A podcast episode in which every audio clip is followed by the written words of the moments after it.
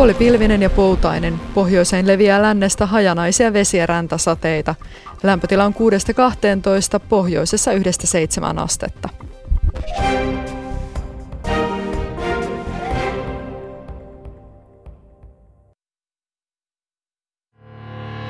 Yle Puheen urheiluilta.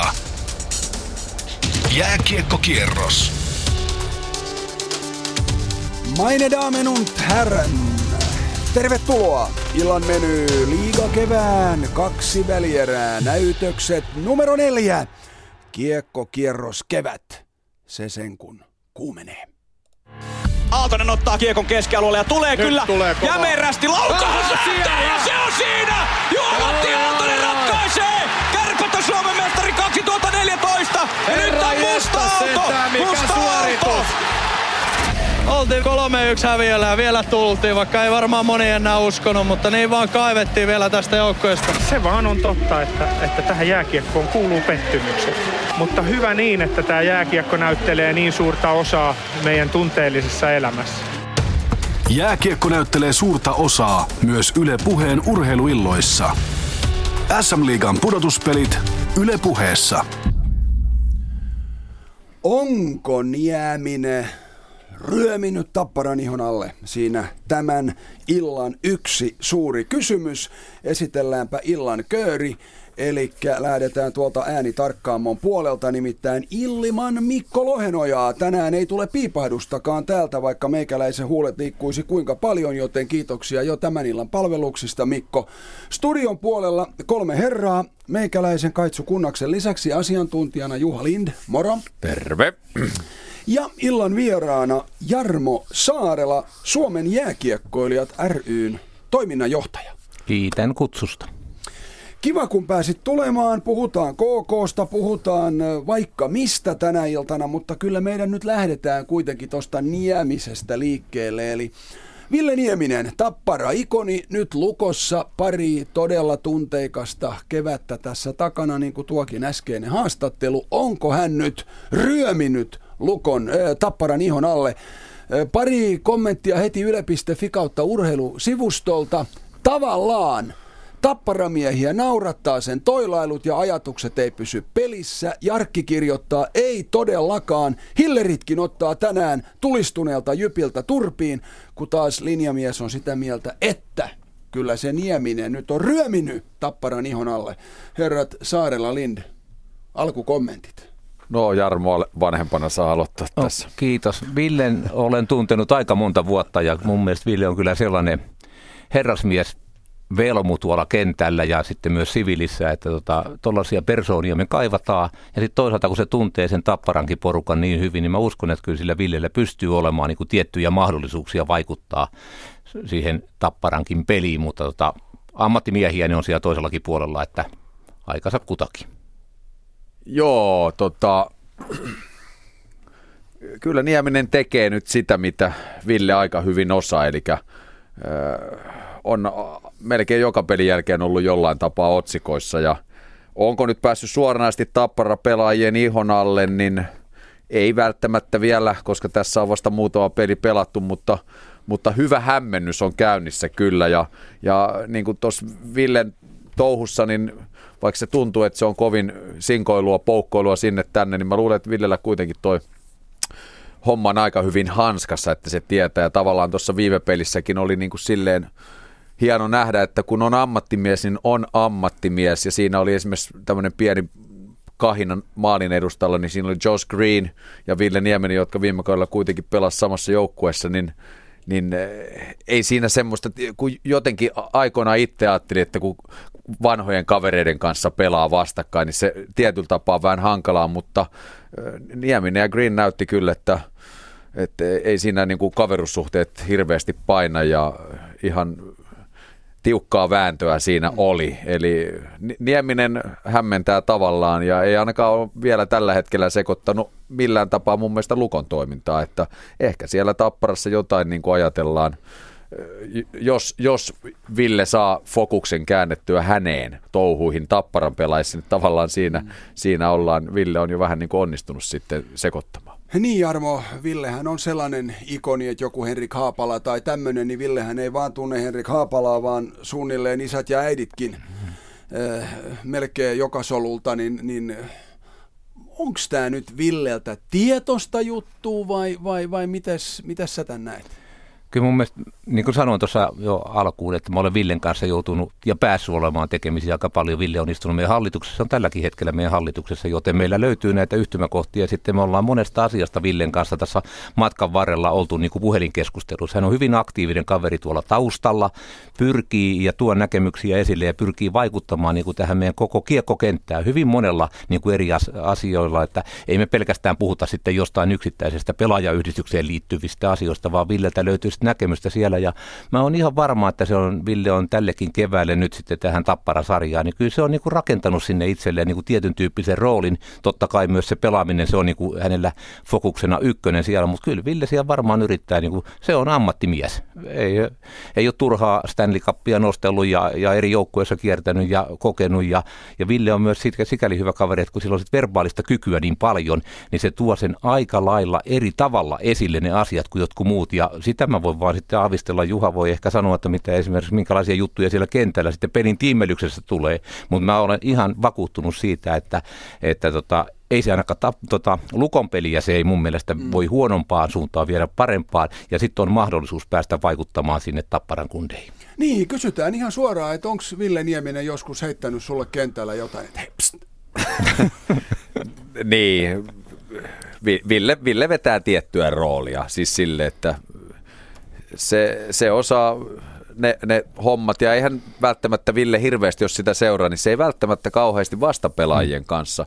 Että tuossa oli nyt noita KHL:n pelejä seurattiin, niin joku sanoi, että Radulovi on turha lähteä haastamaan. Esimerkiksi kun Jokerit pelasi ZSK:ta vastaan, niin sanoi, että ei Radulov juttele vastustajien kanssa, että se juttelee tuomarien kanssa. Ja jos seuraa Niemistä, niin ei se välttämättä hirveästi siellä keskustele vastustajien kanssa. Jotain pientä sananvaihtoa saattaa olla tilanteiden jälkeen, mutta kyllähän usein nähdään myös, että Ville on siellä tuomarin kanssa niin kuin juttusilla. Ja toi, mitä Jarmo tuossa sanoi, niin tämmöiset Villethän on äärimmäisen tärkeää, että on näitä aktiivisia jätkiä, mitkä ovat nähneet maailmaa, kokemuksia monelta eri suunnalta, niin nämä on niitä kundeja, mitkä pystyy tuomaan vivahteen tuolta, vivahteen täältä sinne. Ja siltä kantilta esimerkiksi pelaajayhdistyksen vinkkelistä, niin Niemisen Ville on tosi tärkeä, ja on toki monta muutakin, mutta Ville yksi niistä parhaista. Yle Puheen urheiluilta. Jääkiekkokierros. Osallistu lähetykseen Shoutboxissa yle.fi/puhe. Kohta mennään pelaajayhdistysasioihin, mutta ennen sitä nimimerkki Liiga Shoutboxissa kyselee: Kaitsu, kysy Lindiltä, mitä mieltä hän on Tapparan johtavista pelaajista Jormakka, Palola, Järvinen, Aalto? Niin, siinä kuitenkin näiltä on semmoisia kavereilta, joilta odotetaan tehopisteitä, ja tavallaan jos niitä ei tule, niin silloin ruvetaan miettimään, että minkä takia asia on näin, että meneekö huonosti. Mutta totta kai siis pelissä on myös se kylmä fakta, että Lukkohan pelaa tuommoista aika Risto Duffamaista, en mä nyt sano, että tylsää kiekkoa, mutta hyvin tarkkaa. Ja esimerkiksi tässä, kun maanantaina seurattiin pelejä, niin vaikea Tapparan oli päästä sinne alueelle, mistä niitä maaleja hirveästi tehdään, ja silloin tavallaan, jos tämmöinen juttu otetaan pois, niin tämmöiset johtopelaajat saattavat ruveta näyttämään jotenkin epäonnistuneilta, mutta et on tässä Lukonkin niin kuin hyvyyttä, että nämä kaverit on vähän pysyneet pimennossa. Pitäisikö Tappara nyt hyökätä rohkeammin? Lähteekö ne mukaan tähän Lukon maalin edusmöyrintään? No siinä Olantilla on kaksi puolta, että kun sä lähdet yliinnostuneesti hyökkäämään, niin silloin se avaa myös vastustajille tilanteita, että tässähän on paljon tätä taktista hommaa, että en mä nyt sano suoranaisesti, että Lukko on mitään dösää siihen maalin eteen laittanut, mutta puolustavat hyvin ja tiiviisti tällä hetkellä, ja siltä kantilta niin ylempalttiseen hyökkäilyyn ei varmasti ole ainakaan nyt niin kuin heti pelien alussa mitään järkeä lähteä, että jossain vaiheessa sitten kenties riskitasoa pitää nostaa ja avata vähän omaa peliä enempi ja lähteä yrittää sitten haastamaan riskillä ja silloin saattaa sitten kolahtaa omassa päässä, mutta katsotaan. Eihän tässä nyt ole, tilanne on vasta 2-1, että sarjathan on molemmissa pareissa kovin alussa. Niin on. Jarmo Saarela tosiaan, Suomen jääkiekkoilijat ry:n toiminnanjohtaja täällä studiossa tänä iltana. Onko playoff-aika pelaajayhdistyksen tiimoilta kiireisempää vai rauhallisempaa aikaa kuin noin runkosarja? Kyllä itse asiassa sanoisin, että se voi olla vähän niin kuin yleisesti ottaen, jos mennään vuositasolla, niin se on ehkä varmaan vähän sitä kiireisempää aikaa, koska sinänsä niin me ollaan aika pieni organisaatio, meillä on 3,5 ihmistä suunnilleen töissä ja ne työt jakaantuu meille kyllä niin kuin ympäri vuoden, mutta sitten on myös sen tyyppisiä juttuja, jos ne nyt liittyy esimerkiksi pelaajiin, pelaajien vakuutusasioihin, mahdollisesti joihinkin hankaliin kysymyksiin seurojen kanssa, niin ne aika useasti tulee esille sitten kauden päätteeksi. Ja meillä on nyt runkosarja päässyt tässä päättymään ja nyt 4 joukkuetta enää pelaa, niin yleensä tänä aikana me joudutaan sitten ehkä vähän kovemmille näissä tällaisissa sanotaan ei-tyypillisissä asioissa, että vuosirytmillähän me mennään tiettyjä asioita, mutta kyllä yleensä tänne kevääseen painottuu aika paljon ja sitten kun mekin ollaan hallintoorganisaatio, meillä pitää olla vuosikokoukset, tehdä talousarvioita, tilinpäätökset ja me eletään niin kuin jääkiekkokaudella eli huhtikuun loppuun, niin kyllä se meille aika työllistävää. On se sellainen aika monen rypistys aina ennen kuin me juhannuksena sitten päästään lomille. Niin ja rypistyksestä puheen ollen, niin tässähän on Kouvolan KK, joka siis ensi kaudella pelaa liigaa, ollut otsikoissa ja mullakin on tässä muutama otsikko, eli Antaa Saarella räksyttää on yksi otsikko. Haaste hakemus viritteillä toinen otsikko ja pelaajat haastavat KK:n oikeuteen. Hetkinen, mistä kysymys? No, tämä juontaa viime kevääseen eli kauteen 13-14, jolloin KK voitti Mestiksen mestaruuden ja siellä oli usean pelaajasopimuksessa oli liiganoususta bonuspalkkio pelaajille ja kun sitten kausi saatiin päätökseen ja pelaajat rupesivat niinku niitä nousubonuksiaan hakemaan sieltä, koska he voittivat mestaruuden ja sitä kautta KK:lle tuli mahdollisuus anoa liigapaikkaa, joka nyt sitten on myös toteutunut, niin seura oli sitä mieltä, että näitä bonuksia ei tarvitse maksaa. Mä en lähde seuran puolesta nyt perustelemaan enkä käyttämään heidän perusteluitaan, koska mun mielestä se ei ole korrektia. Me ollaan tutkittu asiaa omalla asiantuntemuksellamme, pelaajien näkemyksillä ja käytetty tätä asioita juristilla. Mä olin ensiksi mukana neuvotteluissa KK:n kanssa. Asiat eivät edenneet juuri lainkaan. Sitten mä olin heidän juristinsa kanssa neuvottelemassa. Me ollaan tehty 2 kirjallista tarjousta. Valitettavasti sieltä Kouvolan suunnasta ei ole tullut minkäänlaista vastakaikua eikä edes vastaesityksiä. Nyt ollaan siinä tilanteessa, että olen tänään ollut meidän juristin kanssa tekemisissä ja haaste on viittavaille valmis. Se tullaan jättämään Kouvolan käräjäoikeuteen joko tämän viikon loppuun mennessä tai viimeistään ensi viikon alussa. Niin, mä nyt tässä... Niin, miltä kuulostaa? Ei, niin, vähän niin kuin tavallinen tallaaja rupeaa miettimään, että minkä takia sopimukseen on ylipäätään edes tommonen pykälä laitettu, jos se kerta pelaamalla ei ole mahdollista nousta. Ja mikä juttu tämä siinä on, että miksi tommonen niin kuin ylipäätään on seuran puolelta annettu, että jos nousemme, niin, ja ainoa tapa nousta on sitten tämä, että voitat Mestiksen ja sitä kautta saat mahdollisuuden hakea liigapaikkaa ja sitä kautta voit nousta. Eli okei, mä olen vanha pelaaja ja olen myös vanha pelaajayhdistyksen jäsen, mutta... noin niin kuin maalaisjärjelle ajateltuna, niin jos kerta tuommoinen pykälä mun sopimuksessa on, niin ei mun mielestä ole niin kuin mitään muuta vaihtoehtoa nousta liigaan kuin tämä. Ja sen nämä jätkät on tehnyt, että mun mielestä kyllä näillä, kellä tämmöinen pykälä, niin mun, siis ihan maalaisjärjen mukaan, niin totta kai niillä on oikeus, koska ne ovat mahdollistaneet sen nousun sinne, mutta En tähän sen enempää, mutta jotenkin kuulosti, siis jotenkin omittuinen juttu. Niin kuin tuossa alussa sanoin, niin mä en halua nyt tässä, kun ei ole vastapuolta paikalla KK:n edustajaa, niin mun mielestä se ei ole korrektia, että mä rupean niitä yksityiskohtaisesti näitä asioita viemään eteenpäin, mutta se on musta surullista. Me ollaan pieni yhteisö ja yleensä ei tämä ole mikään ensimmäinen tapaus, että on esimerkiksi seurojen ja pelaajien välillä kiistoja joistain sopimusasioista. Mä olen ollut varmaan kymmenissä kuvioissa mukana ja yleensä ne on aina aina neuvottelemalla niissä on päästy niin kuin eteenpäin. Joskus on tehty kompromisseja, jossain on tullut voitto 100-0, jossain on varmaan tullut häviökin 100-0 puolin ja toisin. Mutta tämä on siitä mun mielestä poikkeuksellinen tapaus, että tässä asiassa niin kuin ei ole pystytty etenemään juuri, tai ei oikeastaan millään tavalla tässä asiassa ei ole päästy niin kuin neuvotteluteitse etenemään. Se minusta on niin kuin surullista, koska mä itse voin sanoa, että mä olen kuitenkin kykenevä neuvottelemaan ja haluan neuvotella ja pelaajien puolesta halusin viedä sitä asiaa eteenpäin.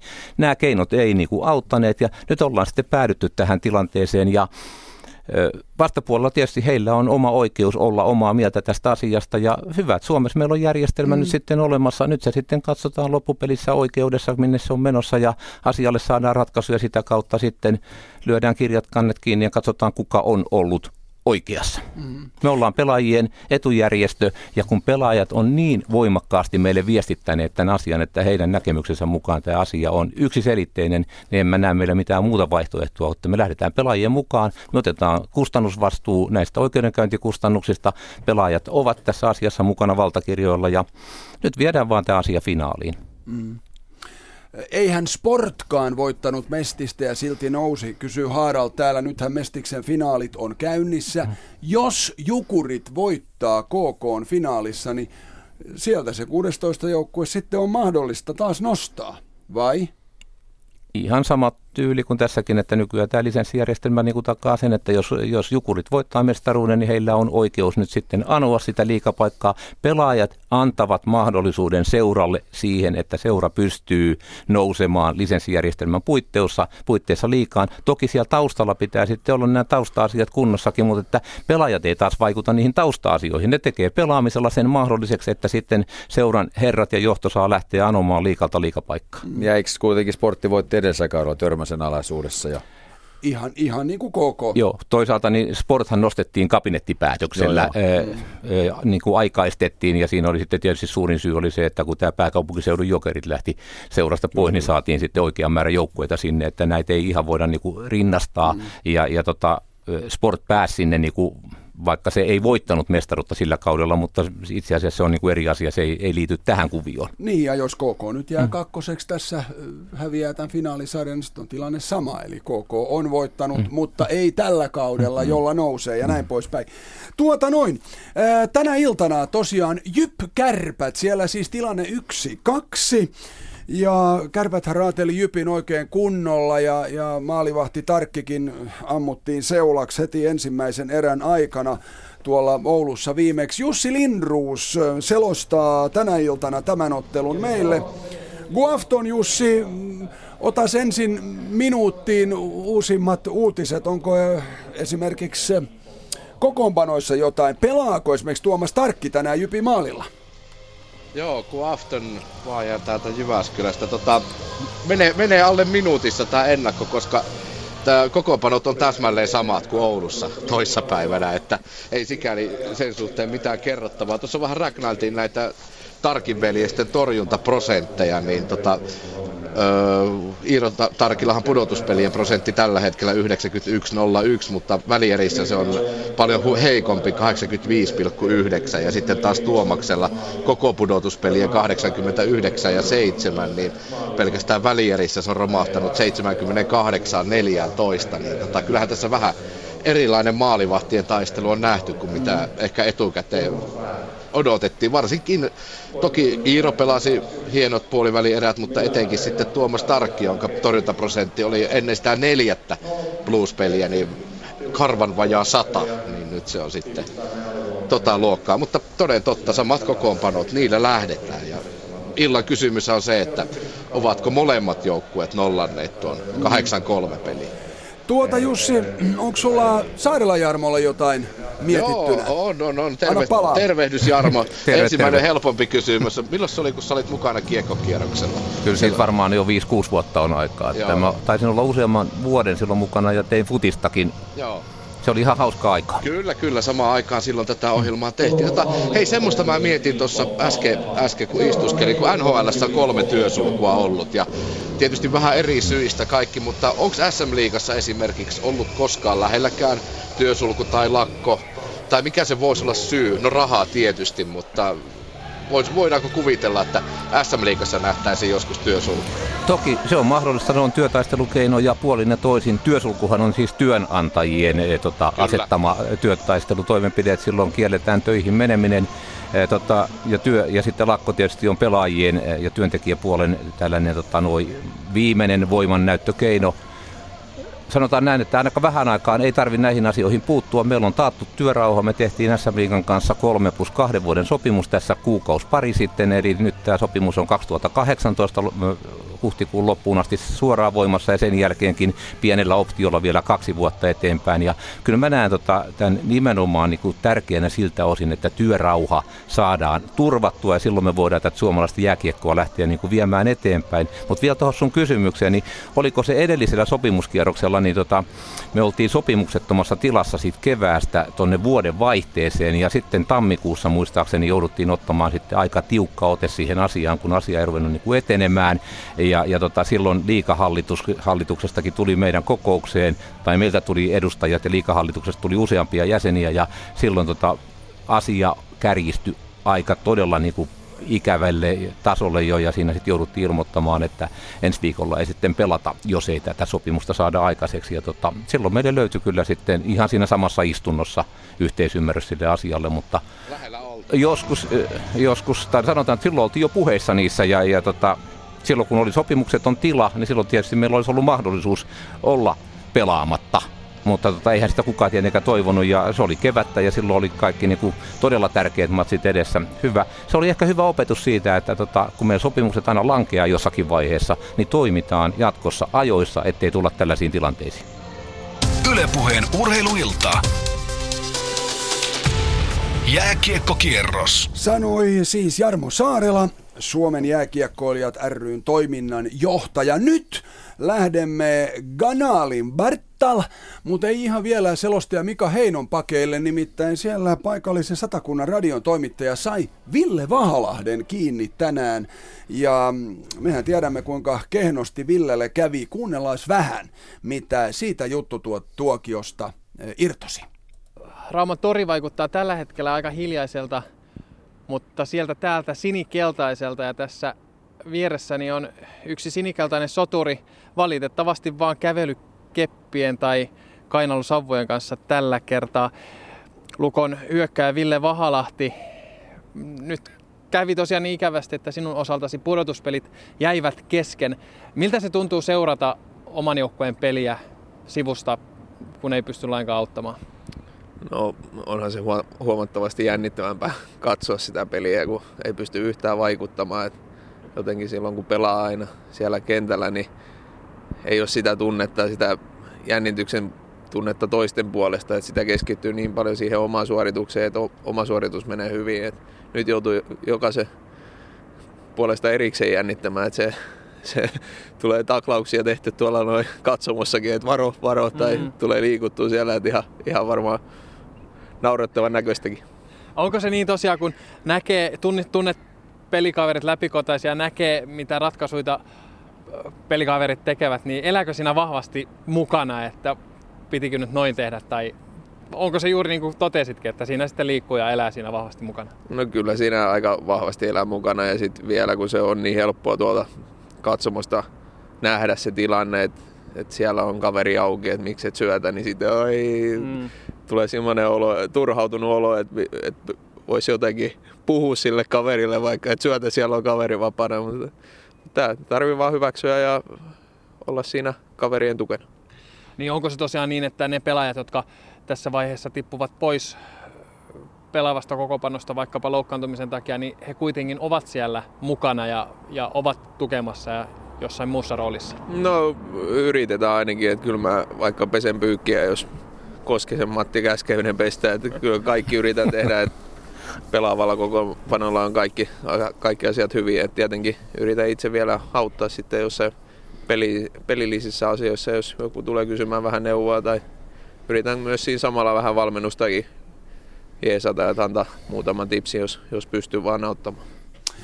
Niin, olisiko tämä uusi juttu, korvanappi kaikille kiekkoilijoille ja sitten katsomosta, että hei, come on nyt tonne vasemmalle, kato takana, chigaa ja näin poispäin. Koko ajan neuvoo korvaa. Niin, mä en tiedä miten tämmöinen sääntöviidakko sitten, mitä siitä tulisi, mutta siis itse asiassa mä olin aikoinaan Koivunsa kun elävä korvanappi Montrealissa, kun Sakke sanoi jossain ylivoimalla, että et tuu siihen vaihtoehtoon päätyyn, mikä oli lähellä sitten playmakerin paikkaa siinä laidan lähellä ja huutele, mitä tapahtuu ympärillä, niin hän tietää sitten paremmin.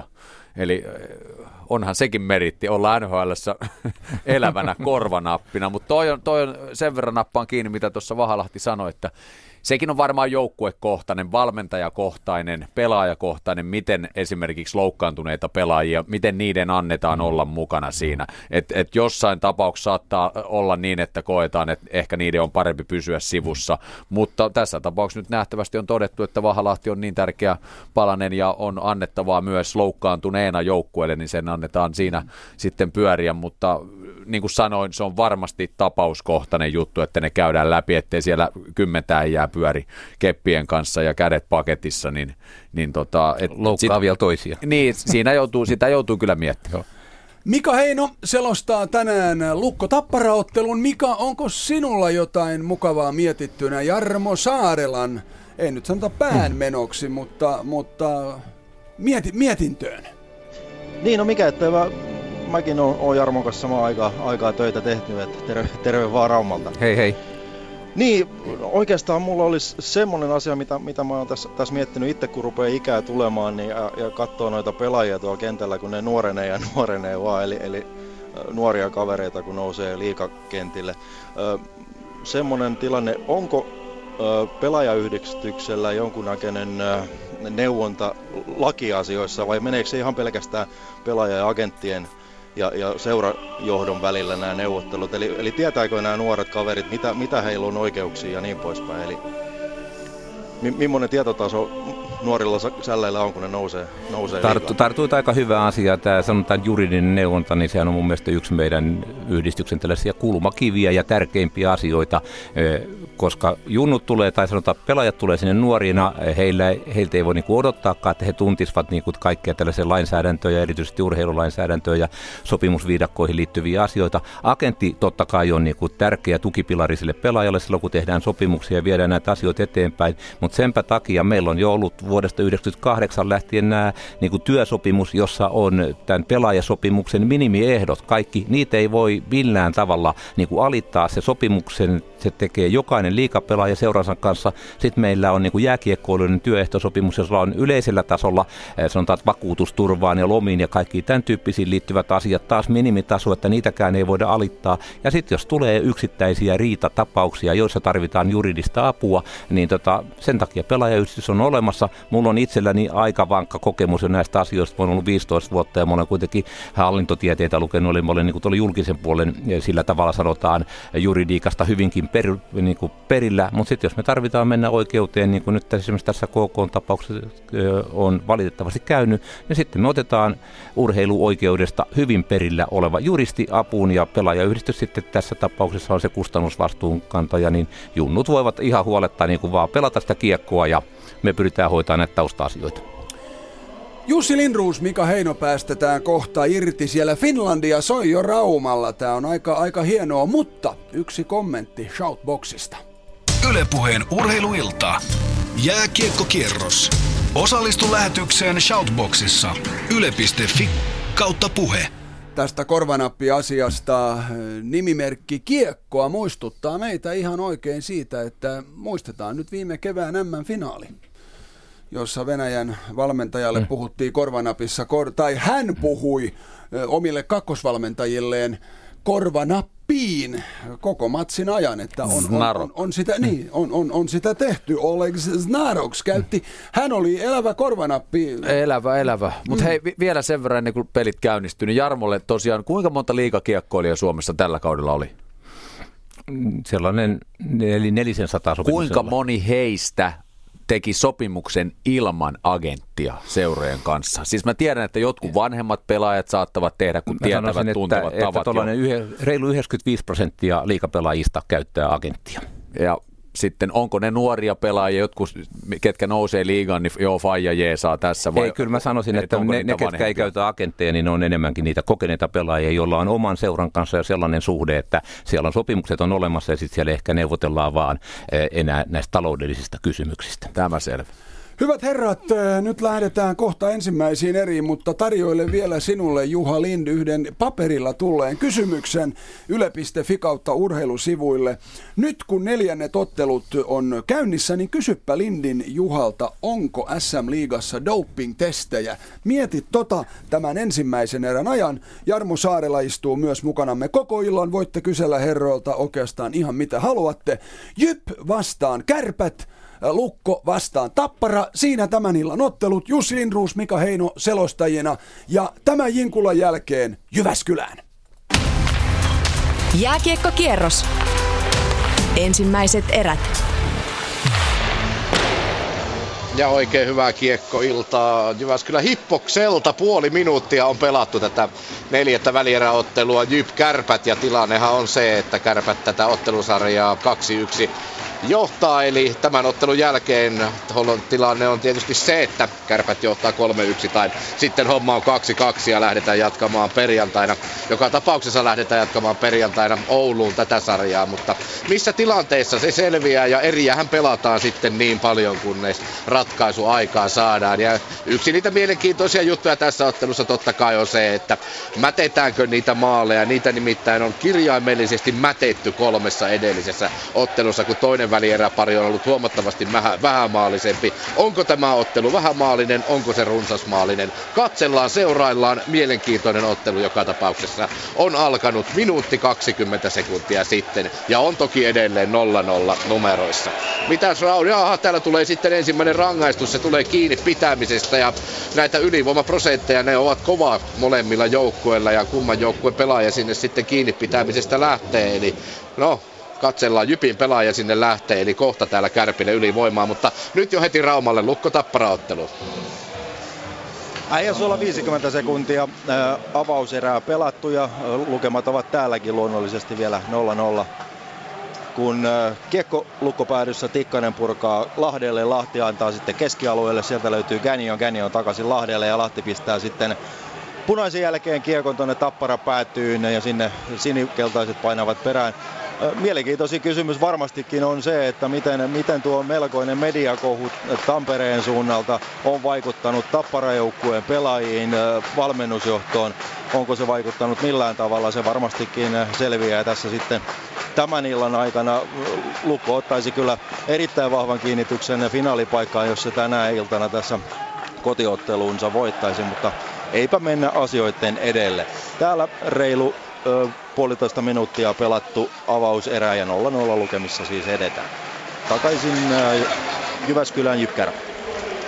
2 minuuttia muutama sekunti päälle pelattu täällä, ja Aleksi Salonen oli se JYP-pelaaja, joka kiinni pitämisestä rangaistuksen sai. Sitä on vielä reilut minuutti jäljellä, kun Tuomas Tarkki pomputtaa, mutta lopulta kiekon itselleen ottaa ja pelikatko siitä, ja näin myös tuo Kärppien ykkös ylivoima Donskoin johdolla poistuu vaihtoaition puolelle ja seuraavat ylivoimapelaajat kentälle. JYPistä alivoimaa ovat tällä hetkellä pelaamassa Mikko Luoma, Mikko Kalteva, Markus Hännikäinen ja Anssi Löfman. Kaspar, Maxwell, Junttila, siinä on hyökkäyskolmikko, Nutivaara ja sitten vielä Huml neljäntenä hyökkäjänä tuossa Kärppien kakkosylivoimassa, mutta ei lähde nyt jalalle tuo Kärppien ylivoima. Jälleen kerran JYP toimittaa kiekon, Kärppä päätyy. 2,5 minuuttia pelattu, JYP-Kärpät siis 0-0, Lukko Tappara. 2.15 pelattu äijän suolla, kun Vauhkonen nappaa kiekon omalla puolustusalueellaan, joutuu peruttelemaan, heittää Tommila Vauhkoselle takaisin. Lukko ei saa nyt purettua kiekkoa keskialueen puolelle, ja näin Tappara saa pienen mylläkään tuohon maalin edustalle, kunnes sitten kotijoukkue purkaa Piitulainen sisälle hyökkäysalueelle. Vauhkonen tulee, ampuu tulisesti sen, Metsola torjuu kuitenkin helposti tuo tilanne. Siinä ei Metsolalla minkäännäköistä maskia edessä ollut.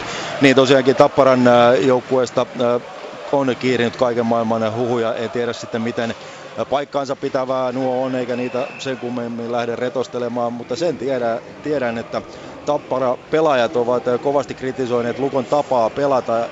Puhutaan kahvakiekosta ja ajokoirajoukkueesta, niin tai näin. Kentällä kuuluu pelata sen mukaan, mitä kykyjä on, millä aseilla mennään. Ja jos Tappara ei tuohon kovaan peliin vastaamaan pysty, niin ei voi mitään. 3 minuuttia kohti silleen pelattu ja 0-0 lukema Täijänsuolla. JYP Kärpät. Täällä 3 minuuttia täyttyy juuri nyt ja voin todellakin kuvitella, että se yksi asia, mitä on painotettu palavereissa ennen tätä ottelua on, että pysytään siitä jäähyaitiosta poissa, koska todellakin molempien joukkueiden ylivoimaprosentit ovat hurjia näissä otteluissa olleet. Mutta mitä vielä? Kärppien Lukas Kaspar ylivoimalla pelatessaan 2 minuuttia estämisestä, joten tällä hetkellä siis 4 pelaajaa molemmista joukkueista jäällä 0-0 tilanteessa.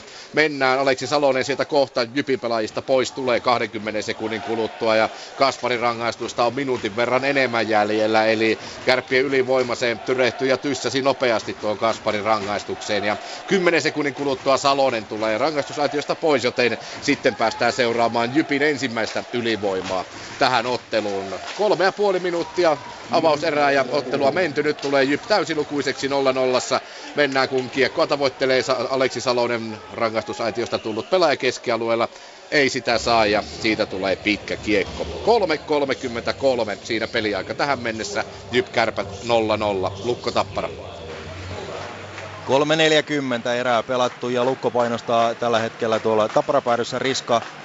Ja nimenomaan tämä neloskenttä, Jonne Virtasen kenttä painaa nyt pelin tuonne Tappara-päätyyn. Sieltä tulee sitten Janne Niskalan siniviivalaukaus, sen torjuu Metsola kulmaan ja sieltä Tappara-pelaajat pääsevät kiekkoon ja rauhassa Tappara lähtee hakemaan hyökkäyspaikkaa. Tömmernees, ei vaan tuo Kankaanperä, joka tuolta lähtee kiekkoa kuljettamaan. Hukkasyöttö kuitenkin Kankaanperältä ja näin lukkolaiset pääsevät tuohon ja Jesse Virtanen vasemmalta ja näin käynnistyy Lukon hyökkäys. Tullaan vasemmalta ja Janne Lahti kiekkoa pistää sinne Tappara päätyyn, sinne Känjoon perään. Sitten tulee myöskin Toni Koivisto, näin Lukon ykkönen saa pienen hurlumhein tuohon tamperelaispuolustusalueelle ja se myöskin jatkuu. Janne Lahti menettää kuitenkin sitten kiekon ja Tappara purkaa keskialueelle. 4,5 minuuttia pelattu, 0-0 lukema Täijänsuolla. JYP Kärpät. 0-0 myös täällä.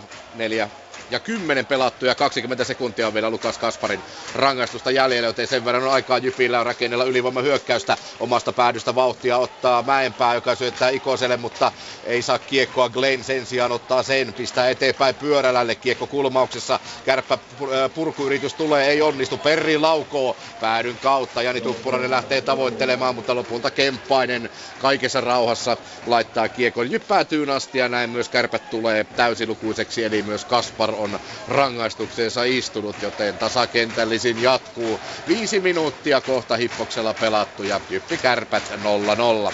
Lukko Tappara. Reilut 4,5 minuuttia, 4.36 pelattuna tätä ensimmäistä erää Äijänsuolla. Keskialueella aloitetaan, mutta ennen aloitusta Piitulainen ja Peltola hieman hitsaavat yhteen ja näin sitten aloitus joudutaan ottamaan uusiksi ja näin Lukko voittaa aloituksen. Kousalle kiekko maalin edustalta, Kousa löytää sitten Mikkolan, Komulainen, hyvin tulee Lukon hyökkäys oikealta, Komulainen heittää ja sieltä tulee Olavi Vauhkosen, ei vaan katsotaan nyt sitten onko tuo Janne Lahti, no on kuka on, mutta onpa upea veto kerta kaikkiaan, hyvä syöttö oikealle, kyllä se on Vauhkonen, joka sen täräyttää. Komulainen jakaa oikealle, Vauhkonen tulee P-pisteen kaarelle, ranteet Lukkoon ja luja rannelaukaus takanurkkaan ohi Metsolan. Näin kotijoukkue siirtyy Raumalla 1-0 johtoon. JYP Kärpät. Täällä ei vielä maaleja nähty olla, 0-0, 5.32 pelattu ja aloitus on P-pisteellä tuolla JYP-alueella. Pirnes vastaa Lahti tuossa aloituksessa, minne menee kiekko, se menee lopulta Markko Kauppiselle, joka saa Kasparin kimppuunsa. Kauppinen ehtii kuitenkin laittaa kiekon ränniin vasemmalle, josta Mäenpää sen hakee, nousee yli oma sinisen, tavoittelee syötöllä Lahtea, mutta Pirneksen maila tulee väliin. Näin tulee vastahyökkäykseen Kärpät, Manninen hakee syötöllä Kasparia, ei onnistu siinä, kiekko menee kuitenkin vielä viivaan, josta Kärppä puolustuksesta laukaus lähtee Dan Spangin mailasta. JYP tulee vasta hyökkäykseen vauhdilla, Ikonen pistää kiekon kuitenkin päin Dan Spangia ja JYPillä osittain vaihto tuossa kesken. Pulli puolustukseen on tullut ja pistää viivalta kiekon takaisin päätyy, jonka jälkeen Kaspar ottaa ja takatukka Hulmuten lähtee hyökkäykseen, pistää kiekon JYP-alueelle ja menee samalla itse vaihtoon. 6.20 pelattu täällä JYP-Kärpät 0-0 Lukko Tappara. 5.07 erää pelattuna. Lukko johtaa siis 1-0, 4.50 oli tuo ensimmäisen maalin syntyaika. Olavi Vauhkonen siis maalin tekijänä, Mikko Kousa ja Jonas Komulainen olivat syöttäjinä tuohon Vauhkosen osumaan. Ja kyllä oli Komulaiselta upea syöttö, kerta kaikkiaan mies jakaa hyvin, näkee että Vauhkonen tulee täydellä vauhdilla tuolta laidasta ja tarjoilee siihen miehelle hyvän syötön ja sitten puhuu julma Olavi rannelaukaus, mikä on kyllä tuiman näköinen ja tuima veto kaiken kaikkiaan ja 1-0 lukemat taululla. Ja sitten katsotaan, kun Tappara-pelaajista lähtee ensimmäinen kaveri, ja se on Masi Marjamäki, joka lähtee poikittaisesta mailasta rangaistusaitioon, 2 minuutin rangaistus. Ja nyt Tappara reagoi väärällä tavalla tuohon Lukon maalin tekoon, eli pikkusen pinna kiristyy. 1-0 siis lukemat Raumalla. JYP-Kärpät. Ja täällä on se 0-0, täällä pieni seisteinen hetki, koska ensimmäinen mainoskatko tähän avauserään on jo itse asiassa päättynyt, tai ainakin ihan päättymäisillään. JYPin pelaajat vielä seisoskelevat tuolla oman vaihtoautionsa edustalla, mutta nyt käy sitten päätuomari näyttämässä, että menkääpäs kentälle ja aloitukseen, koska Kärpät siellä jo odottaa. Keltainen vilkkuva valo kuitenkin vielä toimitsija-aitiossa vilkkuu, joten ihan vielä aloituslupaa ei tule. 0-0 tilanteissa mennään siis täällä. 6.26 on peliaika ja kärppäpäädystä aloitus. Se on Iiro Tarkista vasemmanpuoleinen P-pisteä. Siellä näytetään nyt Humlille, että menepäs hieman kauemmaksi siitä kaarelta, että saadaan kiekko jäähän. Näin se sinne saadaan. Perriin JYPille aloituksen tuosta voittaa. Glenn luistelee vauhdikkaasti kiekon perään. Sitten kiekko Kärpille. Avaus tulee oikealta ylös. Maxwell yrittää, mutta JYP-puolustus tai itse asiassa hyökkäjistä Boys on tuossa blokkaamassa Maxwellia pois ja näin kiekko takaisin keskialueelle ja aina tuonne kärppäpäätyyn asti, josta Glenn lähtee uutta vauhtia ottamaan. 7 minuuttia kohta menty. JYP-Kärpät 0-0. Lukko Tappara. 5.50 pelattuna Äijäsuolla avauserää. 1-0 lukemat. Tappara Masi Marjamäki, poikittainen maila, 2 minuutin rangaistus, sitä jäljellä vielä 1.24.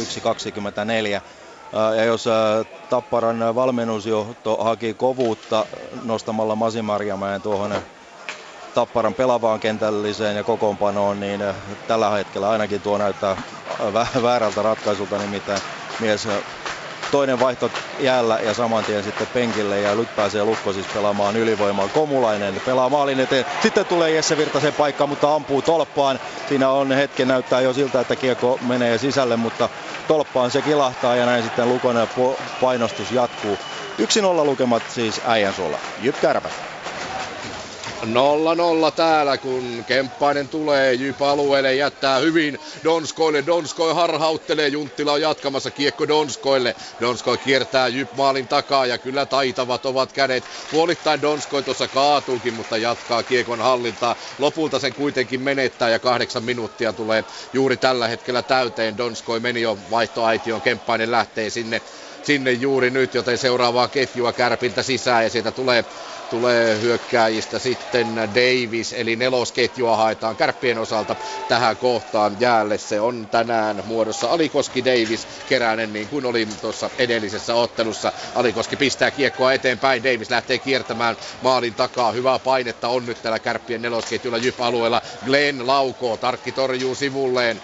Lopulta sitten kiekko lipuu pois JYPin alueelta. 8,5 minuuttia pelattu, JYP-Kärpät 0-0, Lukko Tappara. 7.14 pelattuna ja 1-0 lukemat ja täällä alkaa liigan mainoskatko. Lukko pääsi myllyttämään hyvin ylivoimaansa. Tappara oli hesteessä, mutta muutama tuollainen pikku lipsahdus Lukon ylivoimassa sattui ja sitten vielä kun Harri Tikkasella oli paras laukaisupaikka tuohon ylivoimaan, nimenomaan ykkösylivoimaan, niin mies kun tykittää tuosta siniviivan alta, niin maila katkeaa ja laukaus ei kunnolla lähde ja se siitä. 1-0 siis edelleen lukemat Raumalla. Lukko on 1 ylivoiman pelannut. JYP-Kärpät. Täällä tulee kohta 9 minuuttia täyteen ja onpas hiljasta hallissa tällä hetkellä. Siinä odotettiin nimittäin aloitusta, joka oli JYP-alueella. Näin lähtee, lähteekö karkuun? Ikonen ei lähde, vaan Nutivaara saa mailansa väliin, mutta lopulta kiekko nousee Kärppien vaihtoaitioon. Nopea avaus siitä P-pistealoituksesta JYPin alueelta ja Juuso Ikonen yritti kiertää Markus Nutivaaraa. Ei kuitenkaan siinä onnistunut ja taistelun tiimellyksen jälkeen kiekko haetaan pois tuolta, siis Kärppien vaihtoaition puolelta. Torjuntaa toistaiseksi tässä ottelussa tällä hetkellä Tuomas Tarkilla 4 torjuntaa ja tämän tilaston mukaan Iiro Tarkilla 1 torjunta. Uskottavahan se on. Olisin ehkä muutamaa enemmän saattanut veikata, mutta kenties ne ovat sitten ohi nuo laukaukset menneet. No, laukauksia on niin, että JYPillä tällä hetkellä 5 laukausta ja Kärpillä 8 laukausta. 0-0 siis mennään. Puolen minuutin päästä erä on puolivälissä ottelussa JYP-Kärp. Mennään Raumalle. Lukko Tappara. Näin päästään täälläkin hetken kuluttua sitten jälleen aloittamaan. Eli tuo liigan mainoskatko on saatu kohtsilleen kulutettua, näin se myöskin saadaan, ja aloitus keskialueelta sen Tappara työntää kiekon aloituksen jälkeen tuonne Lukon puolustusalueelle. Ensimmäisen maalin tekeminen tässä Lukon ja Tapparan välisessä ottelusarjassa on ollut kyllä aika ratkaiseva tähän mennessä, ja jälleen kerran kotijoukkue sen tekee, ja katsotaan nyt sitten toistaako siinä mielessä historia itseään, eli sen mukaan jos eletään, niin Lukko tämän ottelun voittaisi, mutta niin kuin sanottu, ei mennä asioiden edelle. Tappara pelaa hyvin keskialueen kiinni, mutta menettää sitten. Tulee Gänjoon vasemmalta, ampuu kuitenkin suoraan syliin. Siinä olisi ollut kyllä Koivisto takanurkalla aivan vapaana pistämään kiekon sisään. En tiedä sitten, tuleeko Gänjoonille joku pieni, en tiedä, suonenveto tai mikä, mutta päättää ampuu Metsolan logoon ja näin siitä Tappara vahdille jälleen torjunta. JYP-Kärpät. Torjunta tulee myös täällä, se tulee Tuomas Tarkin hanska torjunnan muodossa ja pelikatko siitä ja myös erään puoliväli on samaan aikaan ylitetty. Eli 9.31 on tätä avauserää vielä pelaamatta, kun aloitus on JYP-alueen P-pisteellä. Siinä on Ansi Löfman vastassaan Joonas Kemppainen, kiekon lopulta Tuppurainen JYP-hyökkäjistä hakee. Tuppurainen lähtee täyteen vauhtiin, menee kärppäalueelle, saa Kemppaisen kimppuunsa, Löfmanille syöttöä ensin yritetään, sitten toinen yritys, se onnistuu, Löfman siirtää välittömästi viivaan Luomalle, Luoma taas levittää Pullille, Hännikäinen on tuolla tolpan juuressa jatkamassa, Hännikäinen kiertää maalin takaa, syöttää Tuppuraiselle, kyllä tällä ketjulla homma toimii, kunnes lopulta sitten kärppäpelaajista Masur väliin pääsee ja pistää taas puolestaan Junttilan vauhtiin tuolta vasemmalta, eli nämä ketjut pelaavat jälleen kerran vastakkain, nämä JYPin kakkonen, Hännikäinen, Löfman, Tuppurainen ja sitten tuo niin sanotusti Kärppien kolmonen, eli Junttila, Kemppainen, Donskoi. 8.45 jäljellä avauserää, JYP-Kärpät siis 0-0, Lukko Tappara. 8.50 ja Lukolla on perään hyviä maalintekopaikkoja, mutta ei vaan saada sisälle. En tiedä mitä noissa Lukon kepeissä nimittäin on. 9 minuuttia kun on pelattu, niin 2 lukkopelaajalta jo laukaisutilanteessa maila varresta poikki. Eli nyt pitäisi ilmeisesti heittää jotain alumiiniputkea tuonne varren joukkoon, jotta saadaan pysymään mailat kasassa, niin päästäisiin tulittamaan oikein kunnolla. No, sitä ei luonnollisesti ei saa tehdä, eikä tässä hätykässä pystyisikään. Tappara saa aloituksen pitkästä aikaa tuonne Lukon puolustusalueelle P-pisteelle. Ja näin sinne menee Malisen kenttä, Peltola, Malinen, Erki Juntti, Malinen heistä aloittamaan.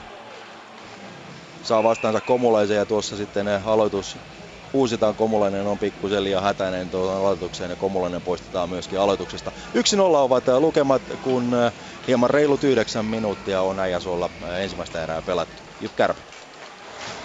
Täällä hieman edellä mennään, siinä tapauksessa 8.15 on jäljellä tätä avauserää ja 0-0 täällä, 1 rangaistus per joukkue toistaiseksi ja nehän menivät vähän limittäin, niin se tarkoittaa sitä, että kumpikaan ei ole päässyt täyttä 2 minuuttista pelaamaan ylivoimaa, kun Nenonen yrittää hiukan erikoista tuollaista, vähän niin kuin homma lähtee kuin vanhanaikainen, ei kuitenkaan kierrä vanhanaikaisen tyyliin tuohon tolpan juureen, vaan luistelee hieman kauemmaksi maalista ja sitten nopealla rystyvippauksella yrittää Iiro Tarkkia yllättää, mutta Tarkki on hereillä tuossa tilanteessa ja näin alkaa tämän erään toinen mainos katkohippoksella, eli 7.57, kun on jäljellä tätä avauserää. Tähän tulee nyt pikkusen pidempi hengenvetotauko. JYP-Kärpät siis 0-0.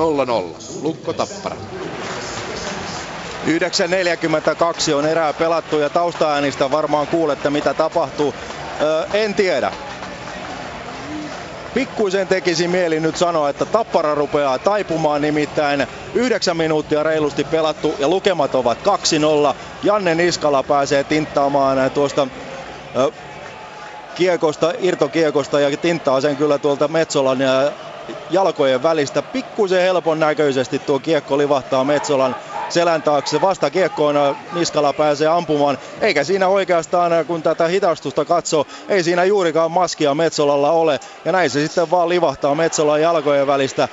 2-0 ovat lukemat, Janne Niskala maalin tekijänä. Katsotaan sitten, Ville Nieminen ja Harri Tikkanen ovat syöttäjinä tuohon 2-0 maaliin. Ja kyllä tämä alkaa Lukon kannalta näyttää erittäin hyvältä tämä ottelun alku. JYP-Kärpät. Täällä on paha mennä sanomaan vielä kummankaan puolesta, näyttääkö hyvältä vai huonolta. Tarkempaa tämä peli on kyllä ollut kuin esimerkiksi tuo aiemmin peli täällä Jyväskylässä. Sen kyllä huomaa selvästi, joten jos nyt tämän ensimmäisen 12 minuutin perusteella voisi ennustaa, niin tuskin tässä ottelussa 9 tai 11 varsinkaan noita maaleja tehdään. Mutta aika näyttää, 7 minuuttia. Puolikas siihen päälle on vielä tätä avauserää pelaamatta ja 0-0 ollaan, kun Kaspar JYP-alueella tavoittelee Pirnestä, mutta Pirnekseltä löysä jatko. Se menee suoraan Kaltevan jalkoihin. Lahti tulee, tuo kiekon Kärppä-alueelle, laukoo. Kiekko menee päädyn kautta Iiro Tarkin hanskaa ja siitä tulee pelikatko ja sitten Pirnes ja Lahti hieman nujakoivat, mutta se loppuu samalla kun se alkaa. 7.22 jäljellä ensimmäistä erää. JYP-Kärpät 0-0, Lukko Tappara. 9.58 on ensimmäistä erää pelattu ja 2-0 ovat Raumalla lukemat. Janne Niskala siis maalin tekijänä, maalintekoaika 9.42. Ville Nieminen ja Harri Tikkanen syöttäjinä tuohon Lukon toiseen osumaan. Harri Tikkanen muuten kerännyt nyt sitten jo 8 syöttöpistettä näissä playoff-otteluissa ja katsotaanpa nyt sitten. Niin, mies on tehokkain Lukon pelaajista, puolustaja Harri Tikkanen, 8 tehopinnaa tähän playoff-otteluihin. Ihan mukava saldo puolustajalta. Janne Lahdella on 7 pinnaa, 5+2. Eli kyllä siinä, ja katsotaan sitten, Vauhkosella on 6 pistettä, ei vaan 7 pistettä hänelläkin muuta, 6 maalia ja 1 syöttö. Eli siellä ovat Vauhkonen ja Tikkanen Lukon pistepörssin kärjessä, joukkueen pistepörssin nimenomaan. 9.30 on erää jäljellä, kun aloitus tuodaanko, ei vaan kyllä se tuonne Tapparan puolustusalueelle jää, eli p-piste aloitus sieltä. 2-0 ovat lukemat täällä, kun 9.30 erää pelaamatta. JYP-Kärpät. Juuso Pulli tuolla kaatuu tai kaadetaan Iiro Tarkin päälle ja siitä tulee seuraava pelikatko tähän otteluun, ei rangaistuksia. 0-0. Siinä mennään. 6.56 on jäljellä tätä avauserää. Katsotaanpa tuolla, sinne kaatuu Pulli Iiro Tarkin päälle. Ja todellakin ei rangaistuksen arvoisia tekoja kummallekaan. Aloitus keskialueen puolelle. Kemppainen vastaan Löfman. Eli jälleen nämä samat ketjut ovat vastakkain jäällä. Kiekko Kärpille. Laatikainen levittää Spängille. Späng jatkaa Donskoille, joka nousee oikealta keskialueelle, pistää kiekon päätyyn. Kauppinen sieltä JYP-puolustuksesta hakemaan, mutta menettää kiekon. Siihen tulee Hännikäinen paikkaamaan tuon tilanteen.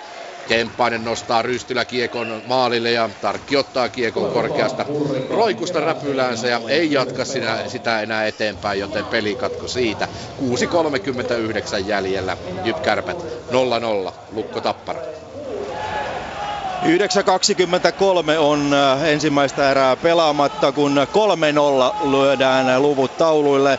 Ja nyt täytyy sanoa, että osaavat ne ajokoiratkin pelata, nimittäin Jonne Virtanen hallittu rystylaukaus ylänurkkaan ohi Juha Metsolan ja näin 3-0 ovat lukemat. Filip Riska on syöttäjänä tuohon osumaan ja Tappara vaihtaa maalivahtia. Juha Metsola lähtee tuonne omaan vaihtoaitionsa, on tosi synkän näköinen. Metsola siirtyy sivuun, kun Mika Noronen luistelee sitten Tappara vahdiksi. Sillä yritetään nyt sitten Tappara tamperelaisjoukkuetta herättää. Miten se sitten onnistuu, se jää nähtäväksi. 3-0 ovat kuitenkin lukemat. Jonne Virtanen siis maalin tekijänä, Filip Riska syöttäjänä. JYP Kärpät. Täällä ei maaleja vielä olla tehty, 0-0 siis mennään, rapiat 6 minuuttia jäljellä vielä tätä avauserää, kun Junttila ottaa, tulee keskialueelle oikealle Donskoille ja kyllä pelaa jälleen isoja minuutteja tämä ketju ja niin pelaa tietysti myös tuo Tuppurainen, Löfman, Hännikäinen. Tuppurainen on vielä siitä ketjusta jäällä, kun JYPistä yksittäisenä pelaajana tulee Aleksi Salonen puolustuksesta, nousee aina tuonne hyökkäykseen asti ja niin on myös Hännikäinen jäällä edelleen, siellä on jo Hotakainen seuraavasta ketjusta ja nyt sitten Tuppurainen ja Hännikäinen menevät vaihtoon ja Poukkula ja Nenonen tulevat jäälle ja myös Kärpillä tällä hetkellä niin sanottu nelosketju, tai ei niin sanottu vaan nelosketju jäällä, kuten myös JYPillä.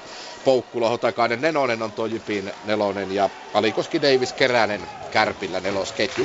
5,5 minuuttia jäljellä avauserää, JYP Kärpät 0-0, Lukko Tappara. 8.30 avauserää pelaamatta. Äijäsuolla 3-0 ovat lukemat, kotijoukkue johtaa. Nyt pitää ilman muuta joukkueen pysyä tyynenä, lähteä vain jatkamaan pelaamista samaan tapaan. Valmennusjohdon pitää saada tuonne kypärien alle taottua se, että mitään ei ole vielä voitettu. Tappara on sen verran vahva ja hyvä joukkue siitä huolimatta, vaikka se 3 maalin taka-asemassa onkin, että jos Lukko liikaa passivoituu ja alkaa kuvitella helppoa voittoa tämän illan pelistä, niin kyllä Tappara sieltä vielä takaisin tulee. Eli kyllä varmasti tuossa tehdään nyt eniten töitä siinä asiassa. Lukon vaihtoaitiossa se on melko varma asia. Pitulainen ottaa kiekon, purkaa keskialueen puolelle. Vauhkonen tulee ja ampuu, kokeilee heti Norosen torjuntakykyä. Noronen torjuu kilvellä kiekon kulmaan ja näin tuosta ei maalia tule. 3-0 ovat lukemat Raumalla. JYP Kärpät. Ja täällä se sama 0-0 edelleen, 5.13 jäljellä avauserää ja nyt vähän katsellaan ja mietitään, että mihinkä aloitus tuodaan. No se tuodaan keskialueelle, JYPin siniviivan tuntumaan, Pirnes vastaan Perriin aloituksessa.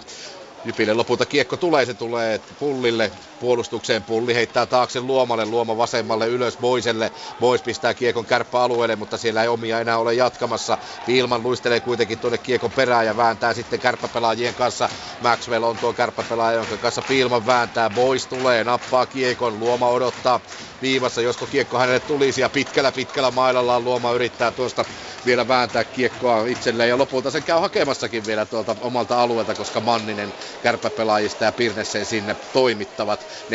4,5 minuuttia täällä vielä avauserää pelaamatta ja JYP Kärpät siis 0-0, pyöreät numerot, mitä ei ole Raumalla Lukko Tappara-ottelussa.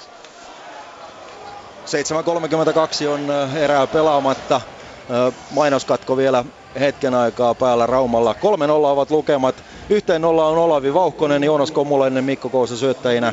Sitten 2-0 Lukolle Janne Niskala maalintekijänä, Nieminen, Tikkanen syöttäjinä ja 3-0 Jonne Virtanen, Filip Riska syöttäjinä. Onpa ollut melkoisen murskaava erän alku ja ottelun alku Lukon kannalta. Kyllä paljon puhuttiin siitä, miten joukkueiden pitää olla hereillä heti ensimetreistä, ensiminuuteista asti. Nimenomaan Lukon kakkosvalmentaja Juha Vuori teroitti sitä tämän ottelun alkuun, että hereillä pitää olla. Nyt tulee sitten kavennus, Masi Marjamäki. Tämä on se, mihin juuri äsken puutuin. Eli Lukon pitää pystyä pelaamaan jatkossakin. Marjamäki tulee hyvin tilanteeseen, hakee kiekon Lukon maalin takaa, nostaa sitten rystyltä ylänurkkaan. Ja Lukkojoukkue ei ole hereillä tuossa tilanteessa ja näin kaventaa Tappara 3-1. Masi Marjamäki maalin tekijänä. JYP Kärpät. 3 minuuttia 47 sekuntia sen verran vielä täällä avauserää jäljellä, kun peli katko jälleen. Aika rikkonaisia minuutteja tässä. Kuuntelen samalla, että ei kai nyt jäälle ole mitään heitetty, mutta ei, kyllä siellä nyt puhutaan kulkuväylistä. Aloitusta odotellaan JYP-alueella. Siellä on jo Joonas Kemppainen valmiina, mutta eipä tule nyt tuo Löfmanin, Tuppurainen, Hännikäinen ketju, vaan sillä Perriinin ketju tällä kertaa jäällä. Eli siinä on Hupacek ja Ei ole pois muuten. Siinä on Ikonen, eli nyt on pikkusen ainakin tähän kohtaan muutettu JYPin hyökkäys koko panoa. Seurataanpa tilannetta tässä, onko se sitten pysyvämpää. 3,5 minuuttia jäljellä täällä ja tarkkaa on pelaaminen, jos verrataan edellisiin peleihin. Ei maaleja vielä, reilut 3 minuuttia avauserää. Siis jäljellä katsotaan vielä tämä Kärppien hyökkäys, kun Junttila laukoo ja Tuomas Tarkki torjuu. 0-0, 3,21 jäljellä. Lukko Tappara. On se tavallaan muuttunut pelinkuva tässäkin ottelusarjassa, jos tuolla JYPin ja Kärppien välisessä sarjassa on mätetty aikaisemmin maaleja ja nyt vedetään kyllä tiukkaakin tiukemmin, niin täällä sitä vastoin tehdään sitten kyllä vaihteeksi vähän enemmän.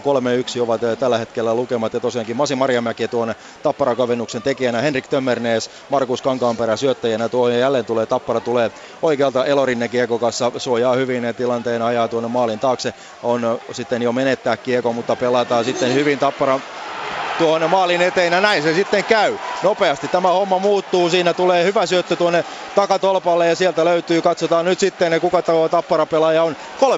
3-2 tulee tamperelaisjoukkue ja kuten sanoin, Lukon olisi pitänyt pystyä pelaamaan omaa peliänsä. Nyt on lähdetty jälleen liikaa passivoitumaan ja mitä tekee Tappara? Ottaa kaksi maalia kiinni ja tekee kauniin maalin tosiaankin 3-2. Nyt täytyy kotijoukkue herätä, jottei tämä homma karkaa käsistä. JYP Kärpät. Kansa lyö kättä yhteen täällä, kun JYP pyörittää peliä Kärppä-alueella. 0-0 tilanteessa mennään. Hännikäinen Löfmanille. Löfman tulee, nousee maalille, yrittää etutolpalta, ei onnistu. Iiro Tarkilla on tolppa tukittuna. 2.20 jäljellä vielä tätä avauserää ja nyt purkautuu sitten tuo tilanne ja kärppäpelaajat menevät vaihtoon. Mäenpää heittää Poukkulalle. Poukkula tuo kiekon alueelle. Poukkula pitää edelleen, harjoittelee. Heittää kiekon oikealle. Markus Nenonen pistää kiekon maaliin. JYP menee 1-0 johtoon.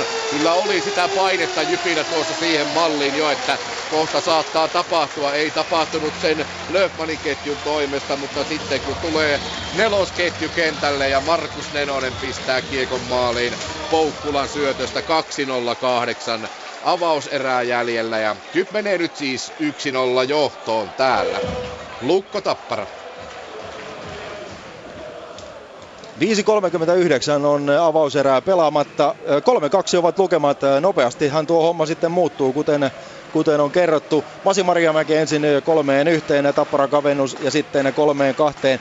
Eikä tuossa ollut maalien syntyajoissa minuutti ja 20 sekuntia, jolle väärin laske. Henrik Haapala tuonne Tapparan toisen maalin tekijänä. Pekka Jormakka, Steven Dixon siihen syöttäjinä. Ja niin kuin sanottu, Lukko lähti uinumaan tilanteessa, ei keskittynyt siihen, mitä olisi pitänyt tehdä. Ja Tappara reagoi tuohon nopeasti, maalivahti vaihtoon ja sitten pelikuntoon. Ja nyt ollaan aivan eri tilanteessa jälleen, ei olla kuin maalin taka-ajoasemassa. Ja nyt Tappara on varmasti saanut tuosta hommasta lisää voimaa, lisää intoa tätä hommaa pelata. Katsotaan, mihin se sitten riittää. 3-2 siis lukemat Raumalla. JYP Kärpät. 1-0 täällä, eli Markus Nenonen siis äsken maalin tekijä, Poukkula, Mäenpää siihen syöttäjät ja seuraava rangaistus se tulee JYPille. Tuolla nimittäin jo äsken kiekko oli pomppia JYPin maaliin, eli kaukana ei ollut Kärppien tasoitus, lähellä maaliviivaa jo pomppua otti tuo kuminen kiekko ja sen jälkimainingeista sitten tulee Pilmanille rangaistus. Katsotaanpas, kun nähdään vähän hidastusta. Ilmasta kuitenkin haetaan kiekkoa. Kärppien toimesta yritetään lyödä maaliin tuosta noin polven korkeudelta. Kaspar on sitä tekemässä noin. Sitten osuuko tolppaan vai mihinkä, jää pomppimaan. Ja sieltä käy. Ei näy ihan tuossa kuvaruudussa, mutta ilmeisesti Pilman käy siinä vähän kovaotteisesti siivoamassa kärppäpelaaja sivuun tuosta tilanteesta ja näin sitten Kärpille ylivoimaa vielä tähän avauserän loppuun. JYP Kärpät 1-0, 1.38 jäljellä ja Kärpillä siis ylivoimaa, Pilmanin rangaistusta 1.56 jäljellä. Raumalle Lukko Tappara. 3.46 on erää pelaamatta. Ja tällä hetkellä Lukon pelaaminen on todella vaikeaa. Erän alussa hyökkäykset lähtivät mallikkaasti, nopeasti keskialueelta pystyttiin kääntämään tilanne omaksi hyökkäykseksi. jopa ylivoimahyökkäyksiksi ja paine saatiin nopeasti Tappara päätyyn. Tällä hetkellä sitä on vaikea tehdä. Oli tuossa yksi hyvä tilanne Lukollekin, mutta pääsääntöisesti nyt ollaan pelattu sitten kyllä kotijoukkueen perässä, kuten nytkin. Jormakka tulee tilanteeseen hyvin. Lukko saa kuitenkin kiekko keskialueen puolelle, Kankaanperä sinne ensimmäisenä tamperelaisista, mutta nopeasti kääntää nyt Tappara sitten vuorostaan. Jormakka ei saa pelattua kiekkoa hyökkäysalueella itselleen vetopaikkaa. Sinne tulee Dixonkaan ei saa kiekkoa tuon maalin edustalle, ja sieltä sitten kotijoukkue yrittää purkaa, ei onnistu sekään. 2.54 on erää pelaamatta ja lukemat ovat siis 3-2. JYP Kärpät. Viimeistä minuuttia mennään täällä, 1-0 johtaa kotijoukkojen, mutta Kärpät pyörittää kylmän viileää ylivoimaansa, kiekkoja satelee Tarkin maalille, jälleen tulee yksi, Laatikainen ampuu, Pirnes sitten ampuu, ei ammukaan, Donskoi, Pirnes ampuu ja Tarkki ottaa kiekon. Donskoi yritti ties kuinka monta kertaa, Laatikainen, Pirnes, mutta nyt Tuomas Tarkki pitää ja homma on 1-0, 32 sekuntia jäljellä tätä ensimmäistä erää ja Piilmanin rangaistusta vielä 50 sekuntia. Raumalle Lukko Tappara. 2.33 on erää pelaamatta. Raumalla 5 maalia nähty jo äijänsuolla. Eli kyllä tässä ottelusarjassa kohtuullisen harvinaista herkkua, aika vähämaalisia ne ovat olleet lukuun ottamatta tuota Tampereen ottelua 5-2. Tapparahan tuon kamppailun voitti, mutta siinä tehtiin ne 2 viimeistä osumaa tyhjiin, eli tiukkaa oli silloinkin. Nyt ollaan samoissa lukemissa kuin siellä ennen ihan päätöserän loppua. Nyt ottaa Lukko kiekon omalta puolustusalueeltaan.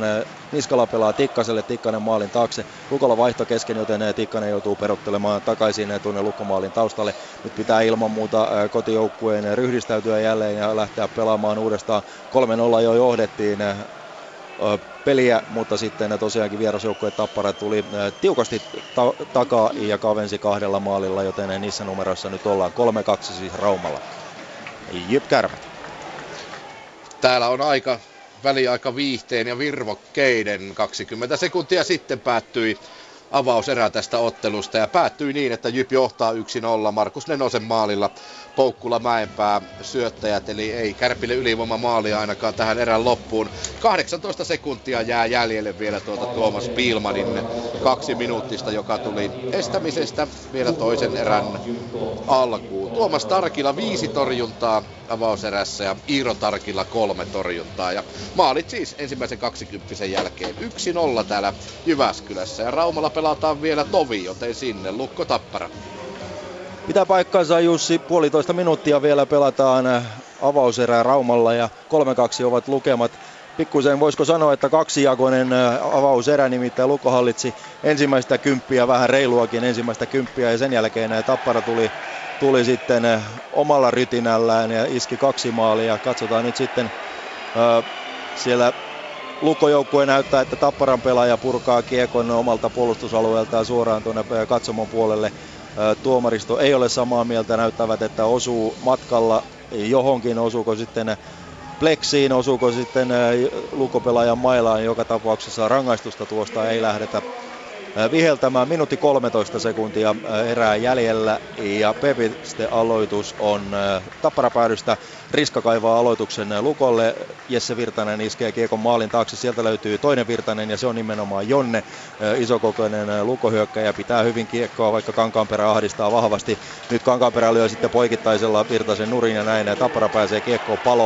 Palola löytää sieltä Jan-Mikael Järvisen, Palola, Järvinen, ei vaan tuo Malinen, joka on tullut tuohon keskelle. Sitten tulee Palolalta hutikuti. Tappara vetää kuitenkin kiekon tuonne maalin eteen. Siellä sitten ne valkopaidat pörräävät vahvasti, kunnes Lukko saa kiekon keskialueen puolelle. Riska ei saa työnnettyä itselleen pientä piikkiä, jotta olisi päässyt siitä hyökkäyseen toimiin. Jesse Virtanen kaivaa kiekon itselleen, ampuu sen, Tappara päätyy. 0,5 minuuttia erää jäljellä, 3-2 ovat lukemat, kun Lukko karvaa kiekon jälleen hyvin tuolta Tappara puolustukselta Gagnon. Sitten olisi vetopaikassa Tommila, mutta Tommila hassaa tuon kiekon.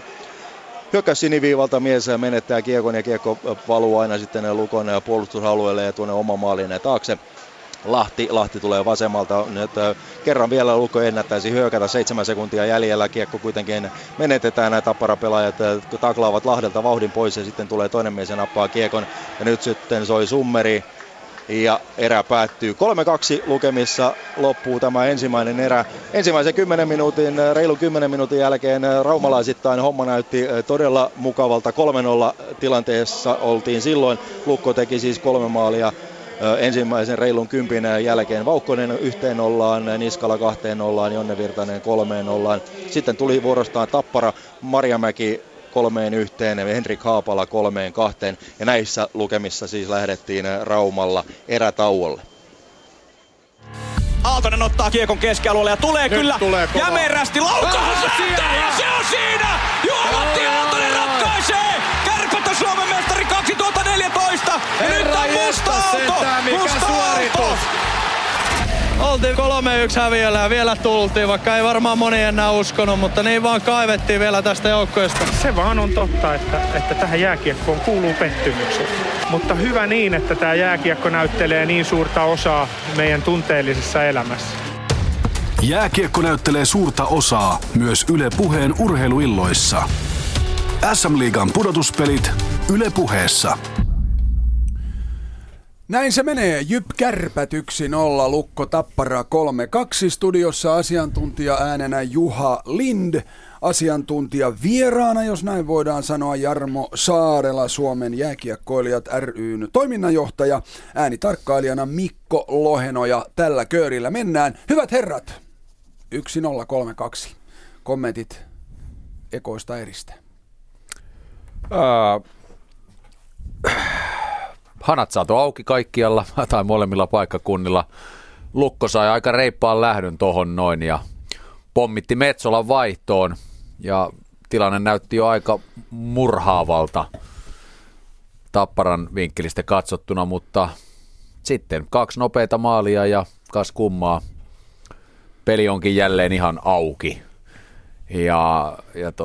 Mutta tosiaan se tuossa tapahtui nytten, että Metsola otettiin vaihtoon.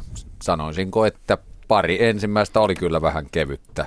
Olkoonkin, että Vauhkosen laukaus oli tarkka ja hyvä, mutta kovin pienestä kulmasta 1-0 maalia. Toisessa en tiedä, oliko siinä joku erikoinen pomppu, mutta meni vähän helpon oloisesti. Ja niin kuin sanottu tässä jo monta kertaa aiemmin, tuo veskarin tontti on vähän tuommoinen ilkeä, että siellä kun teet virheen, niin se näkyy tulostaululla ja hyökkää, jos mokaa jonkun tilanteen toisessa päässä kulmassa höökii itsensä ulos, niin siitä ei välttämättä mitään seuraa. Mutta veskarin homma on tommonen. Kun taas sitten tähän maalivahtipeliin, että jos Jyppi kompastui siihen edellisessä ottelussa Oulussa ja Tuomas Tarkki, joka silloin vaadittiin 3-0 tilanteessa pois, niin nyt on 1 erä pelattu ja 13 kiekkoa tarttunut suojuksiin ja yhtään ei ole mennyt taakse ja Jyppi teki maalin ja johtaa 1-0. Sarjalle tekee mun mielestä tosi hyvää se, että nyt Jyppi tuli noinkin reippaasti tuohon peliin ja sanotaan, että sai nollattua sen edellisen todella hankalan pelin, kun siellä 8 menee omiin, niin kyllä se varmaan takarai voisi painaa, vaikka kaikki sanoo, että se on nollattu. Hieno homma, että siitä tulee tasainen sarja ja lähti noin liikkeelle. Toki olihan sitten tuossa toisessa pelissä se Lukon 3 maalia, niin kyllä se oli melkoinen yllätys, mutta sitten taas kun katsoo niitä maalintekijöitä, Vauhkonen vetänyt loistavaa kevättä tässä, Janne Niskala 2 maali, vaikka siellä oli vähän pomppujakin, mutta on se kumma, että ne pomput sitten sattuu niille koville jätkille. Janne Niskala tällä runkosarjan kaudella niin eniten maaleja SM-liigassa, ei se mitään onnenkantamoisia, kaikki ne 14 voi olla, että kovat jätkät nousee esiin.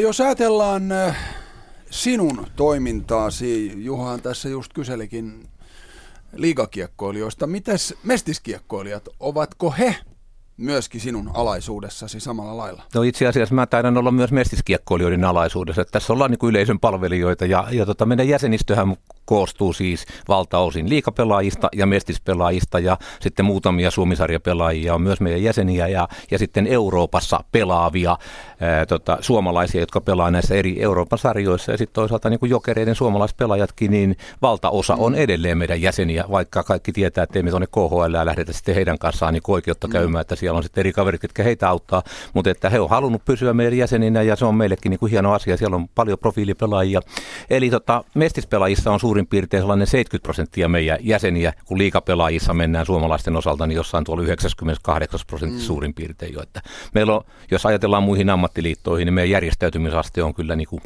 sanotaan, toiset kadehtii meitä. Jarmo, mä heitän tähän, nyt kun päästiin tähän ytimeen, niin jäsenmaksut. Et tosiaan ammattiyhdistys, edustatte jääkiekkoilijoita ja mä tiedän nämä, mutta kerron lyhykäisyydessä, että ne ketkä tienaa vähän enemmän, niin ne maksaa vähän enemmän. Joo. Ja nyt kun tuli Mestiskin tähän mukaan, niin...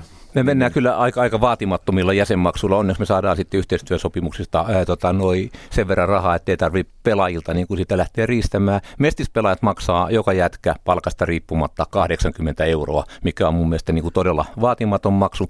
Ja sitten taas liigapelaajat maksaa palkasta riippuen 130 eurosta 600 euroon. Ja se 600 euroa on niiden pelaajien jäsenmaksu, jotka tienaa yli 100 000 euroa. Että sitten niitä väliä ei nyt tässä rupea puhumaan, mutta sanotaan, että jos me verrataan ammattiliittojen jäsenmaksuja meidän jäsenmaksuihin, niin prosenteissa me ollaan, kun normaalisti mä itse kuulun tiettyyn ammattiliittoon ja mun jäsenmaksu on 1,15% mun palkastani, niin jos me ajatellaan esimerkiksi sitten tätä 600 euron jäsenmaksua 100 tonnista, niin se on aika paljon pienempi. Et me mennään pienissä, mutta toisaalta niin kuin sanoin, me saadaan rahaa muualtakin ja ei me silloin tarvitse lähteä sitä pelaajilta hakemaan ja pyritään antamaan sitten kavereille vastiketta sille jäsenmaksulle.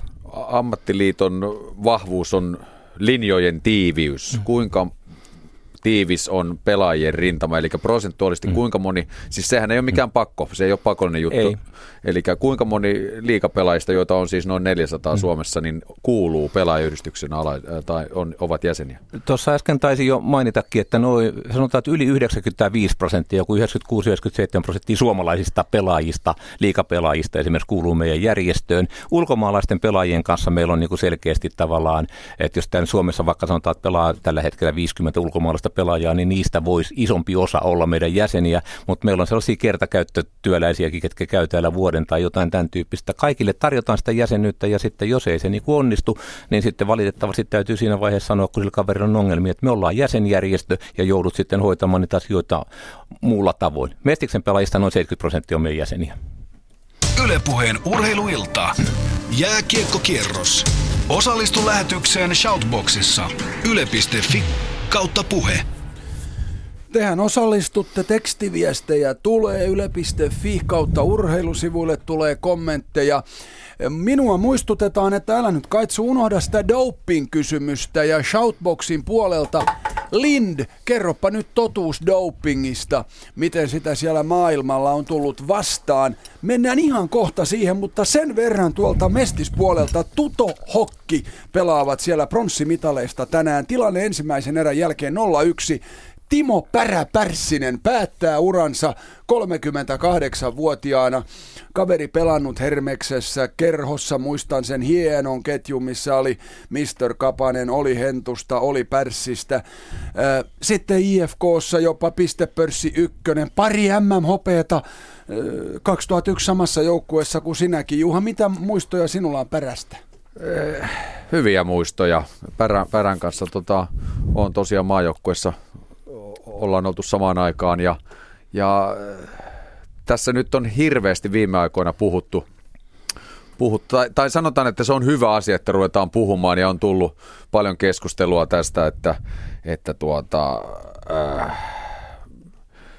välttämättä kiekko ei voi, nyt on Jääkiekkoliitto ottanut uusia linjauksia, ruvetaan menee yksilö edelleen, ei ole hirveä kiire, että unohdetaan tämmöistä, ei ruveta hirveästi vielä taktiikoihin perustamaan liian pienenä ja puhutaan lajin kalleudesta ja kaikkea tämmöistä. Nämä on hyviä asioita, puhutaan ja mun mielestä toi luettelit tuossa Pärssisen joukkueita, niin Pärä on yksi esimerkki siitä, että näitä polkuja sinne huipulle on hirveän monia ja tosiaan Päräkin on Hermeksen kautta, en tarkalleen muista nyt millä tasolla Hermes pelasi, mutta ei varmaan... Mestistä niin, mutta et kuitenkin on lähtenyt alhaalta ja hiljalleen hivuttautunut sieltä ja tosiaan on tehnyt hienon ja pitkän uran. Ja kun se ei ole mitenkään niin kuin itsestäänselvyys, että harrastajia on valtava määrä ja kuitenkin se suppilo, kenestä ylipäätään pelaajia tulee, sanotaan sille tasolle, että elättää itsensä ja vielä vähempi semmoisia, keneltä siitä jää sukan varten, niin ne on tosi vähissä ja Pärä on yksi niistä sotureista, joka on kiertänyt pidemmän polun ja nyt nähtävästi tosiaan tänään sitten, pelataanko pronssiottelut?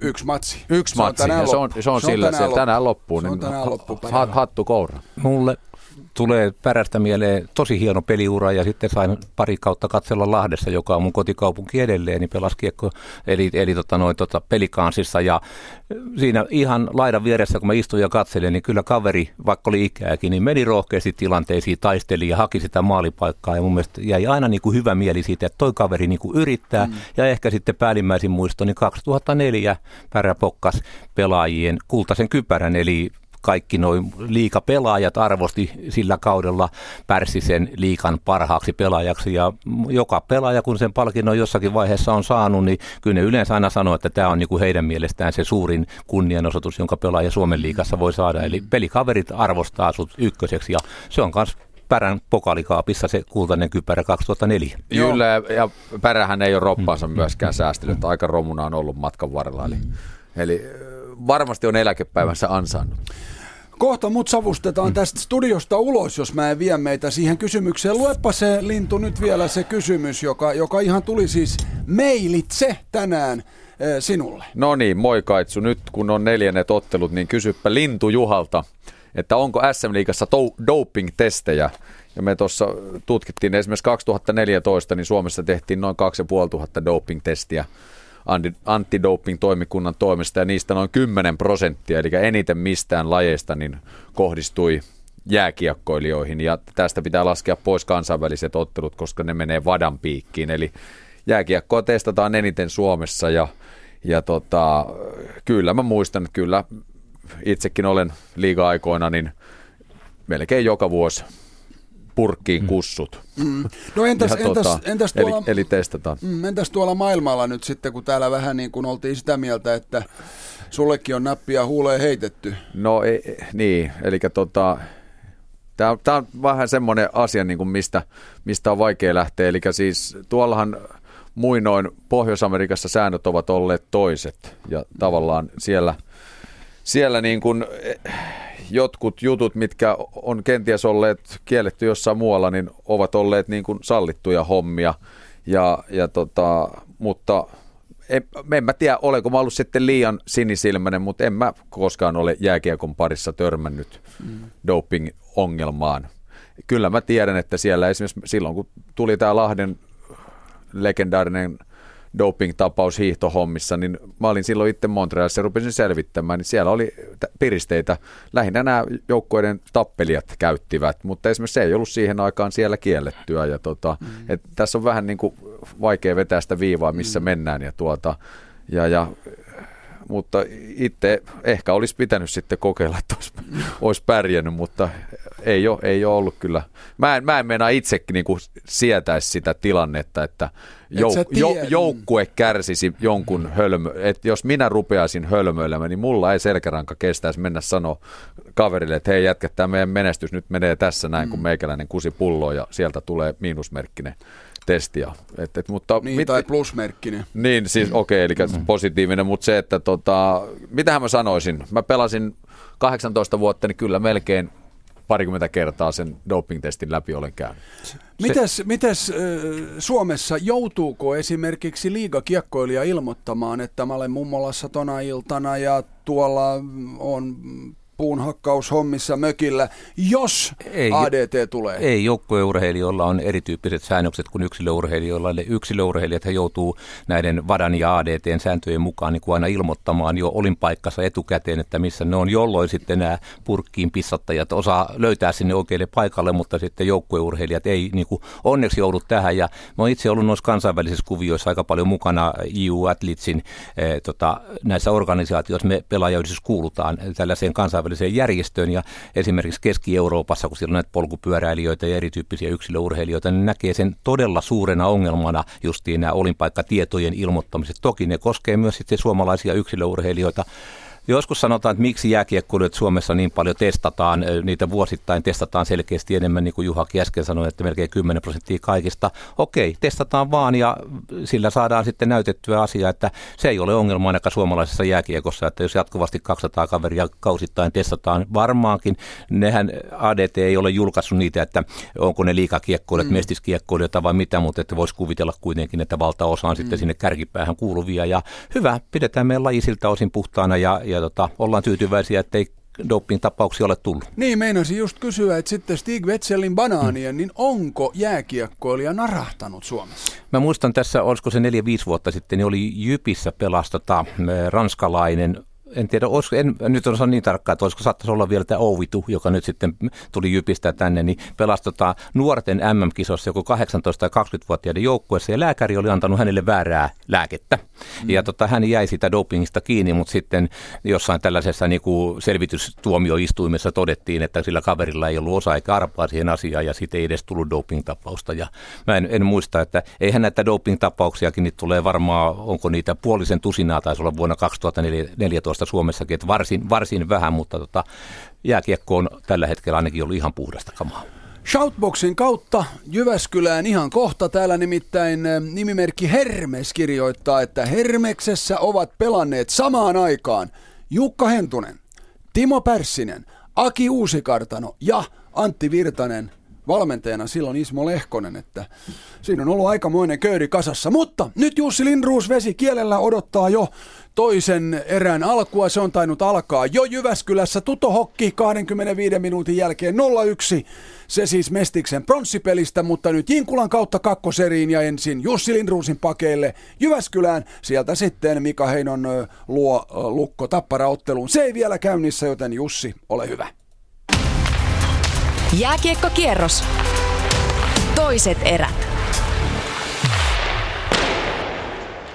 Kiitoksia vaan sinne studion lämpimään täältä vähän viileämmästä jäähallista. Tällaisia kiitoksia lähetetään, mutta jäähallin on syytä olla viileä, että jää kunnossa pysyy. Reilu minuutti pelattu täällä toista erää JYPillä. Tuo 1-0 johto, joka oli peruja tuosta avauserästä. Eli ajassa 17.52 Markus Nenonen räjäytti tämän Hippoksen aika lailla täyden. En tiedä, onko ihan loppuun myyty. Hyvin lähellä sitä kuitenkin jäähallin painamalla kiekon maaliin. Markus Poukkula loistavasta poikittaissyötöstä. Mikko Mäenpää antoi taas puolestaan Poukkulalle syötön tuohon. Ja tämä erähän alkoi Kärppien ylivoimalla.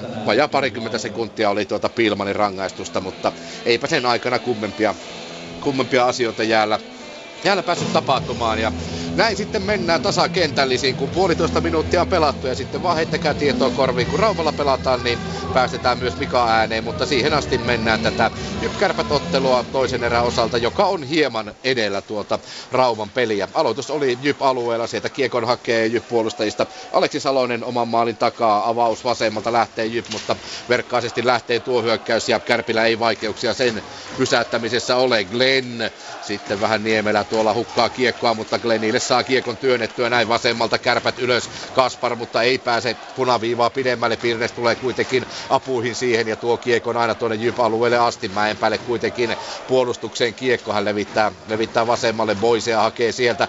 Hieman sekaavaa miekkailua ja kiekkoilua tällä hetkellä on ja näin kärppäpelaajat osa heistä vaihtoon menevätkin. 2 minuuttia vähän reilu toista erää pelattu. JYP johtaa Kärppiä vastaan siis 1-0, kun Darryl Boyce vauhdikkaalla askelella tuo kiekon kärppäalueelle, yrittää Saloselle tuolta kiekkoa, mutta hän ei sitä saa ja näin sitten keskialueen ja lopulta JYP-päädyn kautta kotijoukkue lähtee uutta vauhtia hakemaan. Jaakka pelaajavaihdot on jälleen saatu suoritettua. Näin lähtee rauhallisella potkulla kokenut puolustaja Mikko Mäenpää, joka jättää myöskin kokeneelle puolustajalle eli Marko Kauppiselle kiekon. Kiekon menetys siinä tulee. Keränen kärppäpelaajista survaisee kiekkoa JYP päätyyn ja niin myös kärppäpelaajat lähtevät vaihtoon ja kohta on jo 3 minuuttia pelattu tätä toista erää vauhdikkaasti. Ei paljoa pelikatkoja tässä olla nähty. Laatikainen oikealle, siellä on Donskoi, kultakypärässään tulee, heittää kiekat taaksepäin, syöttää Kemppaiselle kiekon ja sinne menee, kyllä! Kärpät tasoittaa tämän ottelun 1-1, 2.59 on pelattu ja aika rauhassa pääsee Kemppainen kyllä touhuamaan tuolla JYP-maalin takatolpalla, jonne Donskoi kiekon heittää, mutta kyllä on loistava ketju tämä Kärppien ketju, jälleen kerran se nähdään ja nyt se tasoittaa tämän homman 1-1, katsotaanpa, kun saadaan vielä tuonne taululle hidastusta, niin voidaan kertoa siitä vähän tarkemmin. Kyllä siinä jäänyt puolustukselta yksi hyvin tärkeä mies merkkaamatta, eli Joonas Kemppainen nimeltään täysin vapaana pääsee jatkamaan tuon kiekon maaliin Tuomas Tarkin selän taakse, joten näin täällä homma tasoittuu 1-1, kun 2.59 on pelattu. ottelun toista erää, JYP-Kärpät ottelusta siis kysymys. Ja Raumalla pelataan toista erää myös. Mikä siellä on tilanne, mikä on Lukko Tappara ottelussa? 54 sekuntia on toista erää pelattu, 3-2 edelleen tilanne. Ja hetki sitten tuossa edellisessä vaihdossa Janne Lahti, en tiedä, en ehdi nähdä kunnolla, mitä tuossa tilanteessa tapahtuu. Ajaako Tappara-pelaaja Lahden tuossa hyökkäys sinisellä pystyy vai mitä tapahtuu? Joka tapauksessa Lahti putoaa polvilleen, on aika sekavan näköinen, ei pääse sitä omin voi kunnolla ylös. Sitten kun pääsee, niin aika lailla huteran oloista on miehen meno tuonne vaihtoaitioon, eli jonkunnäköisen tärskyn mies päähänsä saa. Toivottavasti Lahti ei tuossa tilanteessa niin paljon loukkaannut, etteikö pystyisi jatkamaan, nimittäin olisi jälleen hirvittävä lovi tuohon Lukon hyökkäys, muutenkin jo kapeaan hyökkäys rosteriin, nimittäin Eetu Koskihan on myöskin tästä pelistä ja oli jo aikaisemmastakin pelistä pois, eli kyllä Lukkoa koetellaan siinä mielessä nyt aika lailla pahasti, jos Lahtikin vielä tästä hommasta putoaa. 3-2 kuitenkin ne lukemat siis Raumalla. JYP-Kärpät. Täällä tasaiset 1-1, kun äsken nähtiin Iiro Tarkilta Kärppä maalilla komea hanska torjunta Anssi Löfmanin laukaukseen. Kohta 4 minuuttia menty tätä toista erää. Glenn kiekko keskialueelle, Hummun luistelee perään. Sinne menee myös Kalteva. Kalteva tuon kaksinkamppailun voittaa. Kalteva. Maxwell tulee Glennin, Humlin apuihin. Hummul polvilleen menee, mutta edelleen pääsee kiekkoa kuitenkin jatkamaan. Niemelä tulee viivassa vastaan ja sitten kiekko pomppii jonnekin tuonne. Taitaa mennä Kärppien vaihtoaition puolelle, joten pelikatko jälleen siitä. 4-0-2 pelattu toista erää Kippoksella. JYP-Kärpät siis 1-1. Lukko Tappara. 2,5 minuuttia reilusti pelattu. Tappara tulee Tömmernees. Se pääsee ampumaan. Sen torjuu Zapolski ja Tömmernees tulee paluukiekkoon. Siinä ei Lukko puolustus tiedä kyllä hetkeen, missä kiekko on. Tömmernees ampuu kuitenkin tuon paluukiekon yli maalin ja tuonne aina muikkuverkkoihin saakka, joten sitten aloitetaan, tuodaan keskialueelle tuo aloitus ja nyt seurataan silmätarkkana tuota Jannelahden tilannetta. Mies istuu vielä edelleen tuolla vaihtoaition puolella, ei mies ole jäällä käynyt, mutta eipä ole poistunutkaan tuonne pukuhuoneen puolelle, joten jotain toiveita lienee siitä, että mies vielä tässä erässä jäällä nähtäisiin. Tömmernees aloituksen jälkeen Tapparalle kiekko. Tömmernees pelaa kiekon tuonne Lukkomaalin taakse ja sitten ajellaan. Tikkanen vuorostaan maalin takana. Ei hyvänen aika. Nyt pitää tuomariston pikkuisen alkaa katsella. Tikkanen ajettiin aivan pystyyn tuolla Lukkomaalin takana ja siitäkään ei tule rangaistusta. Ja nyt jollei tuohon puututa, niin tästä tulee ruma ottelu. 3 minuuttia hieman vajaat pelattu ja 3-2 ovat lukemat. JYP-Kärpät.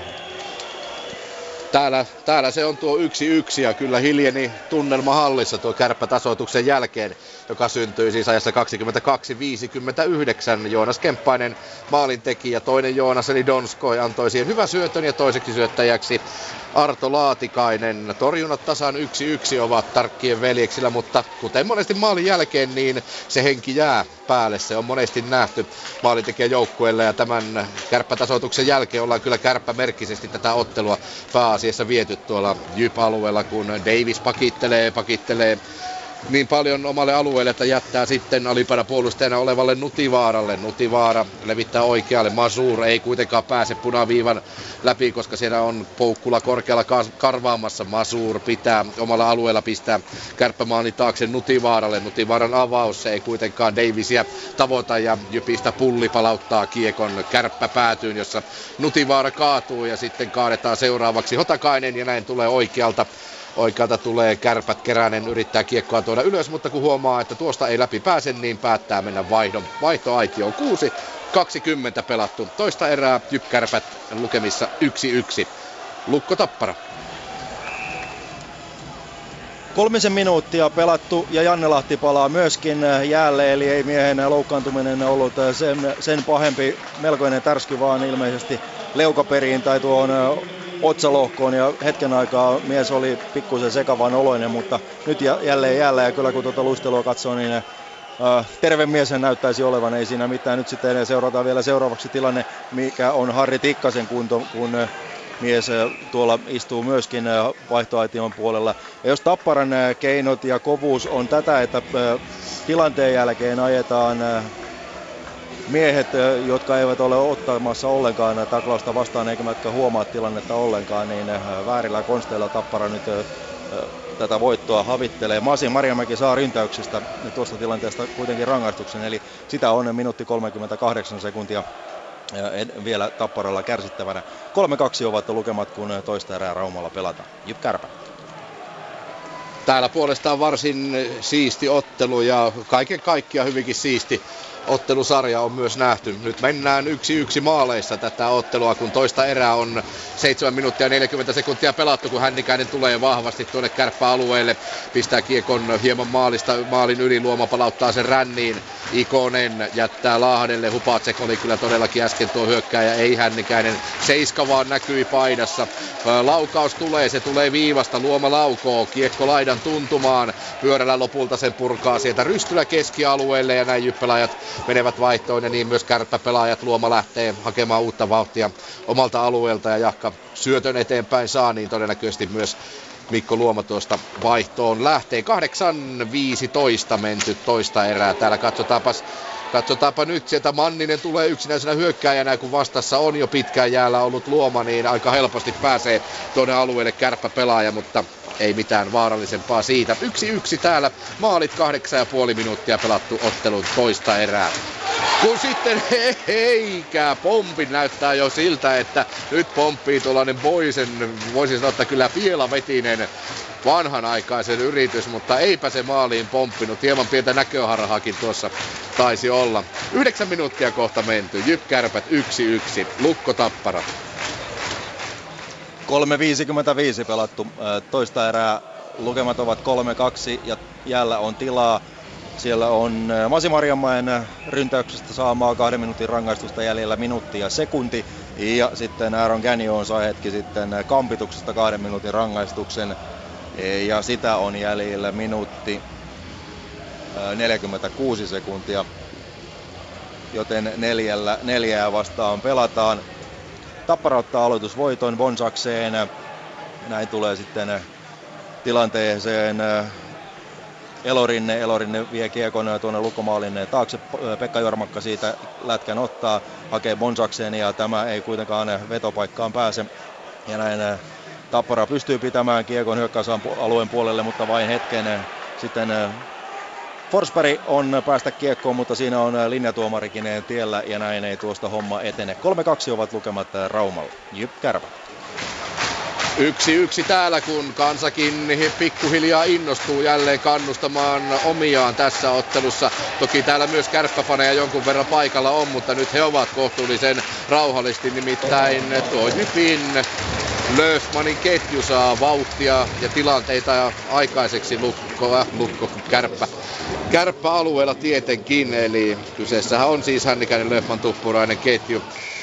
Ja sitten tulee myös kärppärangaistus tuosta äskeisestä tilanteesta. Ryan Glenn rangaistusaitioon ajassa 10.05 eli 30.05. Toisen eräpuoliväli ylitetty, mutta tuota JYP-ylivoimaa sitä nähdään muutaman tovin kuluttua. Nimittäin saman tien aloitetaan myös mainoskatko täällä. 9.55 jäljellä toista erää. JYP-Kärpät 1-1 ja kohta JYPille ylivoimaa. Lukko Tappara.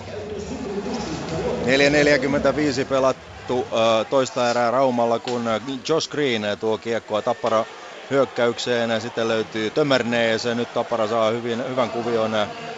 4 vastaan pelataan, eli ylivoimaa ei pelaa kumpikaan, mutta Tappara kuitenkin pystyy painetta tuonne Lukon puolustusalueelle lyömään. Nyt Tappara saa 5. kenttäpelaajan jäälle ja näin puoli minuuttia on Lukolla alivoima-aikaa vielä, kun Riska painii kiekon ja työntää sen kädellään keskialueen puolelle. Palola, Green, näin vasemmalta löytyy Tömmernees, hänet taklataan irti kiekosta ja Tömmernees kiskaisee kiekon tuonne muikkuverkkoihin. Keskialueen aloituksella jatketaan. Ja kuten sanoin, jollei tuomaristo ala pikkuhiljaa tätä hommaa hoitamaan kotiin päin, niin tästä voi tulla ruma ottelu. Nimittäin selkeästi huomaa, että myös Lukon pelaajien kypärän alkaa pikkuhiljaa paine nousta.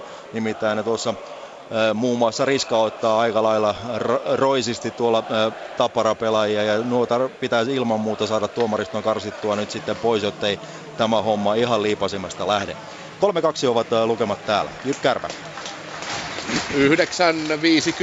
9.50 jäljellä juuri nyt tätä toista erää ja samalla tuo mainoskatko päätetään ja aloitetaan JYPin ylivoimaa tilanteessa 1-1, eli estämisestä tuli tuo Ryan Glennin rangaistus hetki sitten.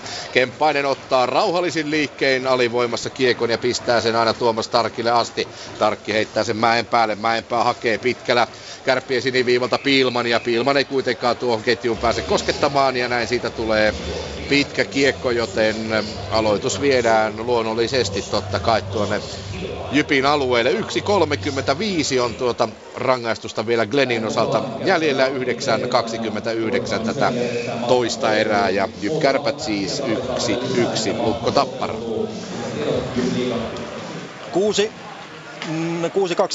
pelattuna tätä toista erää Raumalla edelleen 3-2 lukemissa ja tuossa edellisessä vaihdossa käy Tappara-pelaajallekin haaveri, nimittäin Pekka Jormakka saa Lukon pelaajan purkaman kiekon kasvoihinsa. Pikkuisen verta tuonne kentälle tippuu, Jormakka luistelee kuitenkin nopeasti tuonne omaan vaihtoaitionsa ja siellä sitten jääpussilla paikkaillaan miehen kasvoja. Toivottavasti Jormakka pääsee myöskin jatkoon mukaan. Vauhkonen tulee, ampuu, Noronen torjuu kiekon kulmaan, sinne sitten ennättää Kankaanperä Tappara-pakeista, sinne tulee Komulainen, siinä on päätä lyhyempi Komulainen taklaa Kankaanperä ja täytyy sanoa, että ehkä näyttää hiukan huvittavalta, nimittäin Kankaanperä ei juurikaan hötkähdäkään tuosta, kun Komulainen ajaa täydellä vauhdilla miehen laitaa vasten, mutta Kankaanperä puristelee vaan lumet puserosta ja sanotaan jatketaan pojat, jatketaan. 3-2 ovat lukemat Raumalla, kun toista erää siis pelataan. JYP Kärpät. Ei saa JYP nyt millään tuota ylivoimapeliään kulkemaan. Jälleen Kärpät palauttaa. Toki hyvää alivoimaa pelaa Kärpät koko ajan. 35 sekuntia vielä Ryan Glennin rangaistusta jäljellä. Reilut 8 minuuttia tätä toista erää. Maalit 1-1, kun sitten lopulta lähtee tuo JYPin pakkopeli liikkeelle. Hupacek pistää Löfmanille. Löfman katselee Hännikäiselle. Hännikäinen takaisin Löfmanille. Viivassa Luoma, jolle kiekko tulee. Luoma levittää nopeasti, pelataan Löfmanille. Hän laukoo pyörä. Taitaa osua, kiekko päätyyn ja saman tien tulee sitten Nutivaaran purku Tarkille asti, Tuomas Tarkille. Tarkki kiekko pysäyttää, tökkää sen Luomalle eteenpäin, mutta siihen loppuu JYPin ylivoima, koska Ryan Glenn tulee muutaman sekunnin kuluttua pois aitiosta. Nyt tulee joukkue täysin lukuisiksi, kun mitä tapahtuu sitten? Markus Hännikäinen pääsee jo käytännössä kiertämään Iiro Tarkin, mutta sitten kiertää myös lapansa niin, että ei tökkää kiekkoa maaliin, vaan tökkää sen jonnekin tuonne Tarkin alle. Aika hämmästyttävän näköinen tilanne nimittäin. Ihan tyhjä maali. Ammotti jo siinä Hännikäisen edessä, mutta ei vaan mene maaliin, vaan Tarkin alle. 7.50 täällä jäljellä. Toista erää aloitellaan mainoskatkoa tilanteessa 1-1, joten Raumalle Lukko Tappara. 8.06 on pelattu toista erää ja Tappara tulee tasoihin. Edelleen Lukon hankala jakso jatkuu, nimittäin Tappara on tätä toista erää hienokseltaan tämän erän alkua hallinnut ja se myöskin palkitaan Tappara maalilla. Kristian Kuusela punnertaa tuolta maalin edusruuhkasta Lukon puolustuksen tarkkaillessa vierestä.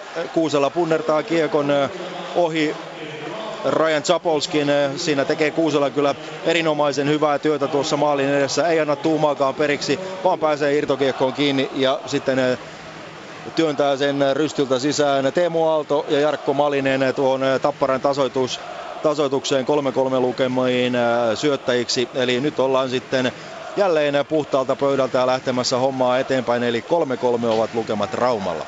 JYP Kärpät. Tasoissa ollaan siis molemmissa otteluissa täällä 1-1, 7.50 jäljellä toista erää, eli saman verran kuin äskeisellä piipahduksella ja tässä välissä ehdittiin viettää tuo mainoskatko, jonka jälkeen aloitus tuodaan kärppäalueelle. Kemppainen vastaan Lahti tuossa aloituksessa. Kemppainen tökkää kiekon eteenpäin, se menee keskialueelle, mutta siitä uusitaan tuo aloitus. Vaihdetaanko siihen sitten aloittajaa jommalta kummalta osalta vai tapahtuuko siinä vaan homma pikkusen? Kyllä, siinä Miika Lahti vaihdetaan pois ja Peter Hupacek Kemppaista vastaan aloitukseen. Hupacek, no joo, kumpi sen sitten lopulta kahmaisee ja kauhoo tuonne kulmaukseen. Sinne kiekko lopulta sitten menee ja nyt ollaan jo toisella laidalla, josta lähtee Lahden nopea laukaus. Donskoi Kemppaisen kautta takaisin itselleen, nyt sitten Lahden jalan kautta Laatikaiselle ja Donskoi on tuossa jo pari metriä ehtinyt paitsion puolelle, joten vihellys siitä. 7.33 toista erää jäljellä. JYP-Kärpät 1-1, Lukko Tappara. 8.37 on pelattu toista erää Raumalla ja lukemat ovat siis tasan 3-3. Kristian Kuusela siis maalin tekijänä, Teemu Aalto, Jarkko Malinen syöttäjänä tuohon Tapparan tasoitusosumaan. Aika lailla kaksijakoinen ottelu on ollut. Lukko hallitsi tuota avauserän reilua puolta siitä selkeästi ja sitten Tappara tuli tuossa ensimmäisen erän loppupuoliskolla, teki kaksi maalia ja nyt tämän toisen erän alkupuoli on ollut hienokseltaan Tapparan hallintaa ja Tappara tekee siis tuon tasoitusosuman. Nyt pitää kotijoukkueen pystyä ja pyrkiä pelaamaan samanlaista peliä kuin tuossa ottelun avauserän alussa ja pyrkiä lyömään Tapparaa niihin kohtiin, jossa se haavoittuvimmillaan on. Eli nyt tullaan sitten vasemmalta, tullaan Känjoon. Koivisto ei onnistu, Tappara purkaa keskialueen puolelle. 3-3 lukemissa siis Äijänsuolla edetään. JYP-Kärpät. 1-1 täällä, reilut 6 minuuttia, 6.45 itse asiassa jäljellä toista erää ja Laatikainen äsken pommitti jo tolppaan, eli lähellä oli, ettei Kärpät olisi mennyt 2-1 johtoon. Sitä ei kuitenkaan tapahdu ja kiekko on nyt tuolla Tarkin veljeksistä nuoremman Iiro Tarkki, syntynyt 1. heinäkuuta 1985, kun isoveli Tuomas Tarkki on rapiat 5 vuotta vanhempi, syntynyt 28. helmikuuta vuonna 1980 ja äsken mainituista nimenomaan nuoremman eli Iiro Tarkin kärppämaalivahdille kiekko tuossa tuli ja peli katkoja.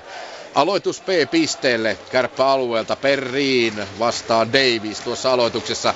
Kiekko tulee viivaan Pullille, joka laittaa kiekko ränniin. Siellä on Perriin. Sinne menee myös sitten kärppäpelaajista Davies vääntämään siitä Hotakainen, kun siinä Boys tietysti on tuossa ketjussa, eli Boys Perriin Pilman. Se on edelleen se, mikä se on pöytäkirjoihinkin alkujaan merkattu.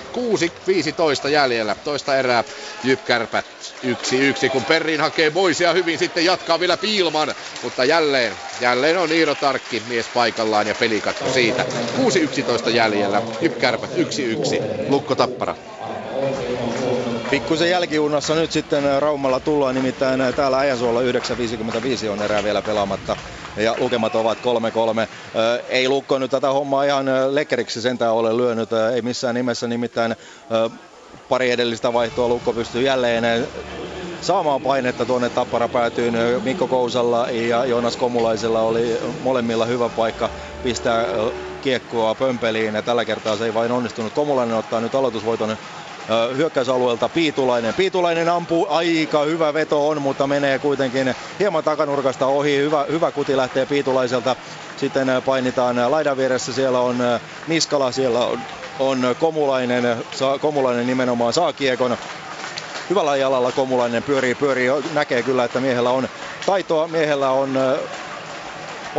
luisteluvoimaa, mutta pieni koko pikkuisen tilannetta haittaa, mutta mies tekee kyllä muun asian erinomaisen hyvin. 3-3 ovat lukemat, kun reilut 9 minuuttia on toista erää pelaamatta Raumalla.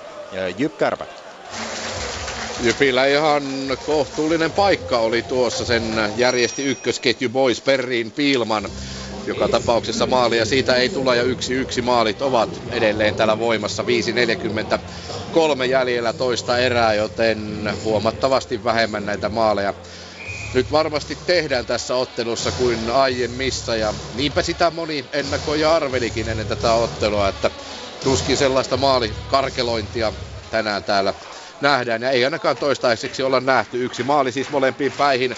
Markus Nenonen avauserässä 1-0 ja Joonas Kemppainen tässä toisessa erässä 1-1, kun tulee JYPin tulinen laukaus. Se menee kuitenkin hieman maalista ohi. Anssi Löfman siinä laukojana oli ja kärppäalueella edelleen ollaan. Pyörälä ja Spang ovat nyt sitten kasassa tuolla, kun sinne menee Tuppurainen taklaamaan. Niin menee myös Hännikäinen. Löfman lähtee kaivamaan kaivamaan kiekkoa kilpaa sitten tuolla JYPin vaihtoaition lähellä ollaan. Siinä on Maxwell, siinä on Pyörälä, siinä on Löfman tuossa samassa kasassa. Sieltä nousee JYP-pelaajan pää, katsoo tuomariin, että eikö jo vihellä peliä poikki. Ei vihellä, antaa vääntää vaan ja lopulta sieltä kiekko kaivetaan ja keskialueelle. 5 minuuttia tasan juuri nyt jäljellä toista erää ja JYP-Kärpät 1-1. Lukko Tappara. Tasalukemissa mennään Äijäsuollakin. Lukemat ovat 3-3 täällä, kun 8.07 on toista erää pelaamatta. Aloitus Lukon puolustusalueelta. Sinne Josh Green, Tapparan neloskentän keskushyökkäjä, menee aloitukseen, nappaa sen myöskin. Kankaanperä ampuu kuitenkin selkeästi ohi sinne Green maalin taakse ja yrittää tunkea kiekkoa siihen Lukkomaalin edustalle. Ei onnistu näin. Sinikeltaiset pääsevät lyömään hetkeksi kiekon keskialueen puolelle, mutta jälleen Tappara palauttaa sen Lukkomaalin taakse. Ilkka Mikkola, sitten löytyy Tikkanen ja Tikkanen peruttelee oman maalinsa taakse, rauhoittaa tilannetta.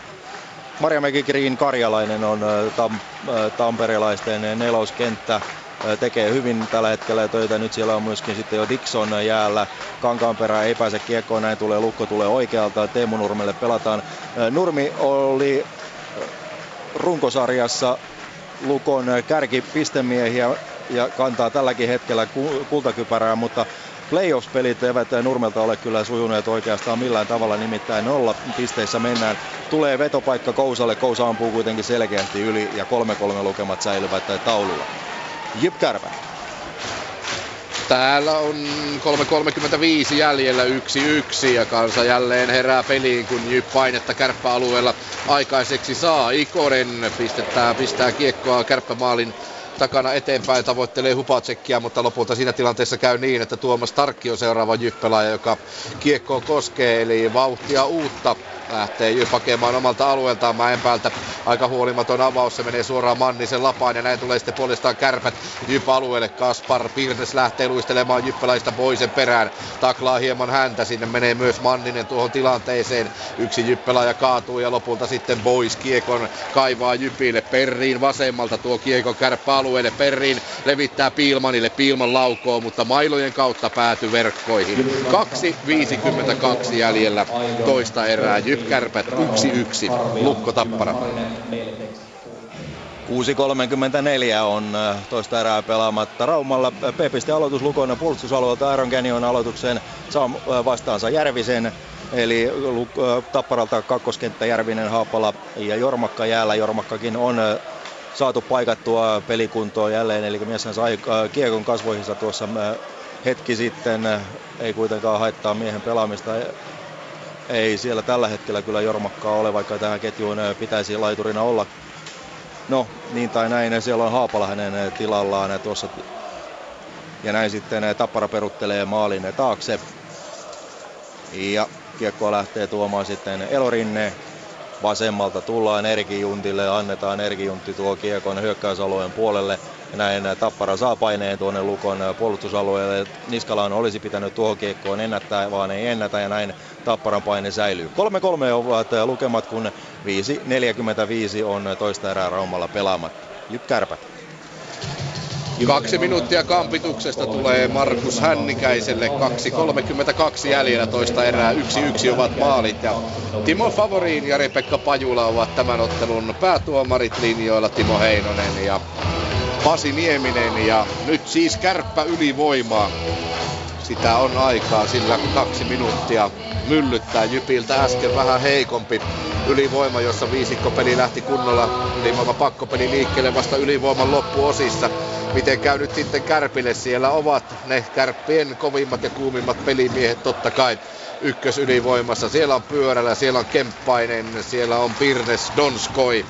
Ja viivamiehenä sitten vielä Laatikainen. Aloituksen jälkeen kuitenkin kiekko keskialueiden puolelle, jossa Donskoi pistää kiekon Laatikaiselle. Laatikainen lähtee hakemaan vauhtia. 10 sekunnin kuluttua lähtee viimeiset 2 minuuttia tästä toisesta erästä. Pirnes Tuppuraisen jalkojen kautta pomppii aika vaarallisesti tuonne Tuomas Tarkille kiekko. Semmoiset ilkeät pomput tulee, kun se Tuppuraisen jalasta tuo kiekko vauhtia otti. Ja näin lähtee sitten Kärppien pakkopeli liikkeelle. Donskoi kiekko kulmaan Pirnekselle, Laatikainen viivassa.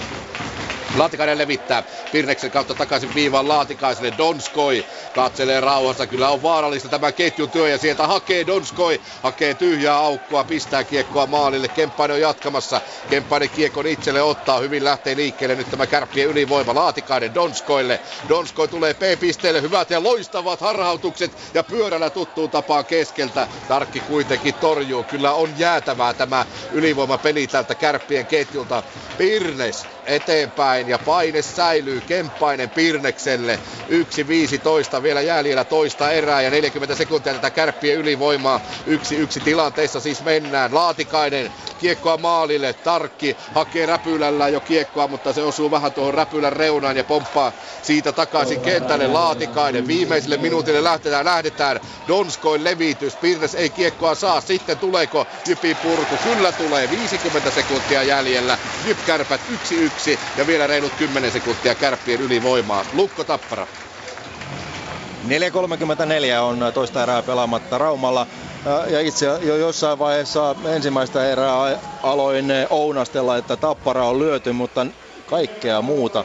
Nimittäin Tappara on tätä toista erää vienyt ihan selkeästi ja nyt annetaan sitten Tapparalle lisäeväitä tuon homman hoitamiseen. Nimittäin Juho Tommila joutuu koukkaamisesta 2 minuutin rangaistukselle ja näin Tappara pääsee pelaamaan ylivoimaa, toista ylivoimaa tähän toiseen erään. Ja katsotaan sitten, miten tamperelaisjoukkue tuon ylivoimansa hoitaa. Ainakin kiekko saadaan nopeasti tuotua hyökkäysalueen puolelle. Sitten kuitenkin harhasyöttö, johon pääsee Henrik Forsberg. Ja tämä niittaa kiekon sitten Tappara maalin taakse ja purkukiekko on selvä. 3-3 ovat lukemat Raumalla, kun 3.55 on toista erää pelaamatta. Sitten Jyväskylä Kärpät. Ja sen verran täällä mennään edellä tätä ottelua, että täällä alkaa erätauko juuri nyt ja se alkaa siis 1-1 tilanteessa. Avauserässä Markus Nenonen 1-0, Markus Poukkula, Mikko Mäenpää syöttäjät siihen ja toisessa erässä Joonas Kemppaisen tasoitusajassa 22.59. Joonas Donskoi, Arto Laatikainen siihen syöttäjät ja nyt saadaan vielä päivitetyt torjuntatiedot toisen erän osalta. Tuomas Tarkilla JYP-maalilla 5 torjuntaa. Toisessa erässä Iiro Tarkilla 9 torjuntaa, eli yhteensä Tuomas Tarkilla 2 erän jälkeen 18 torjuntaa, Iiro Tarkilla kaikkiaan 15 torjuntaa. Eli 2 erää Jyväskylässä valmiina. JYP Kärpät 1-1 ja viimeiset minuutit vielä sitten Raumalta Lukko Tappara-ottelusta.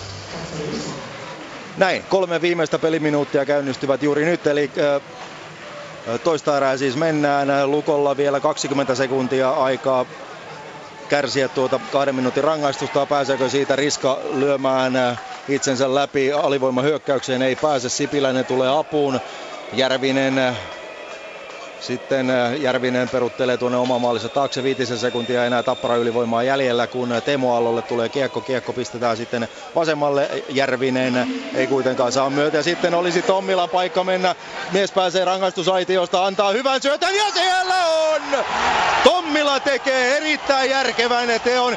Ei lähde höntyilemään kohti maalia. Huomaa, että Aron Gagnon tulee taustalta toisesta aallosta takanurkkaa kohti. Lättysyöttö rystyltä Gagnonille ja tämä tinttaa kiekon sisään. 4-3 lukemat taululle. Tämä tekee kotijoukkueelle mannaa.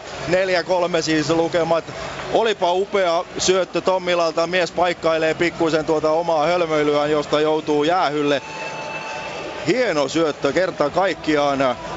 Nuori Lukkopakki näkee tilanteen oivallisesti ja antaa Gagnonille nappisyötön. Katsotaan tuleeko tuohon toista syöttäjää sitten tuohon osumaan.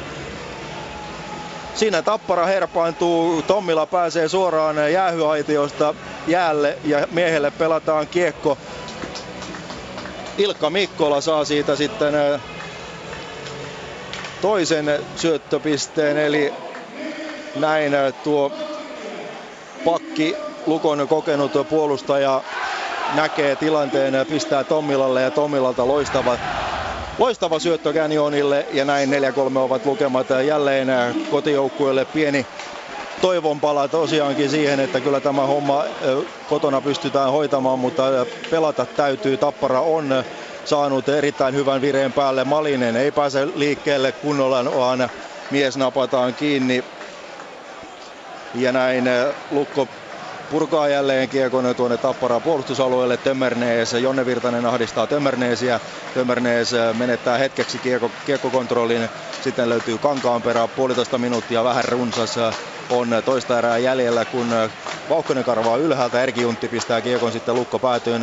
Zapolski pysäyttää, Tommila jälleen kiekkoon. 1,5 minuuttia erää jäljellä. Näin tulee Lukko, tulee Komulainen. Keskialueelta ampuu eti. Sinisen jälkeen Piitulainen päätykiekosta kiekkoon kiinni. Siellä on kuitenkin 2 Tappara-pelaajaa tuossa tilanteessa vastassa ja siitä ei mies eteenpäin pääse. Elorinne, isokokoinen Elorinne tuo hyvin kiekon tuonne aina Lukko päätyy saakka maalin taakse ja sieltä on, haetaan sitten valkopaita ja huono purku tulee Lukolta ja siihen pääsee Tappara-pelaaja tulittamaan. Sitten tulee Ponsakseen, ampuu kuitenkin selkeästi ohi. Minuutti on jäljellä ja Tapparalla on vahva ote jälleen kiekosta. Aalto pelaa kiekkoa, pelaa maalin eteen ja siellä on ohjaamassa tilanteessa Järvinen, ei kuitenkaan onnistu. Näin Tappara vyöryttää ja pitää kiekkoa hyökkäysalueen puolella. Paine on julmettu tuolla kotijoukkueen maalilla. Siihen pelataan Bonsaksenille. Tällä kertaa kotijoukkueen pelaajat saavat kiekko keskialueen puolelle. Teemu Aalto joutuu hakemaan aina oman maalinsa edustalta. Vauhkonen karvaa ylhäältä. Aalto pistää keskialueelle. Siinä on linjatuomari kiekon tiellä ja näin ei purkukiekko lähde. Mikkola, 20 sekuntia on toista erää jäljellä ja lukemat ovat Lukolle 4-3. Nyt pitäisi ilman muuta rauhoittaa kotijoukkueen tämä tilanne ja niin tehdäänkin. Maalin taakse mennään. Sieltä ei nyt oikeastaan edes haluta lähteä enää hyökkäämään. Ilkka Mikkola pitää kiekkoa. Josh Green tulee karvaamaan. Mikkola löytää Tikkasen. Tikkanen pitää kiekkoa niin kauan, että summeri soi. Ja 4-3 lukemista lähdetään toiselle erätauolle. Mikä erä. Tappara hallitsi erää, mutta Lukko pääsi tuossa erän lopulla sitten vielä mukaan tilanteeseen ja tekee 4-3 osuman. Ilkka Mikkolan, Juho Tommilan loistavasta esityöstä Aaron Gagnon pistää 4-3. Kristian Kuusela tekee yhden maalin, eli tuon Tapparan tasoituksen ja siihen Teemu Aalto, Jarkko Malinen syöttäjinä. Maalivahtien torjunnot vielä toiseen erään. Ryan Zapolski Lukkomaalissa 7 torjuntaa, Mika Noronen Tapparamaalissa 5 torjuntaa. Tiukkaa täällä Raumalla on. Tiukkaa. Yle Puheen urheiluilta. Jääkiekkokierros. Hyvä drive päällä, muuta ei voi sanoa. Lukko Tappara 4-3 ja se on kuitenkin otteluista tänä iltana se selkein. Nimittäin JYP Kärpät on numeroissa 1-1 ja tuo Mestiksen pronssiottelu se ainoa. Tuto Hokkei vastaan Kajaanin Hokki 2-2 numeroissa nyt ja meidän tuossa toisella erätauolla kehuma Timo Pärssinen syöttänyt Tuton molemmat maalit. Siellä 2000 katsojaa paikalla. Studiossa edelleen Juha Lind asiantuntijana ja illan vieraana Jarmo Saarela, Suomen jääkiekkoilijat ry:n toiminnanjohtaja, kun puolestaan Mikko Lohenoja hoitelee meille äänitarkkailua. No niin, lähdetään JYP-Kärpät-pelistä. Yhteen sen Kärpät runnoi. Yhteen Kärpät, joo, ja tosiaan Kemppainen, mikä jäi mun mielestäni pisteitä tuossa edessä Oulun ottelussa, vaikka Kärpät 8 maalia tekijä on ollut tässä se pistekunkku, niin tasoitti pelin heti siihen toisen erän alkuun, ja kuten lukemat kertovat ja maalivahtien torjunnat, niin kyseessä tasainen peli, ja ei mennä asioiden edelle, mutta kyllä tämä on tietyllä tapaa todella tärkeä ottelu, varsinkin JYPille, eli elossa pysymisen kannalta, niin tosi tärkeää olisi, että JYP kotona voittaisi. Mm. Jarmo Saarela täällä kommentoi Tommilan herraa, joka Gagnonin vapauttavan syötön antoi, että kaveri osaa soittaa muutakin kuin maalilauluja. Näin, jos en nyt väärin muista, niin mun mielestä hän oli Kovasen Tommin jäähyväisottelussa viime elokuussa Mikkelissä, kun pelattiin Tommin lähtiäisottelu, niin oli mun mielestä siellä sitten parvella soittelemassa ja vaikka ei mulla nyt kauheasti musiikkikorvaa olekaan, niin kuulin vaan sitten sivusta, että kaveri on kuulemma todella lahjakas. Ja jos nämä kehut nyt menee väärälle kaverille, niin ei se mitään. Hienon syötö heitti tuossa, kun tuli jäähyaitiosta ja sillä pääsi hienosti Lukko taas niskan päälle tässä pelissä. Niin, 3-0, 3-3, nyt 4-3 Lukolle. 4-3 Lukolle, joo, maalin ero, että se ei ole paljon, mutta se on kuitenkin jonkun verran ja Ja niin kuin tuossa ennen ottelua puhuttiin, että pitäisikö Tapparan lähteä hyökkäämään aktiivisemmin, niin mitä pidemmälle tuo peli tuosta menee niin, ja lukemat pysyy samoissa, niin hiljalleen Tapparan pitää sitä riskitasoa ruveta nostamaan. Se aika ei ole vielä, koska 20 minuuttia on tosi pitkä, mutta mikäli kello tikittää sinne 15 minuuttiin ja mitään ei ole tapahtunut, niin pakko Tapparan on lähteä avaamaan omaa peliä ja riskillä myös hakemaan sitä tasoitusta, ja silloin se saattaa avata tosiaan Lukolle niitä vastahyökkäyksen paikkaa, joista kenties se ratkaiseva osuma sitten toiseen päähän tulee, mutta se kuuluu tähän peliin ja se on osa taktiikkaa, ja nyt katsellaan sitten, miten maalin johto kestää Raumalla. Tänä iltana muuten myöskin jatkuu meidän jäädytetyt pelipaidat, pelinumerot sarjamme kello 21.30, noin about. Hannu Savolainen vuorossa HPK:n numero 18, mutta saattaa tietenkin olla, että siihen tulee rukkauksia ajallisesti. Mikäli jompikumpi otteluista menee jatkoerään, niin se saatetaan myös se juttu sitten ajaa vähän aikaisemmin ulos. 1143 siis numero tuolla, ja tänä iltana on keskusteltu on dopingista, on sanotaanko kiekkoilijoiden AY-liikkeestä, ja Juha, sä haluat nostaa vielä yhden teeman tässä pöydälle. Joo, nostetaan. Mä itse asiassa tänä aamuna luin tuossa Helsingin Sanomia, ja siinä oli juttua nuorten liikunnan harrasteen, eikä pelkästään liikunnan harrasteen, vaan ihan, koska nyt on myös paljon puhuttu tästä liikkumattomuudesta ja rasitusvammoista. Ja tavallaan siinä niin kuin jutussa kerrottiin sitä, että yksi iso syy on siihen esimerkiksi tämä, että välttämättä ei ole hyvästä, että mennään vaan jotain yhtä tiettyä lajia tavallaan liikeradat tulevat kovin yksitoikkoisiksi ja saattavat sen takia rasittaa jotain tiettyjä paikkoja. Ja tämä tavallaan niin kuin tukisi tätä, että jos vaan mahdollista, niin kannattaisi yrittää pienenä harrastaa kaiken näköistä, kokeilla monipuolisia juttuja. Ja tämä on mun mielestä myös yksi ongelma niin kuin nykypäivän urheilukentässä, eli tavallaan tämä lajien välinen kamppailu, taistelu, ja kun mun mielestä ennemmin niin kuin vannoa yhteistyön nimeen ja sitä kautta lähtee hakemaan positiivista, ja siitä nyt on saatu tämä aasinsilta, eli joku aika sitten nuori lupaava jalkapalloilija Eero Markkanen, niin oli toi Pohjois-Irlantia vastaan EM-karsintaottelu Suomella, jonka Suomi hävisi 2-1 Belfastissa, niin hän sitten kommentoi, en tiedä minkä takia, mutta jotenkin mun mielestä niin kuin, mun mieleen tuli kysymys, että minkä takia, että mitä hyvää tästä seuraa, kun hän sanoi, että hävetkää suomalaiset, että näin vähän katsotaan tärkeää futismatsia, että vuosittainen Skoda Cup, jolla viitattiin sitten jääkiekon MM-turnaukseen, joka pelataan joka kevät, niin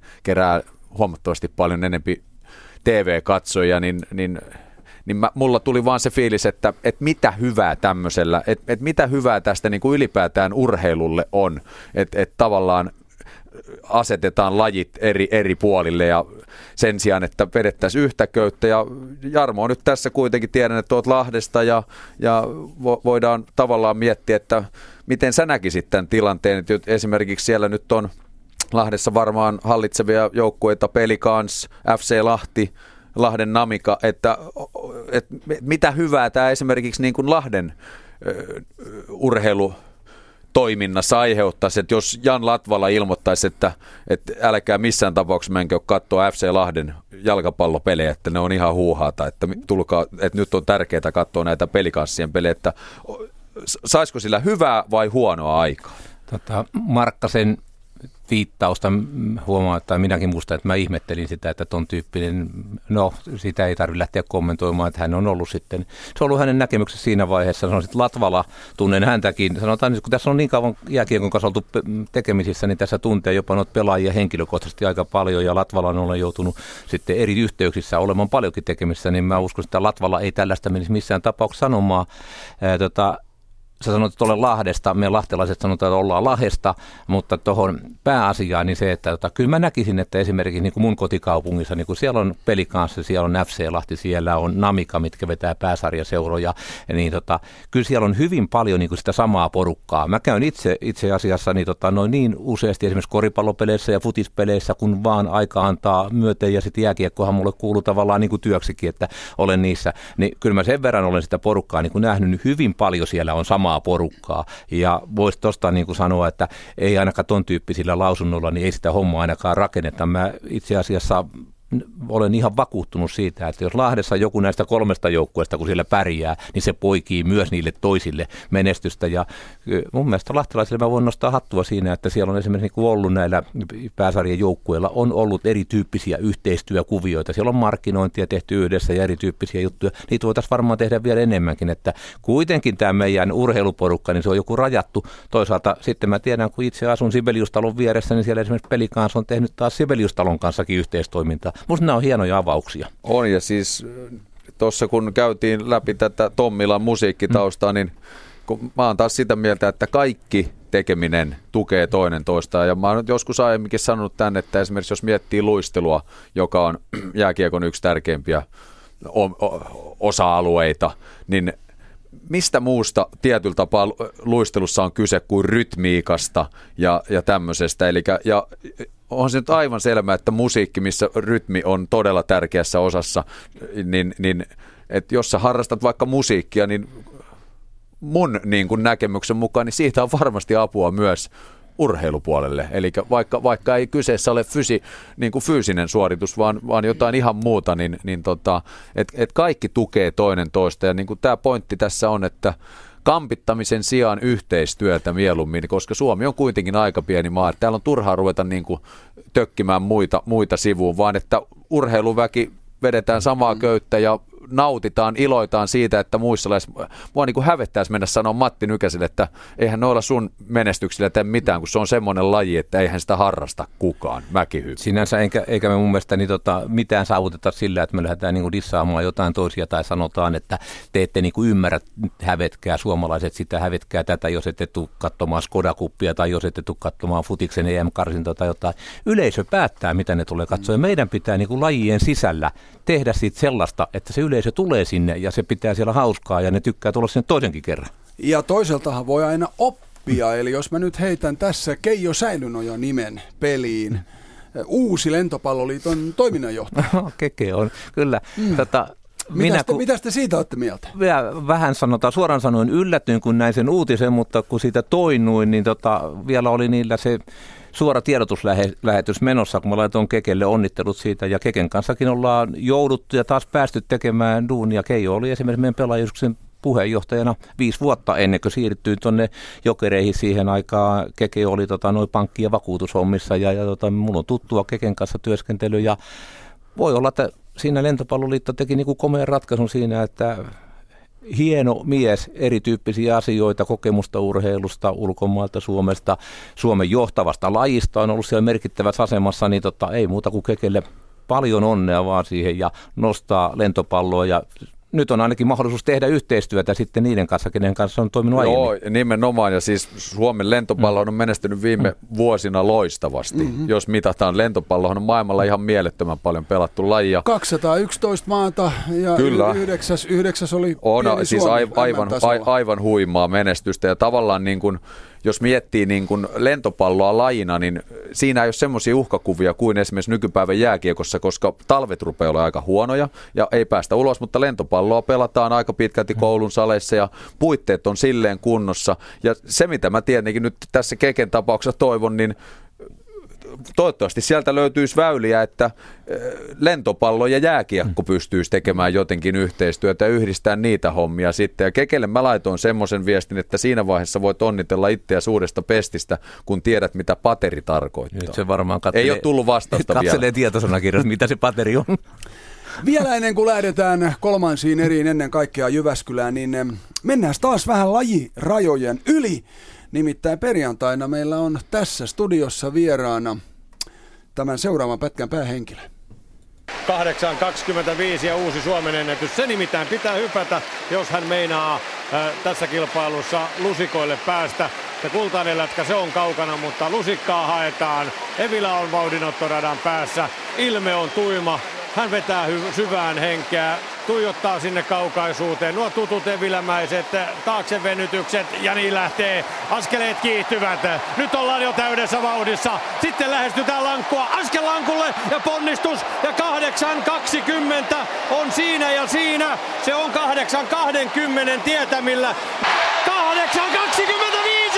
Tommi Evilä nousee kolmanneksi tässä kilpailussa. Hän ohittaa sentillä. Yle Puheen urheiluilta. Tommi Evilä on ollut kyllä tämän illan sankari. Nyt on vuorossa sitten mies, joka voi hänet vielä mitaleilta pudottaa. Hän on 26-vuotias ranskalainen Salim Styri. Lähtee välittömästi, nopea kiihdytys, näin lähestyy ranskalainen lankkua, askel lankulle ja ponnistus, mutta jää mitallista, jää sentin verran mitallista, ei ole melko sama kuin, ei ole kuin niin pitkä kuin Tommi Evilän hyppy, ei ole, ei millään voi olla niin pitkä, Siri pyörittää itsekin päätään ja nyt ne kompuutterit nopeasti toimimaan, kuinka pitkä loppujen lopuksi tuo ranskalaisen hyppy on, se on 8.21, Tommi Evilä on voittanut mestaruuskisojen pronssia Helsingin Olympiastadionilla elokuussa 2005. Yle Puheen urheiluilta.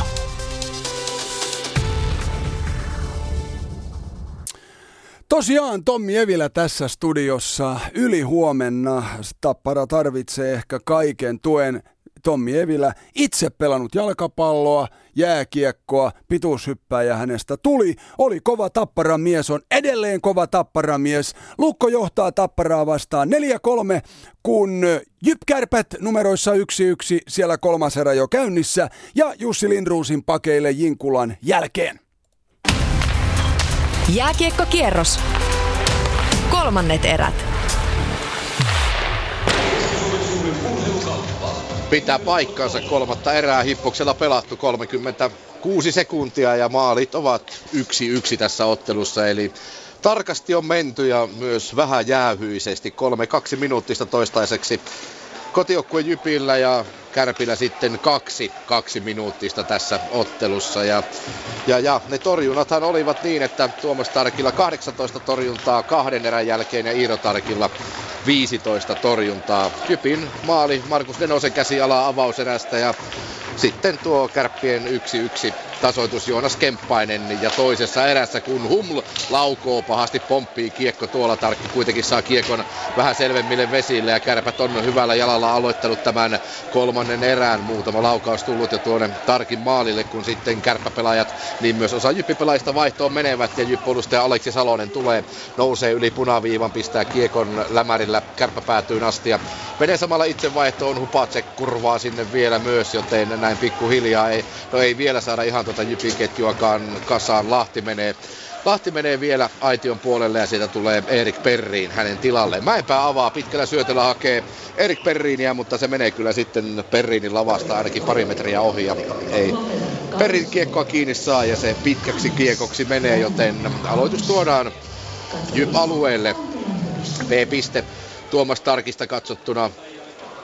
Oikeapuoleinen P-piste 1.37 siinä on toistaiseksi pelattu aika tämän kolmannen erän osalta, eli 41.37 virallinen aika tällä hetkellä, kun aloituksessa vastakkain Perrin ja Pirnes. Kiekko tulee mustapaitaisille JYP-pelaajille tuosta aloituksesta, kokenut puolustaja Mikko Mäenpää sen saa, nostaa korkealla roikulla päin Pirnestä, mutta Pirnes edestään kiekko menettää JYP-pelaajille. Bois, laukaus epäonnistuu, kiekko lipuu päätyyn ja Bois luistelee sinne perässä, menee kulmaukseen, pistää kiekon rännin kautta Perriinille. Perriin toisessa kulmassa Kauppinen survoo rystyllä kiekkoa takaisin päin, mutta siihen tulevat taas puolestaan valkopaitaiset kärppäpelaajat ja Lukas Kaspar, kiekko päätyyn, Pirnes perään, Kaspar kulmauksessa, Mäenpää edelleen JYP-puolustajana jäällä ja hänelle kiekko tulee. Mäenpää Boisen kautta haetaan Pilmania, Keränen saa mailansa väliin, Kauppinenkin myös edelleen puolustajista kentällä ja nyt menevät Mäenpää ja Kauppinen vaihtoaitioon, kun Bois vielä jää tuohon kurvailemaan ja odottelemaan, että JYP saa pakkiparinsa vaihdettua. Viitanen on tullut sinne toiseksi puolustajaksi ja Kalteva toiseksi puolustajaksi. Viitanenhan on seitsemänneksi pakiksi merkattu tähän otteluun, kun Poukkula pomputtelee kiekkoa. Sitten Viitanen laukoo, menee noin 15 senttiä maalin ohi. Poukkula ei saa kiekkoa kiinni, Viitanen pääsee jälleen laukomaan. Tykki puhuu viivasta, mutta niin puhuu myös Iiro Tarkki kärppämaalilla ja torjuu tuon kiekon.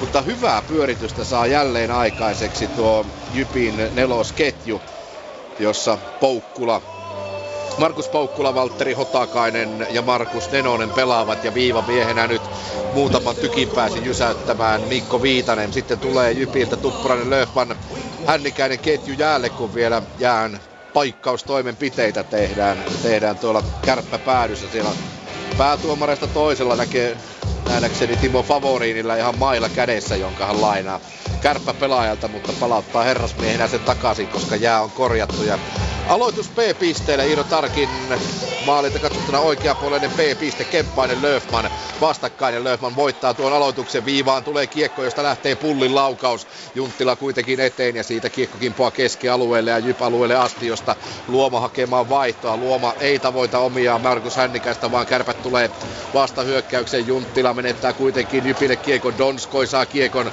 yrittää kierähtämällä saada kiekkoa maalin eteen. Tuppurainen on tulossa jo kärppäalueen laukoon tuollaisen matalan pahan laukauksen aivan alatolppaa alakulmaa kohden, mutta Iiro Tarkki hereillä tilanteessa ja torjunta siitä. 3-12 pelattu ottelun kolmatta erää. JYP-Kärpät tiukasti tilanteessa 1-1 ja nyt pelataan myös Raumalla kolmatta erää, eli Lukko Tappara-ottelu. Pitää paikkansa, minuutti tasan pelattu päätöserää, tai niin, puhutaan nyt taas kolmannesta erästä nimenomaan. Siinä tulee sitten Tappara hyökkäys ja siellä vetää Janne Niskala Tappara-pelaajista. Katsotaan sitten kuka tuolla makaa jäänä pinnassa. Tappara-pelaaja nurin ja siitä tulee sitten kotijoukkueelle rangaistus. Siellä on tilanteessa Henrik Haapala nurin ja Niskalalle 2-minuuttinen. Mistä tuo tilanne tulee, sitä en pysty ainakaan ilman hidastuskuvaa kertomaan. Nimittäin itse seurasi tuota kiekkoa. Katsotaan nyt sitten, en tiedä, siellä on tilanne taustalla, jossa Niskala ajaa Haapalan selkään jotenkin ja sieltä sitten lähtee Haapala nurin ja Niskala penkille, näin 2 minuutin rangaistus ja Tappara saa sitten ylivoimakuvionsa. 4-3 ovat lukemat Raumalla. JYP-Kärpät. Täällä 4 minuuttia tasaan pelattu, 1-1 maalit. Päätuomareista toinen, eli Timo Favoriin lähtee puhelimeen, nimittäin laukaus tuli ja erittäin voimakkaasti se kimposi maalista takaisin, mitä suurimmalla todennäköisyydellä tolpasta, mutta Favoriin lähtee nyt videotuomarin. Jaha, täältä saadaan parempaa tietoa jo Pasilan päästä, että tolpan kautta se tulee takaisin ulos, joten... Mutta kuitenkin se tarkastetaan, kun asiasta varmoja ei olla, ja kyllä se tänne yläparvellekin näytti siltä, että tolpan kautta, ja kyllä vaan ei sitä kauaa videolta tarkastella, ja näin homma 1-1, eikä pelaajatkaan purnaa, joten sen varmasti kaikki totesivat, että tolpan kautta takaisin. 4 minuuttia tasan pelattu, JYP-Kärpät 1-1, Raumalle Lukko Tappara. Minuutti 45 sekuntia pelattu Raumalla. Kolmatta erää, 4-3 ovat lukemat. Tappara pelaa ylivoimaa vielä runsaan minuutin. Minuutti 14 itse asiassa tuota ylivoimaa Tapparalla on. Väkivaltaisuudesta Janne Niskalan rangaistus tulee. Näin Tappara-veto lähtee sieltä ohi. Yritetään ohjata kiekkoa sisälle. Ei onnistu, vaan kiekko menee kulman kautta. Käykö keskialueen puolella? Sitä ei osaa sanoa. Ja sitten tulee lukkopurku ja näin sitten vihdoin ja viimein kiekko saadaan Tappara puolustusalueelle. Gagnon pääsee karvaamaan Noronen. Yrittää purkukiekkoa, mutta siihen Gagnon pääsee väliin ja näin Lukolle kiekko. Forsbergko tuo on, joka ampuu. On, kyllä se on Forsberg, joka tuossa sitten ampuu kiekon. Tappara päätyy ja siellä sitten Riska painii Sipiläisen avustamana Tapparan puolustusalueella. Näin Tapparakin joutuu lähtemään ja hakemaan uutta voimaa. 30 sekuntia vielä Lukolla alivoimaa jäljellä. 4-3 ovat lukematta Raumalla. JYP-Kärpät. 1-1 täällä, 4:36 pelattu tätä kolmatta erää ja kyllähän tässä nyt molemmat tarkit parantelevat tuota torjuntaprosenttia, joka välierien aikana aika heikoksi veljeksillä pääsi valahtamaan etenkin Tuomas Tarkilla, jonka välierätorjuntaprosentti on 78% ja 14%, ja kaikki kun pudotuspelit lasketaan yhteen, niin 89% ja 7%, ja velipoika Iirolla välierien prosentti 85% ja 9%, ja koko pudotuspelit 91% ja 01%. Nyt kun on yksi maali mennyt taakse ja molemmilla on se parisenkymmentä torjuntaa kohta puoleen tässä, niin hieman prosentti kohenee siltä osin. 5 minuuttia pelattu, Kärpät hakee vauhtia omalta alueelta, Dance Bang puolustaja siellä polkee niin, että saa kiekon vielä eteenpäin Keräselle, mutta paitsi on vihellys tulee siitä ja peli katko 5:06 pelattu kolmatta erää. Kärpät 1-1, Lukko Tappara. 3,5 minuuttia pelattu kolmatta erää Raumalla, 4-3 kotijoukkueen johto. Ja Lukko pystyy tuon Janne Niskalan 2-minuuttisen tappamaan, eli Tappara ei tasoitusosumaa pysty tekemään, ja näin sitten 5:5 vastaan jatketaan. Aloitus tällä kertaa sitten tuolla Tapparan puolustusalueella. Komulainen Lukosta aloittamassa, tasuri tulee tuosta aloituksesta Virtaselle maalin, aivan tuohon siniselle pelataan, mies kiskaisee kiekon maalin eteen, ja siellä ei kuitenkaan lukkolaisia ohjaamassa ole, ja näin Tappara pääsee jälleen kiekkoon. Tullaan keskialueelle, Saravo kuskaa kiekon ja pistää sitten Lukko päättyyn, siellä Zapolski pysäyttämään, kiekko tulee laidan viereen, Peltola pysäyttää vuorostaan Tappara pelaajista tuon, ja näin Tappara saa pidettyä kiekon hyökkäysalueen puolelle, jälleen kiekko sitten Lukkomaalin taakse, Jesse Virtanen on pikkusen hestessä siellä Jormakan kanssa, kiekko pyörii kuitenkin, ei vain tuo Peltola, joka tuossa tällä hetkellä kiekkoa pitää, näin tulee kuitenkin Lukon purku. Komulainen, mieheltä viedään jälleen vauhti pois, ja sitten Vauhkonen paikkaa tilanteen, ja näin tulee Lukko vasemmalta. 4-3 ovat lukemat Raumalla, kun hieman reilut 4 minuuttia on kolmatta erää pelattu. JYP-Kärpät. Ja se 1-1. 1-1 edelleen täällä, 5:45 menty, Donskoi tulee vasemmalta tuttuun tyyliin, vauhdikas on liikekädet ja jalat käyvät, hän jättää kiekko Kemppaiselle, Löfman kaataa Kemppaisen, Junttila tulee apuihin, saako Löfman sitten Kemppaiselta kiekon kaivettua, Kemppainen potkii, lopulta saa mailansa myös apuihin tuohon, kiekko kuitenkin pois tuolta JYP-alueelta ja aina Kärppä päätyyn asti, josta ruotsalaispuolustaja Adam Mazur sitä hakemaan lähtee, reilut 6 minuuttia, siis täällä nyt kolmatta erää menty, ja kyllä on hyvin tasaista ja hyvin tarkkaa, hyvin erilainen peli kuin nuo 3 aiempaa, ja sen kyllä kertovat tietysti tehdyt maalitkin, 2 maalia toistaiseksi tässä ottelussa tehty, ja enpä usko, että kovinkaan montaa enempää niitä tullaan tekemään. Seuraava maali, sen merkitys tulee olemaan valtava suuri. 6:15 kolmatta erää menty. Hippoksella täällä aloitellaan mainoskatkoa, JYP-Kärpät tilanteessa 1-1, Lukko Tappara.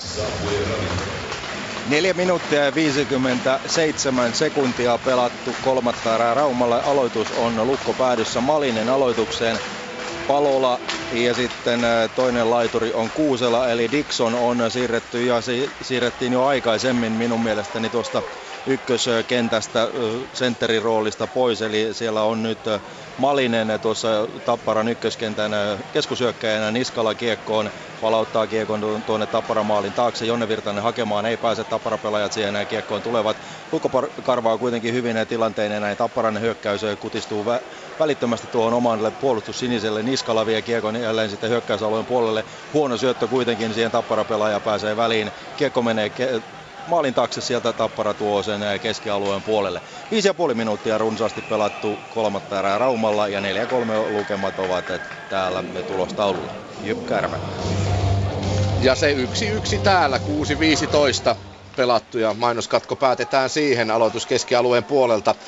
Kärppäalueelle kiekko, josta Arto Laatikainen kiekko hakemaan pyörälän kautta Spängille. Vauhtia haetaan sitten toiselta puolelta, eli vasenta kaistaa, mutta ei pääse Humlu sieltä läpi. Humlu hakee nyt sitten kädelläkin kiekkoa tuolta korkeuksista ja saa syötettyä kiekon alaspäin Spängille, mutta vahvasti tulee JYPin viisikko puolustus vastaan. Punaviivalla Späng kiekottelee Laatikaisen kanssa omalla alueella, keskeltä yrittää sitten seuraavaksi Maxwell, mutta ei pääse, ei sitten millään Kärpät tuosta keskialueen läpi tällä hetkellä. JYP tukkii sen todella hyvin viisikkonsa kanssa. Kohta 7 minuuttia pelattu, 12 sekuntia ja sen jälkeen 7 minuuttia täällä pelattu kolmatta erää. JYP-Kärpät 1-1 ja pelikatko päällä täällä. Lukko Tappara. 6.15 erää pelattu Raumalla, kolmatta erää kun pelataan. Lukko johtaa maalilla 4-3, kun Ilkka Mikkola tuo kiekkoa, kokemus näkyy ja huokuu miehestä rauhassa. Kiekko vain tuonne Tappara päätyy ne sinne omia perään.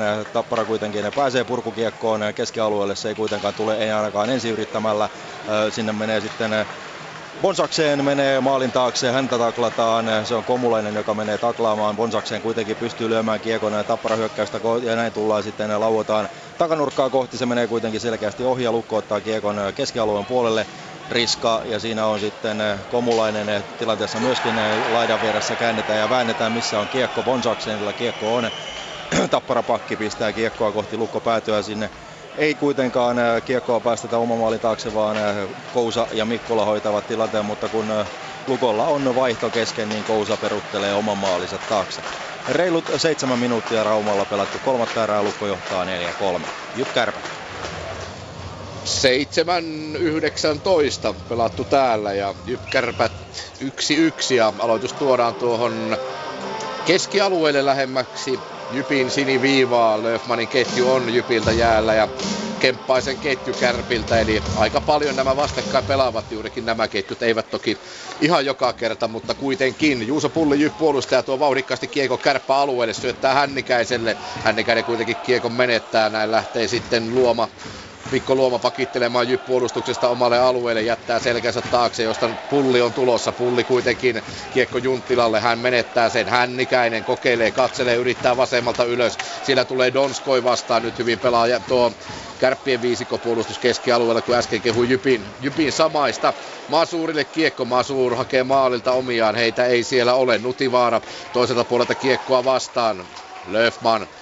Kiekko Luomalla, Luoma rauhoittaa tilanteen ja kärppäpelaajat lähtevät tuosta vaihtoon ja niin myös JYP-pelaajat ja Luoma tuolla oman maalinsa taustalla odottelee, jättää Kaltevalle ja siitä lähtee sitten pikkuhiljaa JYP-hyökkäys liikkeelle. 8.15 pelattu kolmatta erää, JYP-Kärpät 1-1, Lukko Tappara. Hieman vajat 8 minuuttia on kolmatta erää pelattu Raumalla, täällä on liigan mainoskatko menossa ja keskialueen aloituksella jatketaan sitten kun jatketaan. 4-3 ovat lukemat. Lukko kärsi tuossa kolmannen erään alkuun 1-2 minuutin rangaistuksen. Janne Niskala sai väkivaltaisuudesta jäähyn. Sen Lukko pystyi tappamaan ja Tappara ei tasoitusosumaa saanut. Aivan tasaisissa merkissä tätä kolmatta erää ollaan käyty. Mika Norosella 2 torjuntaa, Rajan Sapolskilla 1 torjunta tuohon tähän kolmannen erän alkuun, joten ympäripyörää ainakin vielä ollaan pelattu. Asetelmia nyt haetaan Lukolle. Riittäisi tämäkin tulos, mutta yksi maali tekisi vielä varmasti kotijoukkueelle nannaa. Mutta sitä ei Tappara varmastikaan ihan helposti anna periksi. 4-3 siis Raumalla, kun 8 minuuttia kolmatta erää pelattu. JYP-Kärpät. Täällä samalla ilmoitetaan ottelun yleisömäärä ja se on 4013 katsojaa, eli muutama sataa. Vajaa on täysi tupa, ihan hyvin kuitenkin näin keskellä viikkoa pelattavaksi otteluksi ja tuo ensimmäinen välierä keräsi täyden tuvan. Toisaalta tietysti voi ajatella myös toisinpäin, että välierää pelataan ja paikasta finaaliin, niin miksi tupa ei ole täynnä ja tulijoita pitäisi olla enemmän ulkopuolella kärkkymässä, että miksi ei sisään pääse, mutta näinhän tämä menee, tämä nykyään jääkiekossa katsojamäärät ovat kovasti laskeneet monellakin eri paikkakunnilla ja niin myös täällä Jyväskylässä runkosarjassa keskiarvoon tuli todella suuria satojen ihmisten pudotuksia, mutta sepä siitä ja runkosarjasta. JYP survoo kiekkoa tuonne Kärppä päätyy, Niemelä sitä sieltä hakemaan ja JYP taklauskin siinä tulee ja aivan kohta erään puoliväli lähestyy 40 sekunnin kuluttua. On 10 minuuttia pelattu Jyväskylässä kolmatta erää. Tiukkaa, vieläkin tiukempaa, jos voisi tällaista termiä käyttää tähän väliin täällä. 1-1 maali ja sitten Raumalle Lukko Tappara. Hei Jussi, toimii täälläkin nimittäin tuo äskeinen sanonta oikeinkin hyvin. Nimittäin 4-3 lukemissa mennään täällä ja kyllä täälläkin maalit ovat tiukassa, vaikka niitä 7 on tähän peliin tehty. Nyt tulee Erkki Juntin paikka, siitä pystyy Lukko kuitenkin pelaamaan mieheltä tilan ja ajan pois. Ja Erkki Juntti ei maalin edustalta kunnon laukausta saa ja sitten ne tulee jatkossa Tappara veto. Tulee siniseltä, hyökkäys siniseltä, mutta selkeästi ohi tuonne muikkuverkkoihin saakka kiekko singahtaa ja näin tuodaan ja kuskataan aloitus tuohon keskialueen puolelle. Peltola. Katsotaan sitten, siellä on Järvinen, Peltola, Ja Haapala on nyt sitten ilmeisesti, se on Erkki Juntti, joka tuossa toisessa. Eli Tappara rustaa kyllä koko aika näitä hyökkäyskolmikkoja, joten ne perässä ei oikein tahdo pysyä, mutta haitanneko tuo mitään. 9 minuuttia on pelattu kolmatta erää Raumalla ja lukemat Lukolle siis 4-3. JYP Kärpät.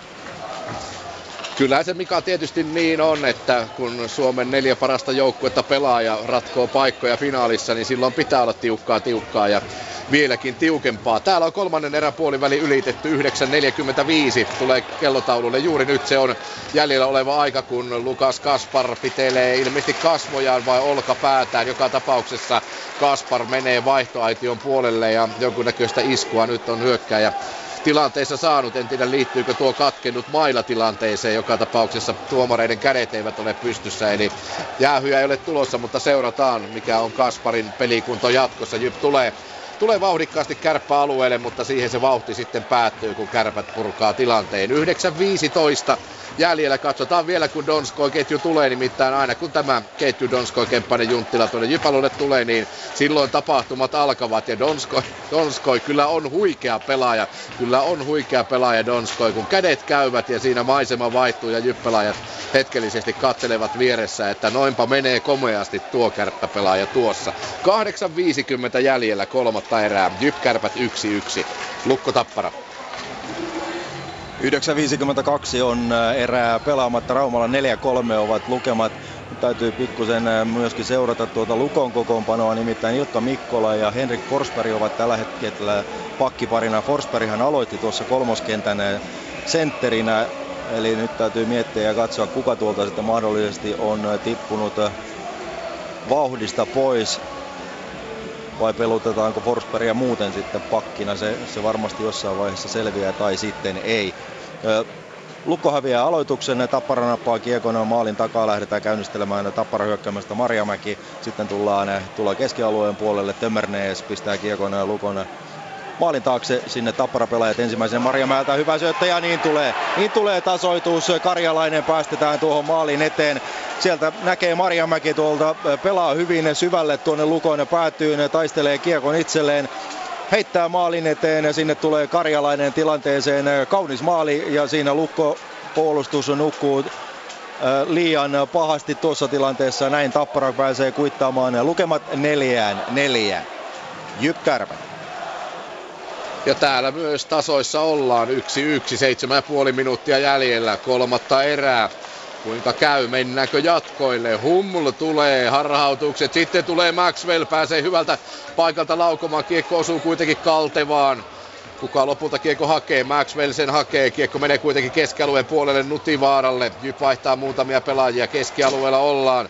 Sieltä lähtee Kärppien seuraava hyökkäys oikealta. Tulee Pyörälä. Pyörälä päätyyn. Menettää JYP-pelaajille kiekon Perriin. Kiekko hakemaan. Lähtee vauhtiin JYPin ykkösketju Perriin. Jättää Boiselle. Bois yrittää levittää Pilmanille. Pirnes on kuitenkin hyvin välissä ja blokkaa tuon syötön. Viivaan Luomalle. Luoma saa Pyörälän kimppuunsa. Luoma saa kuitenkin työnnettyä kiekko eteenpäin ja päätyyn. Pirnes taklaa Perriin ja Perriin kaatuu, mutta syöttää vielä kaatuessaan. Ja Bois tulee jatkamaan tuota tilannetta. Ja sitten saadaan pienimuotoinen nujakka vielä aikaiseksi tuolla kärppämaalilla.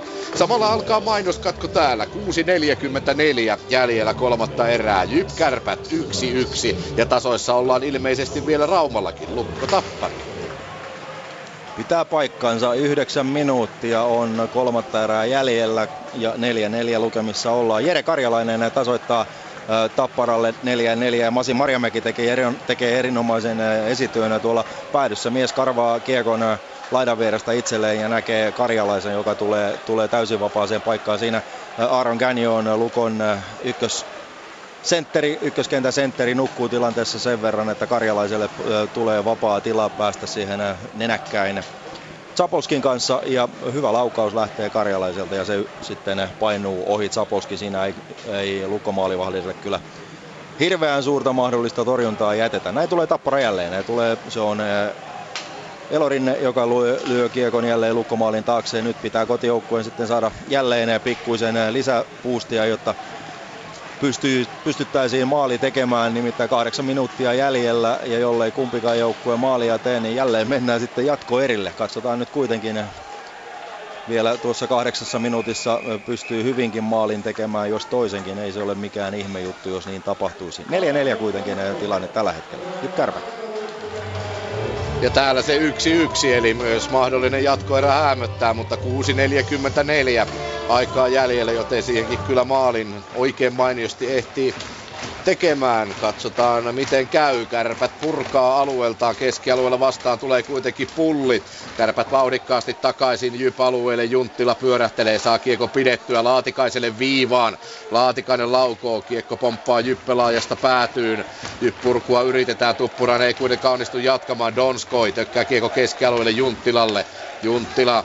Häneltä käy Markus Hännikäinen. No eipä käykään hakemassa kiekkoa pois. Löfman saa kuitenkin kiekon Junttilalta napattua ja tökättyä eteenpäin tai JYPin hyökkäysynnässä taaksepäin Tuomas Tarkille ja pelikatko tulee siitä ja sitten on seuraava halailutuokio.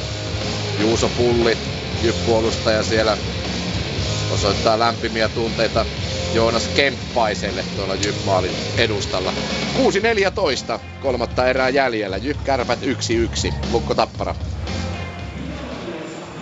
7:59 on kolmatta erää pelaamatta ja hiljalleen saadaan sitten tämän erän toinenkin liigamainoskatko selvitettyä. 4334 katsojaa tämän illan kamppailussa. Viimeksi täällä oli täysi tupa, tänään sitä ei ole.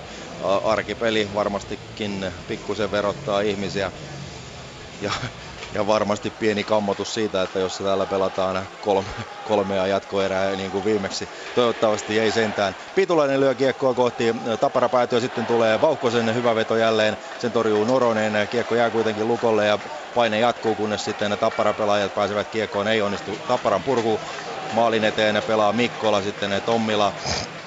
Tommila kääntää maalin taakse, siellä on Vauhkonen. Vauhkonen painii kiekosta, ei saa kuitenkaan kunnolla kiekkoa mukaansa ja näin Tappara ei saa vieläkään Tapparakaan purkukiekkoa aikaiseksi, kunnes sitten valkopaidoilta purkukin onnistuu ja näin tuo tilanne Lukoltakin kuivuu kasaan. 7:20 on erää pelaamatta, 4-4 lukemat Raumalla. JYP-Kärpät. 5:20 täällä ja täällä kansa huokailee. 1-1 tilanteessa mennään, mutta kansa vaati rangaistuksia äsken muutamallekin kärppäpelaajalle, kun tuolla JYP-pelaajia kaatelivat omalla alueellaan, mutta ei kovinkaan herkässä ole tuo pillin nouseminen tuomari suuhun tässä ottelussa. Ja se on tietysti ottelun hengen mukaista. Maxwell JYP-alueella, Masur viivassa, Masur kiekkoa päätyy. Meinaa kyllä osua pahasti päätuomariin tuo kiekko, mutta saa hieman vedettyä päätään alaspäin. Masurille takaisin. Masur harhautukset ja sitten lähtee vielä korkeammalle. Lähtee tuonne aina päätyverkkojen yläosaan asti ja pelikatko siitä. 4:45, kolmatta erää jäljellä. JYP-Kärpät 1-1, Lukko Tappara.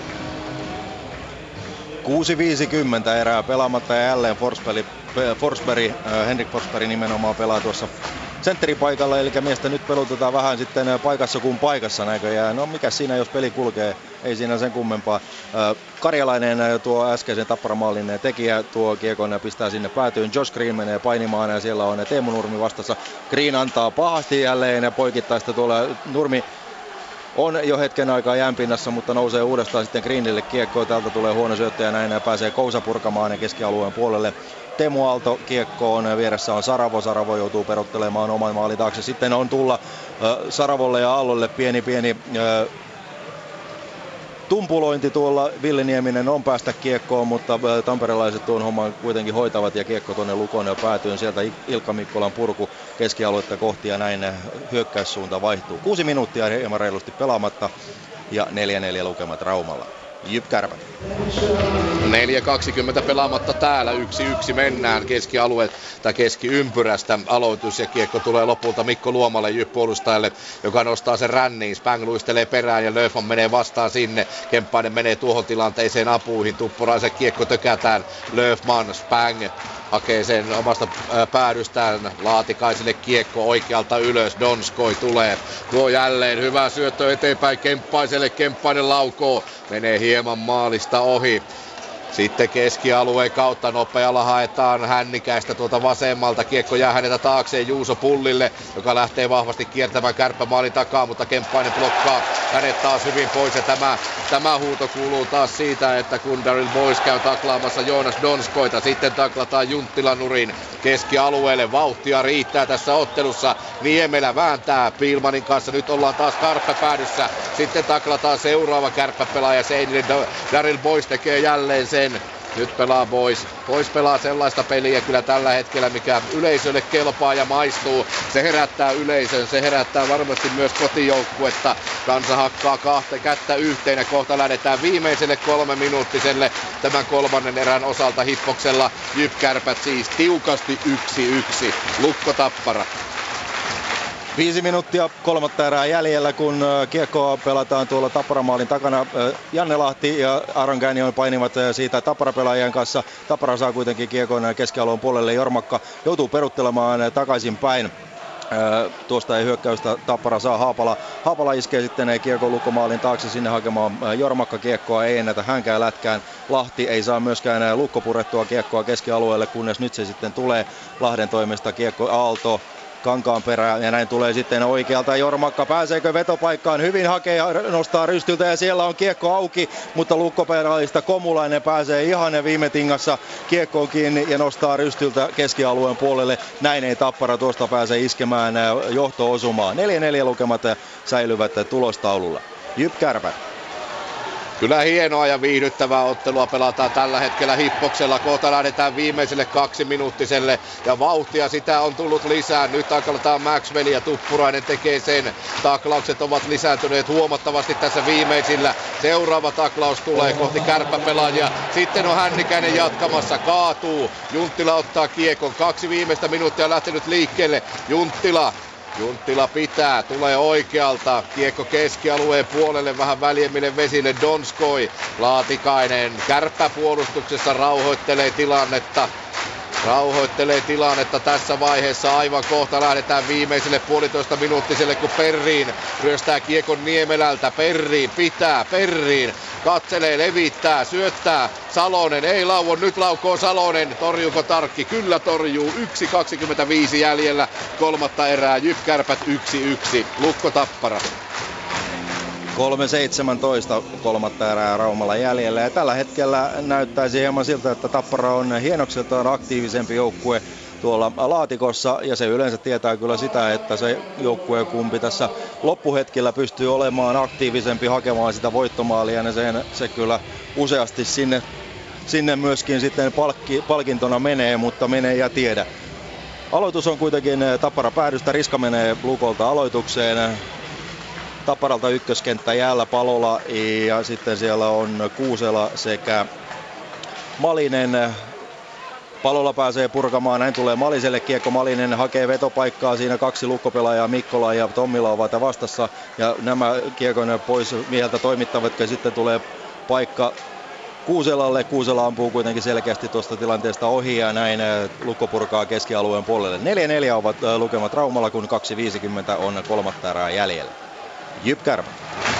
20 sekuntia jäljellä ja kyllä siinä niin käy, että tämä ottelu menee jatkoerään, mikäli nyt ei tässä suuria ihmeitä tapahdu. 10 jäljellä. Laatikainen nostaa, Tarkki, Tuomas Tarkki vielä kiekon ottaa. 8 sekuntia siihen pysähtyy pelikello.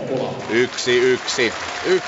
1-1. Siitä lähdetään mitä suurimmalla todennäköisyydellä ja kyllä kun vielä keskialueelle mennään, toki nyt 8 sekunnissa niitä maaleja ollaan ennenkin tehty, mutta kun niitä nyt tässä on tehty vajassa 60 minuutissa 2 kappaletta yhteensä, niin enpä nyt usko, että tuosta enää kumpikaan maalia tekee. Perriin vastaan Kemppainen tuossa aloituksessa. Sieltä se tulee vielä laidan tuntumaan tuo kiekko. Laatikainen pitää 3 sekuntia, 2-1 ja summeri soi. Se soi Hippoksella. Nyt pelaajat luistelevat välittömästi päätyyn ja koppiin. Nyt on 15 minuutin tauko. Sitten jatketaan ensimmäisen jatkoerän merkeissä täältä. JYP-Kärpät siis 1-1 kolmen erän jälkeen. Lukko Tappara.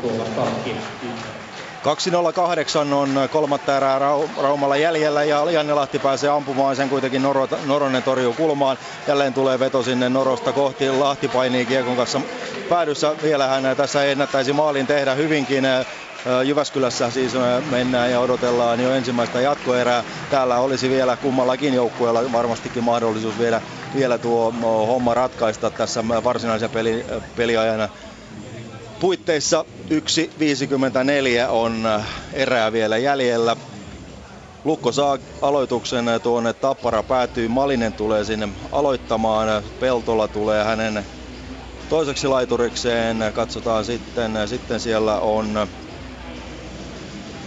Kuusela. Tappara tosiaankin sekoittaa tällä hetkellä jatkuvasti kentällisiä, joten niistä ei oikein selville pääse. Ponsakseen on toinen pakki ja sitten täytyy olla Elorinne tuo toinen puolustaja. Riskan kenttä Lukolta jäällä Riska, Virtanen ja Sipiläinen. Riska tulee aloitukseen. Aloitusvoitto ja siitä hyvä laukaus, niin maalihan voisi olla hyvinkin lähellä. Lukko ottaa aloitusvoiton, mutta Virtanen ei pääse suoraan aloituksen jälkeen ampumaan. Ja sitten Tappara purkaa keskialueelle, näin tullaan oikealta. Kiekkoon pääsee Peltola, Peltola kuljettaa, ampuu, hyvä laukaus on, sen torjuu kuitenkin Zapolski. Paine jää kuitenkin tuonne Lukon puolustusalueelle, Tappara siellä häärii tällä hetkellä, kunnes sitten vaarallinen syöttö tulee jo Jonne Virtaselta tuolta oman maalin edustalle, mutta onneksi siinä ovat kotijoukkueen pelaajat hereillä ja näin kiekko saadaan. Tappara päätyy puolitoista minuuttia. Minuutti 20 on erää jäljellä ja Lukko saako pidettyä kiekon hyökkäysalueella? Kyllä saa, mutta Virtanen on pikkuisen hidas tuossa tilanteessa. Elorinne pääsee kiekkoon ensin ja kyllä se näyttää siltä, että täälläkin ensimmäistä jatkoerää joudutaan homman ratkaisemiseen käyttämään, jollei Lukko tästä pyörityksestä nyt sitten maalia pysty tekemään. Piitulainen pitää kiekkoa, hakee sitten ne siniseltä pakin Mikkola. Mikkola ei pääse ampumaan, vaan sotkeutuu vähän omiin jalkoihinsa ja kiekko karkaa. Mikkola pitää kuitenkin kiekon Piitulaiselle, pelaa Virtanen tilanteen, Piitulainen ampuu, mutta sen torjuu Noronen ja Tappara purkaa keskialueelle. 45 sekuntia erää jäljellä. Virtanen käynnistää hyökkäystä. Mikkola yrittää sinne maalin eteen, ei pysty sinne antamaan ohjattavaa kiekkoa ja näin tulee Tappara vuorostaan. Vielä ehtiisi Tapparakin maalin tehdä. Palola, alativaarallinen Palola tulee kiekon kanssa, pääsee ampumaan ja sen kuitenkin torjuu sitten Zapolski. Saako Lukko kiekkoa keskialueen puolelle? Ei saa, mutta sitten jälleen tullaan. Parikymmentä sekuntia erää vielä jäljellä, kun Komulainen kuskaa kiekkoa, pistää sinne maalin taakse. Ilkka Mikkola on nyt sitten ikinuorena puolustajana siellä hyökkäyksen kärjessä. Vielä olisi paikka pistää kiekkoa maalin eteen. Tappara kuitenkin puolustaa tiukasti. 8 sekuntia erää jäljellä ja keskialueelle, kun Tappara kiekon saa, kyllä näin se tulee. Ja sekunnit loppuvat kesken. 60 minuuttia on Raumalla pelattu ja lukemat ovat tasan 4-4. Eli täälläkin lähdetään odottelemaan sitten ensimmäistä jatkoa. Jere Karjalainen tasoitti ottelun 4-4 Masi Marjamäen syötöstä ajassa 50-25 ja se oli tämän kolmannen erän ainoa maali. Torjunut tähän kolmanteen erään Zapolskilla ja niin ikään myöskin Norosella 8 torjuntaa, eli hyvin tasainen erä tuo kolmas erä kaiken kaikkiaan oli. Ehkä hienokseltaan kuitenkin Tappara oli aktiivisempi ja ansaitsi tuon yhden maalinsa, joten 4-4 lukemissa ollaan siis 60 minuutin jälkeen Raumalla. Aaltonen ottaa kiekon keskialueelle ja tulee nyt kyllä tulee jämerästi laukaus sentään ja se on siinä! Juha-Matti Aaltonen ratkaisee! Kärpät on Suomen mestari 2014! Ja nyt on musta Aalto! Oltiin 3-1 häviöllä ja vielä tultiin, vaikka ei varmaan moni enää uskonut, mutta niin vaan kaivettiin vielä tästä joukkueesta. Se vaan on totta, että tähän jääkiekkoon kuuluu pettymykset. Mutta hyvä niin, että tämä jääkiekko näyttelee niin suurta osaa meidän tunteellisessa elämässä. Jääkiekko näyttelee suurta osaa myös Yle Puheen urheiluilloissa. SM-liigan pudotuspelit Yle Puheessa. Näin se menee. Ensi viikolla sitten finaalijuna puksuttaa paikkakunnalta toiselle, mutta toistaiseksi ei kyllä ole harmainta aavistusta mistä mihin. JYP-Kärpät 1-1, Lukko Tappara 4-4. Tämä pitkien otteluitten kevät, se saa jatkoa ja täällä Juha Lind ja Jarmo Saarela uhoavat, että kyllä istutaan vaikka huomisen puolelle, jos tarvis on. Yksi ottelu on tänä iltana ratkennut. Tuto Hokkei vastaan Hokki. Kajaaniin menee mestis pronssit 5-2 loppujen lopuksi Hokin voittonumerot siellä, mutta tosiaan JYP, Kärpät, Lukko, Tappara. Ottelusarjat tasaiset, ottelut tasaiset. tällaisia näin tiukkoja pelejä. Voitteko te nyt yhtään, te kaksi, yrittää tavallaan kurkkia, mikä puhuu jonkun puolesta tässä, vai onko tämä niin ympäripyöreä kuin miltä näyttää? No, jos mä nyt aloitan, niin näinhän sen pitääkin olla.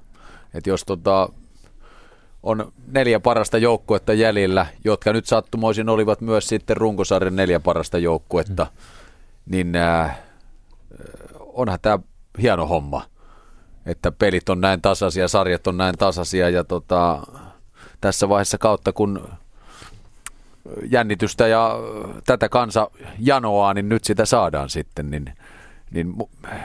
Mutta puhuuko tämä nyt kenenkään puolesta? No, mun mielestä tällä hetkellä tämä ei puhu oikein kenenkään puolesta, koska jatkoajalle kun lähdetään, niin itse tiedän, moni muu tietää, että se on yksi joku pomppu sinne tänne. Eli nyt niin kuin sattumallakin on suuri merkitys.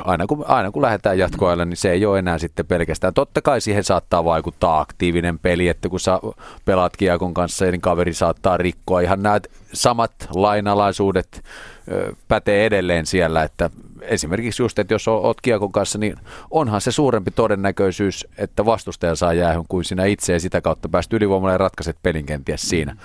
Mutta niin kuin sanottu, yksi kenttämestarin erikoinen ja homma on siinä. Mut jos ajatellaan coacheja, Duffa rutinoitunut, ollut kaiken maailman keitoissa. Tapola ei rutinoitunut, ei ollut kaiken maailman keitoissa. Sama ehkä vähän Kärpät, Marjamäki ja JYP näin, että eikö tästä voi hakea sitä, että Kärpät ja Lukkohan tämän nyt hoitaa?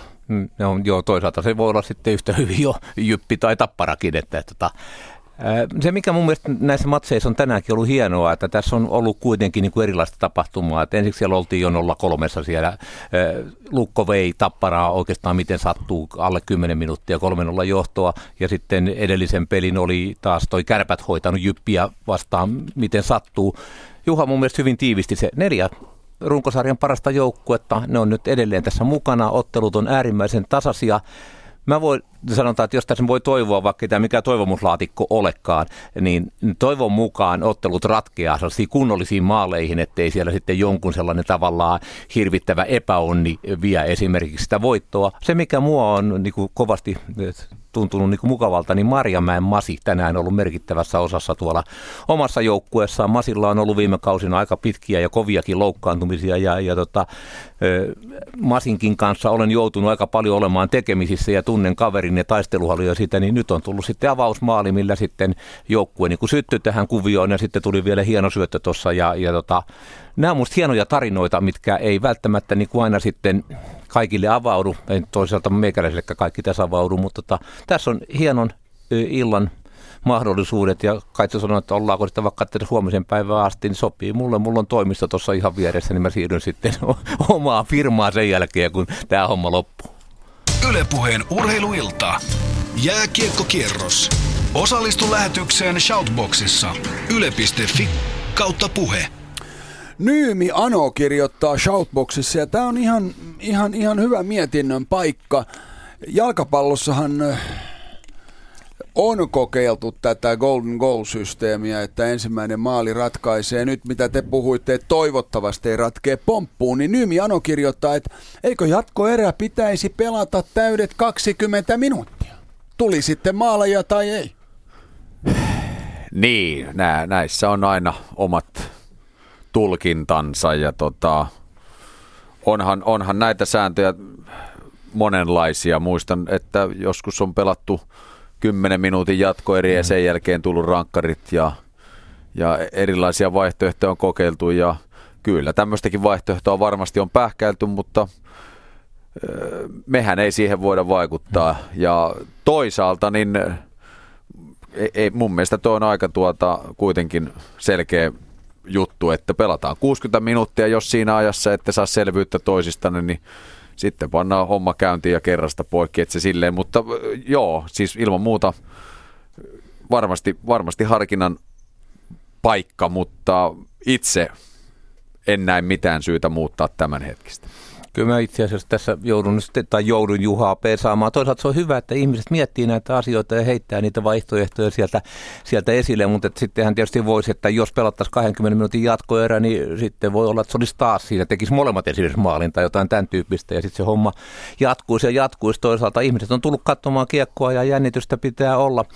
Jos nyt tästä löytää vielä sitten hyvän puolen, että tänään mennään jatkoerille, niin ainakin pelaajien kannalta on ihan tärkeää se, että huomenna on sitten lepopäivä ja sitten taas pelataan perjantai-lauantai. Että tänään voidaan vaikka vetää vähän pidempääkin, niin sitten ollaan kuitenkin vetreitä taas seuraava peliin. Niin, jos mennään, sanotaanko, ajassa eteenpäin, uskalletaan väittää, että esimerkiksi Kärpät Lukko olisi finaali, niin siellähän tulee aika mielenkiintoisia tilanteita, kun pelataan esimerkiksi perjantai-lauantai, jos finaalipari on tämä Kärpät vastaan Lukko, kun Raumalta ei lennetä mihinkään. Raumalta ei myöskään nousta junaan, vaan sieltä mennään bussilla 600 kilometriä pohjoiseen ja siihen vielä pari jatkoerää, niin silloin voikin tulla mielenkiintoisia tilanteita, että peri päättyisi esimerkiksi ensi perjantaina Raumalla 23:35 ja sitten lähdetään painaan kohti Oulua seuraavaksi päiväksi kello 7.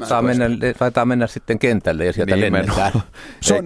Siinä vaiheessa niin sitten Lukon bussia ja Turkuun tai lähimmälle kentälle ja sieltä tulee sitten charteri hakee. Mutta toisaalta taas, että mikäli tämmöisiä visioita halutaan heittää ilmoille, niin Kärpäthän on tottunut matkustamaan. Eli onko siitä sitten kuinka paljon etua, niin ainakin heillä on siitä kokemusta ja tietoa ja pelaajat ovat siihen tottuneet, että muillissa saattaa olla. Mutta toisaalta niin tässä vaiheessa ne ajatus on niin tiukasti kyllä noissa peleissä, että en mä usko, että siitä suoranaisesti siitä kokemuksesta nytten välttämättä hirveätä eroa. Pelien katsomisesta, nyt jos nyt haetaan jotain pientä tämmöistä niin kuin tahraa, pelithän ovat loistavia ja esimerkiksi JYP otti tuossa kolmannessa erässä niin todella tuommoisen aggressiivisen linjan repertuaari ja taklas melkein kaikkea, mikä liittyy ja siellä useampi kärppi enää jälleen selälleen, mutta pelien katsomisesta niin tämmöisiä pelejä nyt vedetään, niin vähän tietyn tapaa harmi, että ei ole Tammisen sanoin, häkki ei ole täynnä. Eli siellä Raumalla, missä kapasiteetti on 5000, niin siellä on 4300 yleisöä ja Jyväskylässä nyt on melkein se häkki täynnä, että siellä on 4000, vajaa 4200 ja vähän yli 4000 on yleisöä, mutta niin kyllä siellä varmasti semmoinen tunnelma on, että kovin täyttä on, mutta ainakaan niin kuin täyteen halleja ei ole myyty. Ehkä me ollaan syyllisiä tietyllä tapaa siihen. Kaitsu varsinkin sinä. Ehkä noihin logistiikkasi juttuihin vielä voisi ottaa sen, että kyllähän, eikö Porissakin ole lentokenttä? Kyllä mun mielestä on ainakin siitä ohin ajellut, että jos sitten raumalaiset voi niin kuin Porin kentältä lähteä koneeseen, niin sekin vähän helpottaa sitä elämää. Rahalla saa hevosella päästä.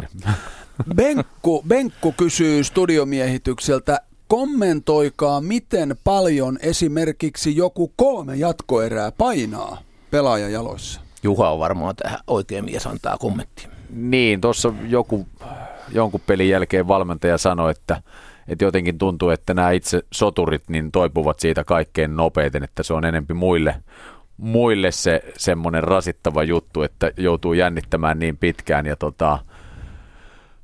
mutta kyllähän se tosiasia on, että jos illasta toiseen pelataan pitkiä, niin kyllähän se fysiikan puolellekin jossain vaiheessa käy. Mutta tässä taas tämmöinen tyhmä fraasi, että sehän on sama aika molemmille joukkueille. Ja nyt kun tässä mennään pareina, niin puntit on silleen tasoissa. Ja kyllähän ne aina tuppaa sanomaan, että sitähän varten kesällä harjoitella, että jaksetaan keväällä sitten pelata. Ja näin se on. Ja tässä vaiheessa kuitenkin hirveän paljon asioita tapahtuu otsalohkoissa ja siellä välissä. Eli joku on sanonut, että väsymys on henkinen tila. Fyysinen väsymys on henkinen tila. Eli jos sä oot freshi henkisesti, niin ei se kroppakaan rupea painaa niin helposti kuin, että jos sulla heltta roikkuu, niin sitten se fyysinen väsymyskin tuntuu enemmän. Eiköhän tulosta vaan pidä kunnioittaa. Näin se menee. Kalle muuten korjailee täällä vähän meidän lentokenttäpuheita ja sanoo, että Shoutboxin puolella, että Rauman lentokenttä, se on esikaupunkialueella Porissa. No hyvä. Niin nyt tiedämme senkin. Jussi Lindroos, ei muuta kuin jatkoerä käyntiin. JYP-Kärpät, se jatkoerä alkoi sekunti sitten. Ilmoittelen täältä sitten, kun Raumallakin pelataan. Ja tosiaan, nyt sitten ei muuta kuin silmäpussit kuosiin ja huomisen puolelle. Ole hyvä, Jussi. En ihan vielä lähde allekirjoittamaan sitä huomista, mutta toki täällä valmiustilassa ollaan, jos siihen vaaditaan. Katsotaan, miten käy. Tosiaan ensimmäinen jatkoerä lähti hetki sitten käyntiin, puoli minuuttia sitten, ja 1-1 lukemista siihen lähdettiin. Eli nyt loppuivat ne avoimien ovien päivät ja maalien mättäjäiset, mitä kolmessa ensimmäisessä ottelussa on nähty tämän otteluparin kesken. JYPin pyörityksellä tai pienoisella hallinnalla tämä alkaa, mutta Junttila rauhallisesti kiekon JYPiltä pois ottaa, ja näin menevät JYPin pelaajat vaihtoon, ja kohta ensimmäinen minuuttikin saadaan täyteen. Tuomas Tarkilla 28 torjuntaa kolmen erän aikana, ja pikkuveli Iiro Tarkilla 10 vähemmän, 18. Ehkä sitten hieman yllättää noita numeroita katsella. Ja ne tärkeimmät tietysti maalit 1-1. Nutivaara yrittää pysäyttää kiekkoa omalla alueellaan. Juuso Ikonen hakee omiaan tuolta Iiro Tarkin maalilta, ja JYP merkkisesti tämä ensimmäinen minuutti vähän reilu. Tässä on menty päädyn kautta. Ei kuitenkaan Lahti kiekkoa saa, mutta JYPille paine jää. Hupacek, Lahti kaadetaan Kärppä maalin takana. Ikonen pyörii kuin väkkärä ja saa kiekon pidettyä itsellään, mutta sitten menettää sen helposti pyörällä, joka käytännössä laittaa mailan lapansa tuohon eteen ja ottaa Ikoselta kiekon pois. Viivalta haetaan hyökkäys siniseltä. Darryl Boyce ja Mikko Mäenpää hakee, ja Boyce heittäytyy kuin suomalainen pesäpalloilija. En tiedä, onko Boyce koskaan suomalaista pesäpalloa nähnyt, tuo kanadalaispelaaja, mutta baseballia varmasti ainakin. Siinä heittäytymiset hieman erilaisia taitavat olla. 2 minuuttia. 1:42 menty ensimmäistä jatkoerää täällä Jyväskylässä JYP-Kärpät ottelussa. Aloitus viedään tuonne JYP-alueelle. Perriin vastaa Pirnes. Ovat siinä. Pirneskö sen kaivaa jaloista, pomppii kiekko niin, että Kaspar sitä kulmauksesta hakemaan. Perrin tökkii kiekkoa eteenpäin, mutta niin tökkii sitten takaisinpäin taas Niemelä, ja nyt kiekko on JYP maalin takana, jossa Mäenpää sitä vähän selvemmille vesille sieltä hakee. Pirnes kyllä nyt avopaikalla melkein tuossa JYP maalin edustalla, mutta sen verta pomppii kiekko, että ei kunnon laukausta Pirnes pääse laukomaan, ja näin ensimmäiset 2 minuuttia on menty, kun JYP puolustaja Marko Kauppinen kiertää kaartaa. Perriinille kiekko Piilman keskialueella, nousee Kärppäalueelle, sitten tulee Mäenpään laukaus. Mäenpää on ollut pitkään nyt jäällä ja pysyy siellä edelleenkin, kun tulee Junttila, mutta Pulli hoitaa tuon Kärppien hyökkäyksen. 2,5 minuuttia menty. Kiekko JYP-alueella korkealla roikulla.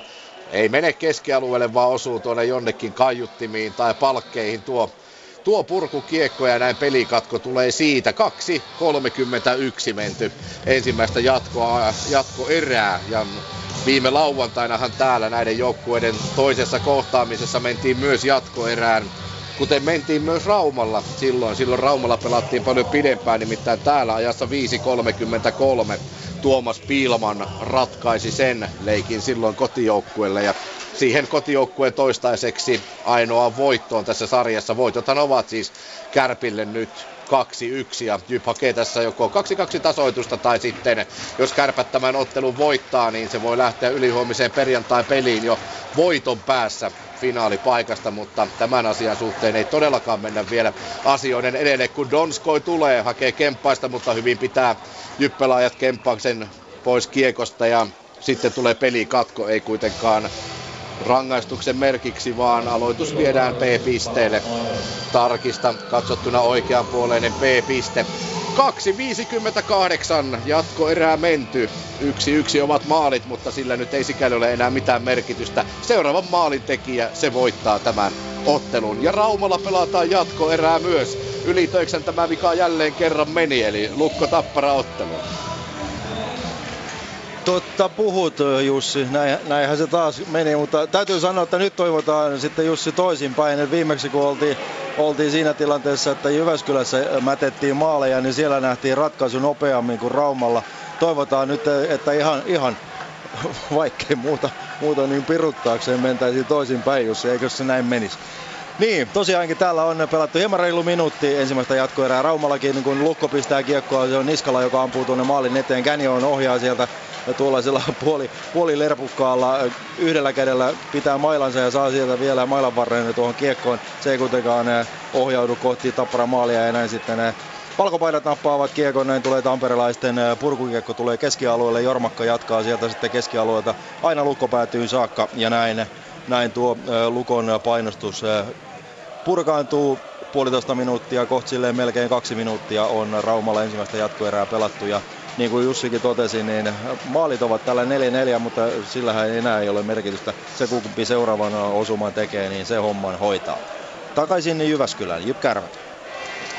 Joo, se voi olla niin, että kun tämä on se vähän maalisempi ollut niin kuin silloin lauantaina se Rauman peli oli, niin ehkä täällä sitten ollaan hieman pidempään kuin siellä, mutta aika näyttää. Kärpiltä äsken muutama hyvä laukaus tuonne Tuomas Tarkin maalille ja meinasin sanoa, että voin vain kuvitella, mutta en todellakaan voi kuvitella sitä tunnetilaa, mikä esimerkiksi Tuomas Tarkilla tällä hetkellä on. Heikko esitys, erittäin heikko esitys edellisessä ottelussa ja niin kuin maalivahdit yleensä ovat todella paljon vartijana. Toki tietysti Iiro Tarkillakin omat paineensa ovat tuolla, mutta Kärpät kuitenkin ottelusarjaa johtaa, niin se on varmasti hieman erilaista. 40 menty, kun Dan Spang pyörii ympyrää tuolla omalla puolustusalueellaan. Lopulta sitten JYP-mailla taitaa vähän näppeihin tulla.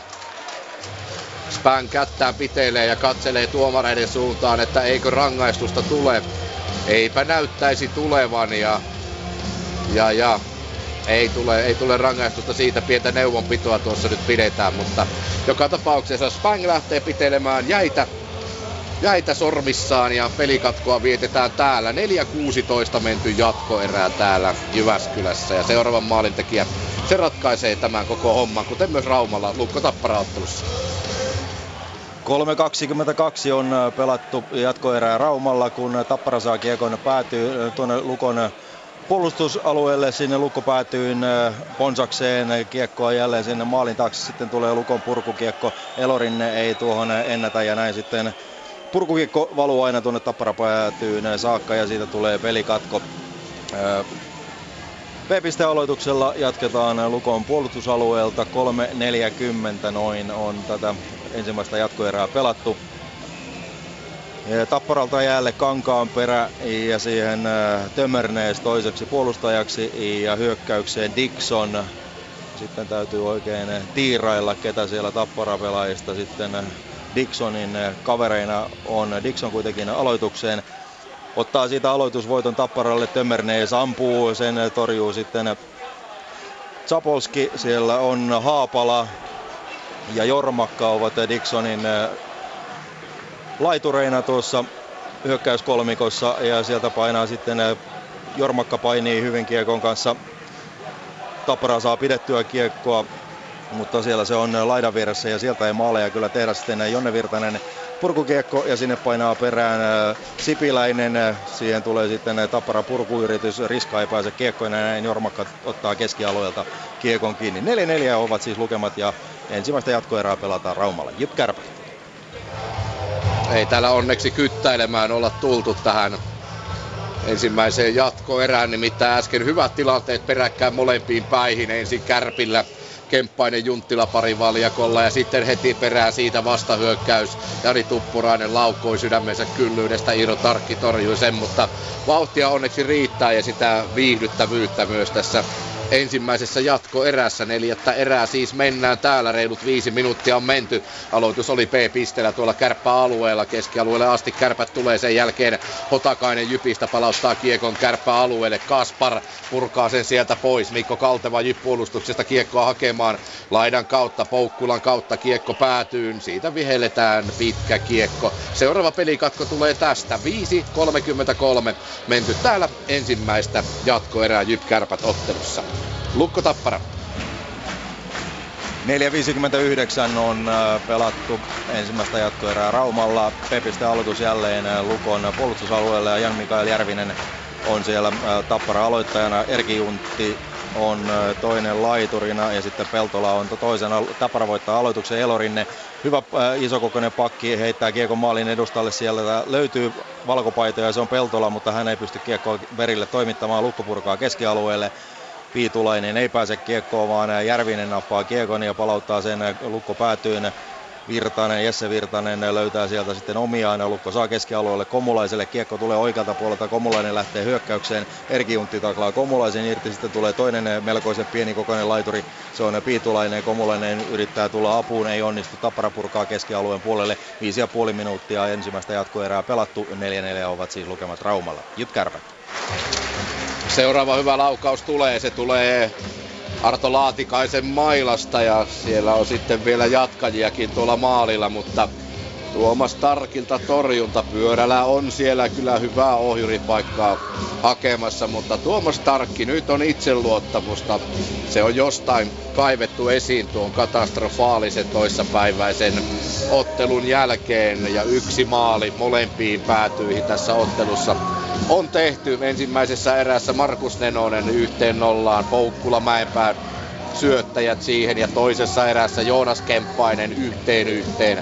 Joonas Donskoi, Arto Laatikainen syöttäjät siihen ja nyt siis mennään tätä ensimmäistä jatkoerää ja hommahan kuluu niin, että niin kauan pelataan 20 minuutin eriä, kunnes seuraava maali tulee, seuraava laukaus tulee täällä ja se tulee Kärpiltä, se tulee suoraan Tuomas Tarkin räpylään ja seuraava aloitus P-pisteelle. 6-0-8 ensimmäistä jatkoerää menty. JYP Kärpät Raumalle, Lukko Tappara. Kutakuinkin samoilla lukemilla mennään. 6-0-5 on pelattu Raumalla jatkoerää ja P-pistealoitus Tappara päädystä. Tästä sitten Riskalta aloitusvoittoja, niin siinä ovat Niskala ja Tommila ovat pakkeina, eli siitä olisi sitä vetopaikkaa jommalle kummalle tehtävissä. Riska ei saa kuitenkaan aloituksesta työnnettyä kiekkoa pakeilleen. Niskala saa sitten aloituksen jälkeen taistelukiekosta itselleen lätkän. Jonne Virtanen, hänet taklataan irti kiekosta ja näin tulee sitten tapparahyökkäys vasemmalta Maliselle. Yritetään pelata uudestaan Kuusella, ei löydä kuitenkaan, syötellään Malista ja näin Lukko pääsee jälleen työtämään kiekona tuonne Tappara kohti Tapparamaalia ja Tapparan on hakettava vauhti uudelleen.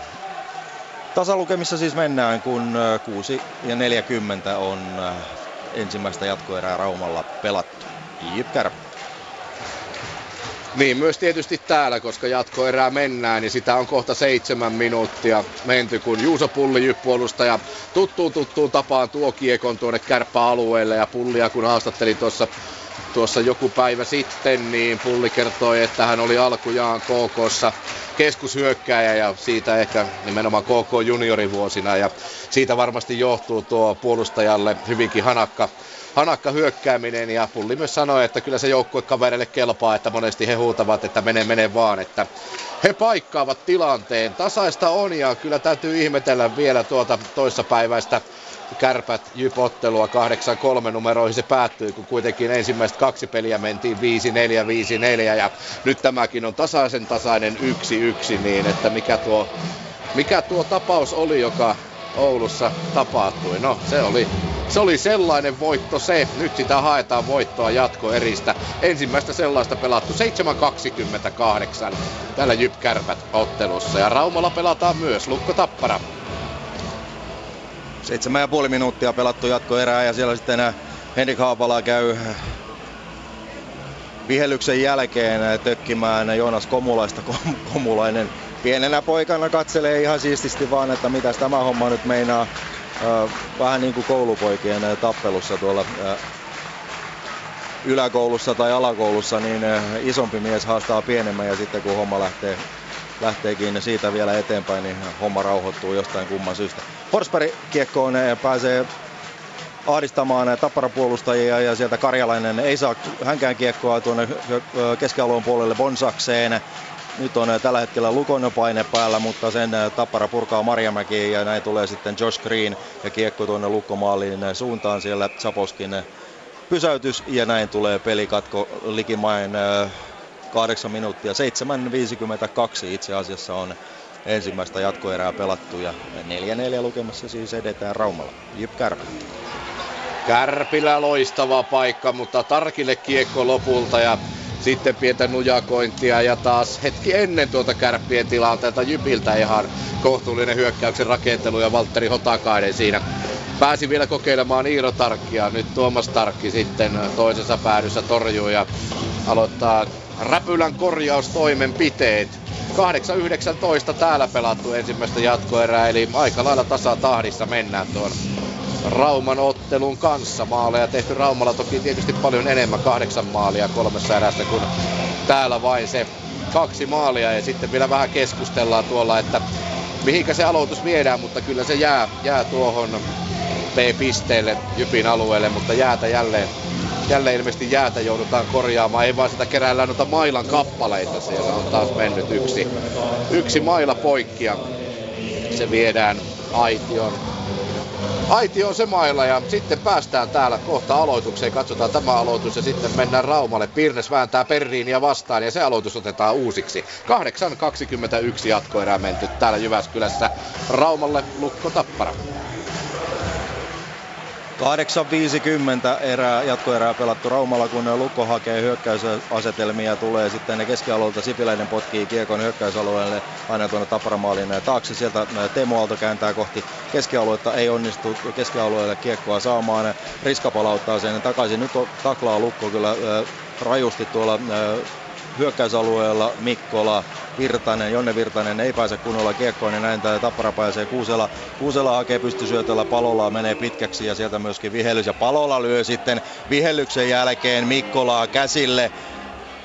Nyt pitää pikkuisen ottaa ihan pikkuisen kierroksia pois. Tuo on sitten jo sen näköistä. Eihän se luja lyönti ole, mutta tuon vihellyksen jälkeen mennään huiskimaan, niin se ei ole kyllä... Se ei ole pelimiehen merkki tuo. 9.18 on pelattu ensimmäistä jatkoerää Raumalla. JYP. Samalla kun australialainen Rock ACDC:n voimin täällä raikaa odotellaan aloitusta. Vajaa 9 minuuttia pelattu tätä ensimmäistä jatkoerää. JYP-alueella tuo aloitus Kemppainen Perriin tällä kertaa vastakkain siihen. Useimmin on tainnut olla Perriin ja Pirnes vastakkain ja sitten taas Kemppainen Löfman, mutta nyt mentiin näin. Tuppurainen, jaha, siinähän onkin itse asiassa ketju vähän sekaisin mennyt ja sen takia Perriin oli vielä tuolla jäällä, mutta ei ole enää. Nyt siellä on Tuppurainen, Löfman ja Hännikäinen niin kuin pitää. Sitten lähtee Donskoin laukaus. Masur laukoo. Hyvästä paikasta pääsee laukomaan. Siinä oli Pulli pötköllään vähän edessä, mutta siitä lähtee Pullin ylitse tuo Masurin laukaus. Ja kyllä tässä hyvännäköisiä paikkoja. Niitä on nähty, joten sitä viihdettä, sitä nyt tarjoillaan lähes täydelle tuvalle Hippokselle tällä hetkellä. Tässä ensimmäisessä jatkoerässä, joka on ihan kohta puoliväliin pelattu, eli 15 sekunnin kuluttua tulee täällä 10 minuuttia täyteen tässä Jypin ja Kärppien välisessä välieräottelussa ja siis sen ensimmäisessä jatkoerässä. Raumalle Lukko Tappara. 9.46 pelattu jatkoerää Raumalla, kun Bonsakseen tuo kiekkoa vasemmalta löytyy Haapala. Haapala kuitenkin menettää hetkeksi kiekon Bonsakseen, lyö se sitten takaisin tuonne kohti Lukko päätyä ja sinne painaa sitten voimakkaasti Jormakka perään. Ei se pääse kuitenkaan Jormakkakaan kunnolla kiekkoon ja sitten Lukko purkaa kiekon aina tuonne Tappara päätyyn saakka. Siitä tulee pitkä kiekko ja sitten väännetään tuolla Lukon päädyssä. Siellä on Canyon ja ketä sitten se on Bonsakseen, joka tuolla... Pojat ottavat pientä ihan pikkuista pystypainia. Ensin ollaan jäässä ja sitten noustaan pystypainiosuuteen, niin kuin kreikkalais-roomalaisissa kuuluukin, mutta ei siinä homma saadaan hoidettua. 9.54 on jatkoerää pelaamatta ja tasalukemissa siis mennään. Eli seuraavan maalintekijä hoitaa itselleen yhden otteluvoiton lisää. JYP.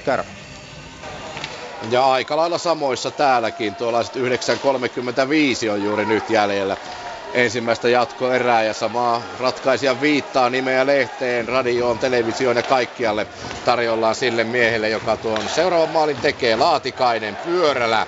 Pyörällä tulee vasemmalta, laukoo Salosen mailan kautta kuitenkin päätyverkkoihin. Täytyy kyllä nostaa tuo JYPin paluu tavallaan tähän sarjaan esiin siinä mielessä, että tuolla se 8-3 tappion jälkeen varmasti ei ihan helppoa ole lähteä keskittymään seuraavaan peliin. Toisaalta täytyy myös nostaa siinä mielessä hattua Kärpille, että eihän tuollaisen voitetunkaan 8-3 pelin jälkeen välttämättä hirveän helppoa ole, ettei tule sellaista ylimääräistä takki auki tunnetta. En tiedä, ammattilaisia kun ovat, niin ei sellaista pääse tulemaan, ja kylläpä se on tässä ottelussa nähty, että näin ei ole käynyt. Jatkoerää siis pelataan täällä Hippoksella, katsotaan tämä JYPin hyökkäys, Darryl Boyce tulee vasemmalta, Nutivaara pitää hänet poissa keskustasta, ja näin sitten Boysen syöttö menee vähän minne sattuu. 9 minuuttia jäljellä jatkoerää, täällä 1-1 siis maalit, ja Raumalla Lukko Tappara.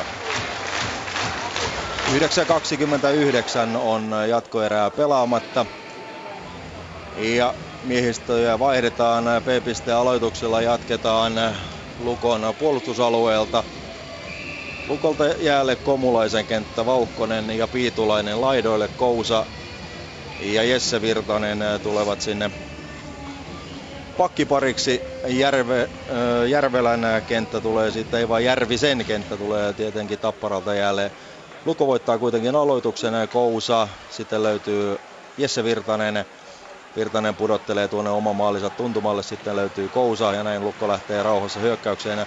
Komulainen polkee vauhtiin ja Virtaselle kuitenkin kiekko pelataan ja mies pistää tuollaisen innoittavan roippukiekon kohti Tappara maalia. Sinne maalia kohti se ei aivan kuitenkaan mene, vaan menee päätyyn Tapparan purku keskialueelle. Jälleen tulee Virtanen väliin ja sitten uudestaan Tappara purkaa. 8.58 on jatkoerää pelaamatta Raumalla, kun 4-4 siis tasalukemissa ollaan. Kärpät.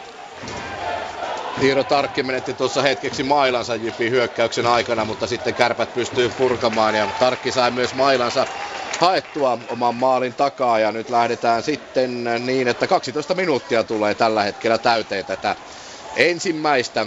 Pelataanko näitä monta? Niin, monta tietenkin. Ja seuraava maali tässä ottelussa tehdään. Ja kuten todettua, jos JYP voittaa tämän ottelun, tämä välierä-sarja tasoittuu 2-2. Jos Kärpät voittaa tämän ottelun, se menee ottelun voitossa 3-1 johtoon. Seuraavan kerran tätä sarjaa pelataan joka tapauksessa ylihuomenna Oulussa. Se on täysin varmaa se, ja sitten mahdollisesti sen jälkeen vielä lauantaina ja sitten maanantaina se viimeinen. Mutta tätä mennään vielä tänään keskiviikkona pääsiäisen jälkeisellä viikolla. Nyt on tullut 72 minuuttia 13 sekuntia on tällä hetkellä tuo pelin virallinen aika, mutta tässä on löyty sellaisia ennätyksiä sekä liigassa että mestiksessä tämän kevään aikana, niin eihän tämä ole vielä mitään. 7.40 jäljellä avauserää ja täällä Hippoksella on tilanne se Lukko Tappara-ottelu. 8.02 on ensimmäistä jatkoerää pelaamatta Raumalla.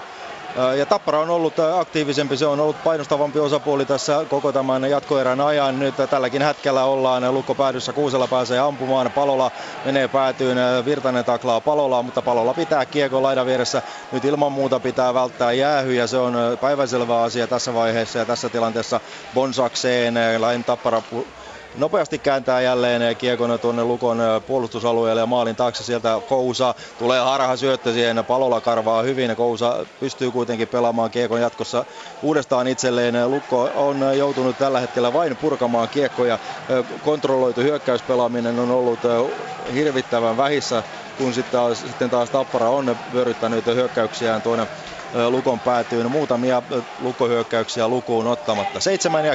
7.10 on jatkoerää pelaamatta ja edelleen odotellaan sitä ottelun ratkaisevaa maalia. JYP Kärpät. No sitä samaistahan tietysti täällä odotellaan. Tasan 7 minuuttia näyttää pelikello nyt. Se on jäljellä oleva aika, kun Darryl Boyce tulee vauhdikkaasti tuonne kärppäalueelle. Ja kyllä on Darryl Boycen maila kulkenut paljon paremmin näissä playoff-otteluissa kuin runkosarjaotteluissa. Sitten tulee jonnekin tuonne kaulan alueelle Tuomas Pilmanilla kärppäpelaajan mailla. Rangaistusta ei ole tulossa. Nenonen on kuitenkin osittain, no ei läpi, mutta kuitenkin niin, että siinä ei kärppäpuolustajaa ole edessä, mutta ei ole kauhea tulinen tuo Nenosen laukaus. Ja sitten menee Erik Perrin neuvottelemaan tuomarin kanssa, nimittäin kärppäpelaajan mailla osuu. Katsotaanpa, tässä taitaa tulla nimittäin se tilanne. Ei, nyt tulee jo tämä Nenosen tilanne. Yrittää tuolta hanskapuolelta sisään, mutta ei Iiro Tarkilla vaikeuksia ole. Ja korkealla kävi siis äsken tuossa kärpäpelaajan mailla. Osui jonnekin kaulan seudulle. Tuomas Pilmania, ja siitä nyt ollaan neuvottelemassa tuolla JYPin vaihtoaition edustalla, mutta ei sitä rangaistuksia ei tule. 6.41 jäljellä ensimmäisessä jatkoerässä JYP-Kärpät ottelussa. Lukko Tappara.